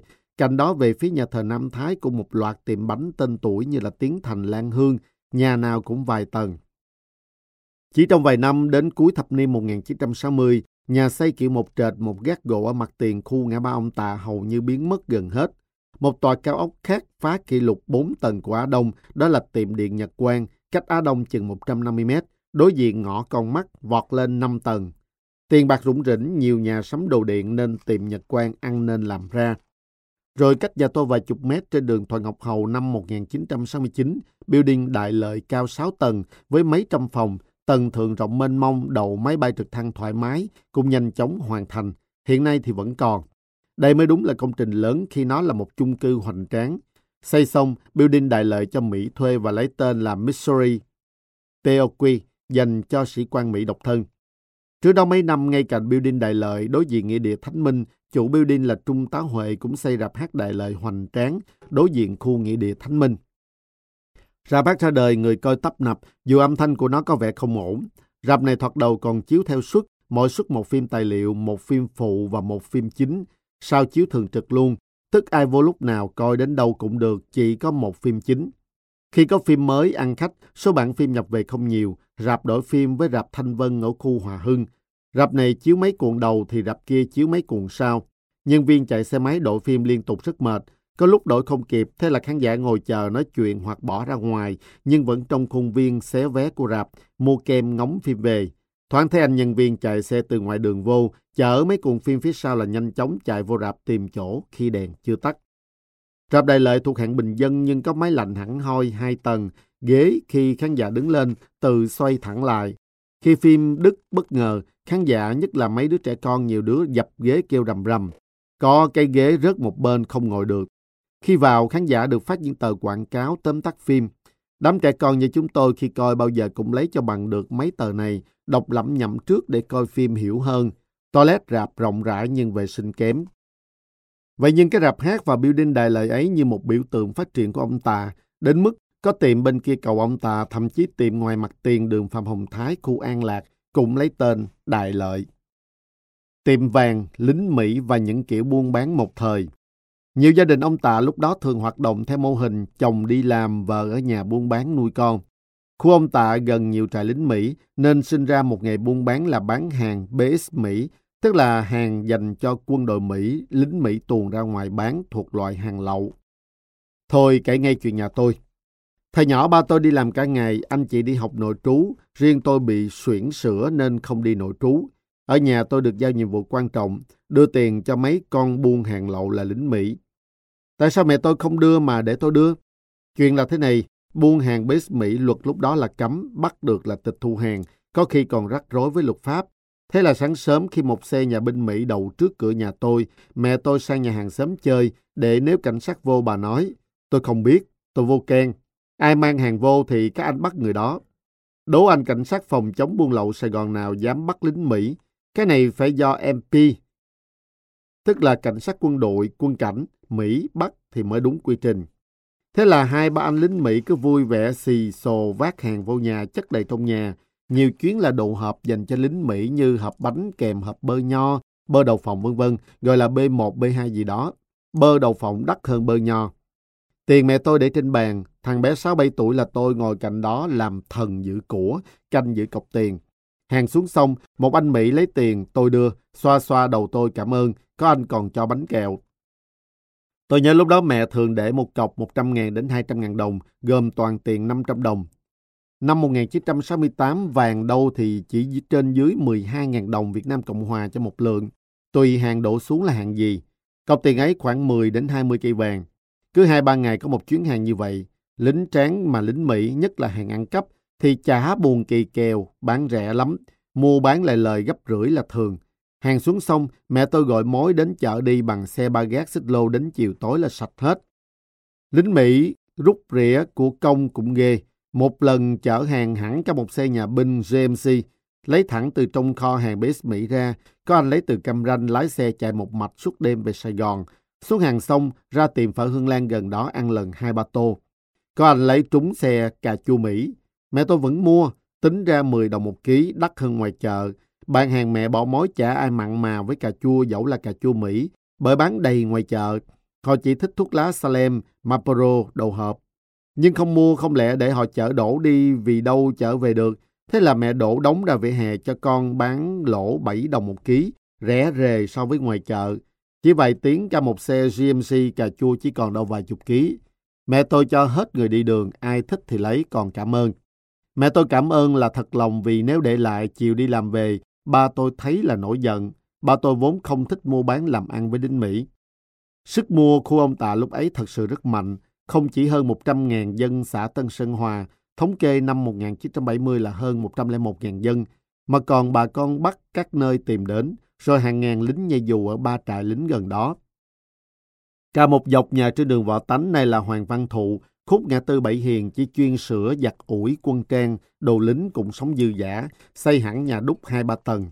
Năm 1969, chị tôi đưa tôi chữa bệnh nám phổi ở Bệnh viện Đại Hàn, chữa bệnh lính Đại Hàn đang đóng quân ở đây, nhưng cũng chữa bệnh miễn phí cho dân. Sau trường Nguyễn Tư Hiền hiện nay, khi chờ tới lượt tôi nghe và nhớ tiếng máy may đạp rào rào không ngớt bên ngoài xung quanh. Dân ông Tạ không chỉ làm ăn ở khu này mà còn mở tiệm sửa mua đất ở nơi khác. Riêng ông Đặng Đình Đáng, một doanh nhân, thì quyết làm ăn lớn với thương hiệu xe gắn máy Phúc từ giữa thập niên 1950 với những xe máy hai thì chạy bằng xăng pha nhớt do hãng xuất nhập cảnh. Đặng Đình Đáng đảm trách việc nhập cảng xe bút và cơ phận rời vào Sài Gòn. Loại xe của Áo này có bình xăng dán bầu thanh nhã. Những chiếc bút đầu tiên ở Việt Nam là kiểu xe MS50V, động cơ hai thì mát máy bằng quạt Động cơ xe được làm mát ngay khi dừng xe, đủ màu, trắng, đen, xanh lá cây, đỏ. Trước năm 1965, xe máy ở miền Nam đa số là Chacobel của Đức hoặc là Mobilex, Velosolex của Pháp, Vespa hay là Lambretta của Ý. Ông Đáng vốn là kỹ sư, chê bạo tay, mua hẳn dây chuyền công nghệ lắp ráp xe bút của Áo. Ông còn thuyết phục Thủ tướng Việt Nam Cộng Hòa Phan Huy Quát, anh của giáo sư sử học nổi tiếng Phan Huy Lê, không cho nhập xe gắn máy Nhật. Nhà ông và cơ xưởng Đặng Đình Đáng ở góc hiện nay đường Hoàng Văn Thụ và Úc Tịch. Dân miền Nam xôn xao với bút coi hình thấy nó hơn hẳn về sức mạnh kiểu dáng các loại xe máy trước. Xưởng lắp ráp xe bút của ông Đáng đặt trên đường Võ Tánh gần trường quốc gia Nghĩa Tử. cái cầu nhỏ bắt qua con rạch Nhiêu Lộc chạy ngang đường Võ Tánh. Sau trường Nguyễn Thường Hiền có người gọi là cầu Đặng Đình Đáng. Kỹ sư Đáng mang hết tài sản thế chấp ngân hàng vay tiền, lắp ráp xe gắn máy đầu tiên ở Đông Nam Á. Thật tiếc cho giấc mộng lớn lao của một con dân Bắc khu ông Tạ khi Thủ tướng Việt Nam Cộng hòa Phan Huy Quát rời chức sau ít tháng cầm quyền. Chính quyền quân sự lên thay năm 1965 đã làm sai cam kết bảo hộ xe bút. Honda Dam đỏ nhập về từ năm 1966 với hứa hẹn chỉ dành cho quân nhân nhưng bán ra đầy thị trường, muốn mua là có, đã gây chấn động bởi tính năng vượt trội kiểu dáng thanh lịch. Rồi xe máy Nhật nhập ồ ạt như Suzuki, Yamaha, Kawasaki, vân vân. Ông đáng phá sản tuyệt vọng sau cứu được ăn cả ngã về không liều lĩnh. Vì sao không biết ông như thế nào, tôi chỉ thấy bà đáng sau này có lúc tôi ngồi bán rau muống ở chợ ông Tạ. Ngoài dân cố cựu nhập cư của ông Tạ không chỉ toàn người Bắc, có cả bà con miền Trung, miền Nam tìm đến khá ồ ạt từ cuối thập niên 1960, phải chăng nghe tiếng khu này dễ làm ăn. Đức ông ta dung nạp hết, không kỳ thị ai, như Sài Gòn vẫn luôn dung nạp hết. Khổ thay dân trộm cướp dần dần cũng nhắm tới khu ông Tạ bởi quá nhiều tiệm vàng. Ngay ngã ba ông Tạ, xu đường Thoại Ngọc Hầu là một loạt cả chục tiệm vàng trải dọc hai bên đường, qua cả bên kia cầu ông Tạ như Việt Thịnh, Tân Lộc, Tân Lợi, Kim Ngọc, Kim Tân, Kim Huệ, Trường Nguyên, Trường Xuân. Nếu tính cả những tiệm vàng trong các khu hẻm hóc quanh các chợ khu ông Tạ như Nghĩa Hòa, Lăng Cha Cả vân vân trước 1975 về đến vài chục tiệm. Nhiều đến mức đi học ngang qua đây hàng ngàn lần hồi 1971, 1972 tôi thuộc luôn giá vàng 24 carat mà người ta gọi là vàng ta, lúc đó là 24.000 đồng một lượng. Tiệm vàng như vậy có lẽ do thói quen sắm vàng của dân Bắc 54. Làm ăn được, có đồng nào dư là đi sắm vàng. Cất vàng như một thói quen bảo đảm của dân di cư, cứ cầm vàng cho chắc không hao hụt, thối mục bao giờ. Ngay ngã ba ông Tạ bên kia nhà thờ Nam Thái có ngân hàng Đông Phương, nhưng xem ra ngân hàng làm ăn phát đạt không bằng các tiệm vàng trong khu vực, nên tôi nhớ ngã ba ông Tạ thời ấy chỉ có ngân hàng duy nhất ấy, cạnh ngân hàng là tiệm cầm đồ rồi một loạt tiệm vàng. Giữ đô la cũng không an tâm, thời chiến tranh đô la lên xuống không biết đâu mà lần, tệ hơn là đô la đỏ chỉ dành cho đến Mỹ mua sắm để ngăn chặn đô la ra ngoài và đầu cơ, hết một thời hạn nào đó là thành giấy vụn. Thế nhưng dân trộm cắp cũng không dễ gì làm ăn ở đất này. Tiệm vàng Việt Thịnh nổi tiếng khu này, nhà cao mấy tầng trên đường Thoại Ngọc Hầu có lần bị trộm leo vào. Không may cho kẻ trộm, chủ nhà phát hiện, thế là cả sớm vây bắt kẻ trộm đang thoát gan ruột chạy trên các nóc nhà lầu. Lính Mỹ cũng biết khu này nhiều tiệm vàng nên tìm Kim Huệ cạnh nhà thờ Nam Thái. Có lần đã bị một lính Mỹ da đen dí súng cướp. Giờ à, cướp đâu không cướp lại cướp ở ông Tà. Chủ tiệm lẫn bà con xung quanh đã khiến anh lính Mỹ ấy chắc nhớ đời mãi chuyện lỡ dài. Cướp không được, anh lính Mỹ bỏ chạy trối chết, dân bắt được cho ra tòa. Bà hàng xóm thấy rõ mười mươi cũng được mời ra tòa làm chứng, thế là nấy đi tù. Dân ông tà đó. Thư viện sách nói hướng dương dành cho người mù, thực hiện. Thay lời bạc Mình biết Cù Mai Công từ khi cộng tác với báo Khăn Quàng Đỏ. Tòa soạn Khăn Quàng Đỏ lúc đó gồm ba tờ báo là Khăn Quàng Đỏ, Nhi Đồng và Mực Tím. Thời điểm ấy, tòa soạn có hai nhân vật hư cấu trên mặt báo nhưng vô cùng nổi tiếng với bạn đọc. Đó là anh cọ cú của tờ Mực Tím và chị Mê Ly của tờ Nhi Đồng. Anh cọ cú giữ một vườn hoang báo Mực Tím chính là Cù Mai Công, còn chị Mê Ly là Thiên Nga, em ngỗng vợ tôi bây giờ. Xin mở ngoặt nói rõ thêm, Cù Mai Công và Thiên Nga phụ trách hai mục này thời kỳ đầu, sau này có nhiều phiên bản khác do các bạn phóng viên trẻ kế thừa phụ trách. Thiên Nga làm chị Mê Ly hơn 20 năm rồi nghỉ hưu, còn Mai Công vào vai cọ cứu 5 năm rồi chuyển công tác qua làm báo tuổi trẻ. Từ đó mực tím mất đi một nhà tổ chức tài năng, còn báo tuổi trẻ lời vì có thêm một cây bút chuyên phóng sự cực kỳ sắc bén với những bài viết từng làm say mê biết bao bạn trẻ, trong đó có tôi đây. Sinh ra để làm báo, để mê hoặc bạn đọc các lứa tuổi. Mình tự hào quen biết thằng nhóc tài hoa này, cũng như vùng đất ông Tạ tự hào có một cư dân số má đầy mình. Chia sẻ của họa sĩ Bùi Đức Lâm Nhà thơ Đỗ Trung Quân chia sẻ, Nhà báo võ sư Cụ Mai Công thực hiện một cuốn sách về lịch sử hình thành và con người vùng ngã ba ông Tà, nhắc đến nhiều nhân vật, trong ấy có tôi.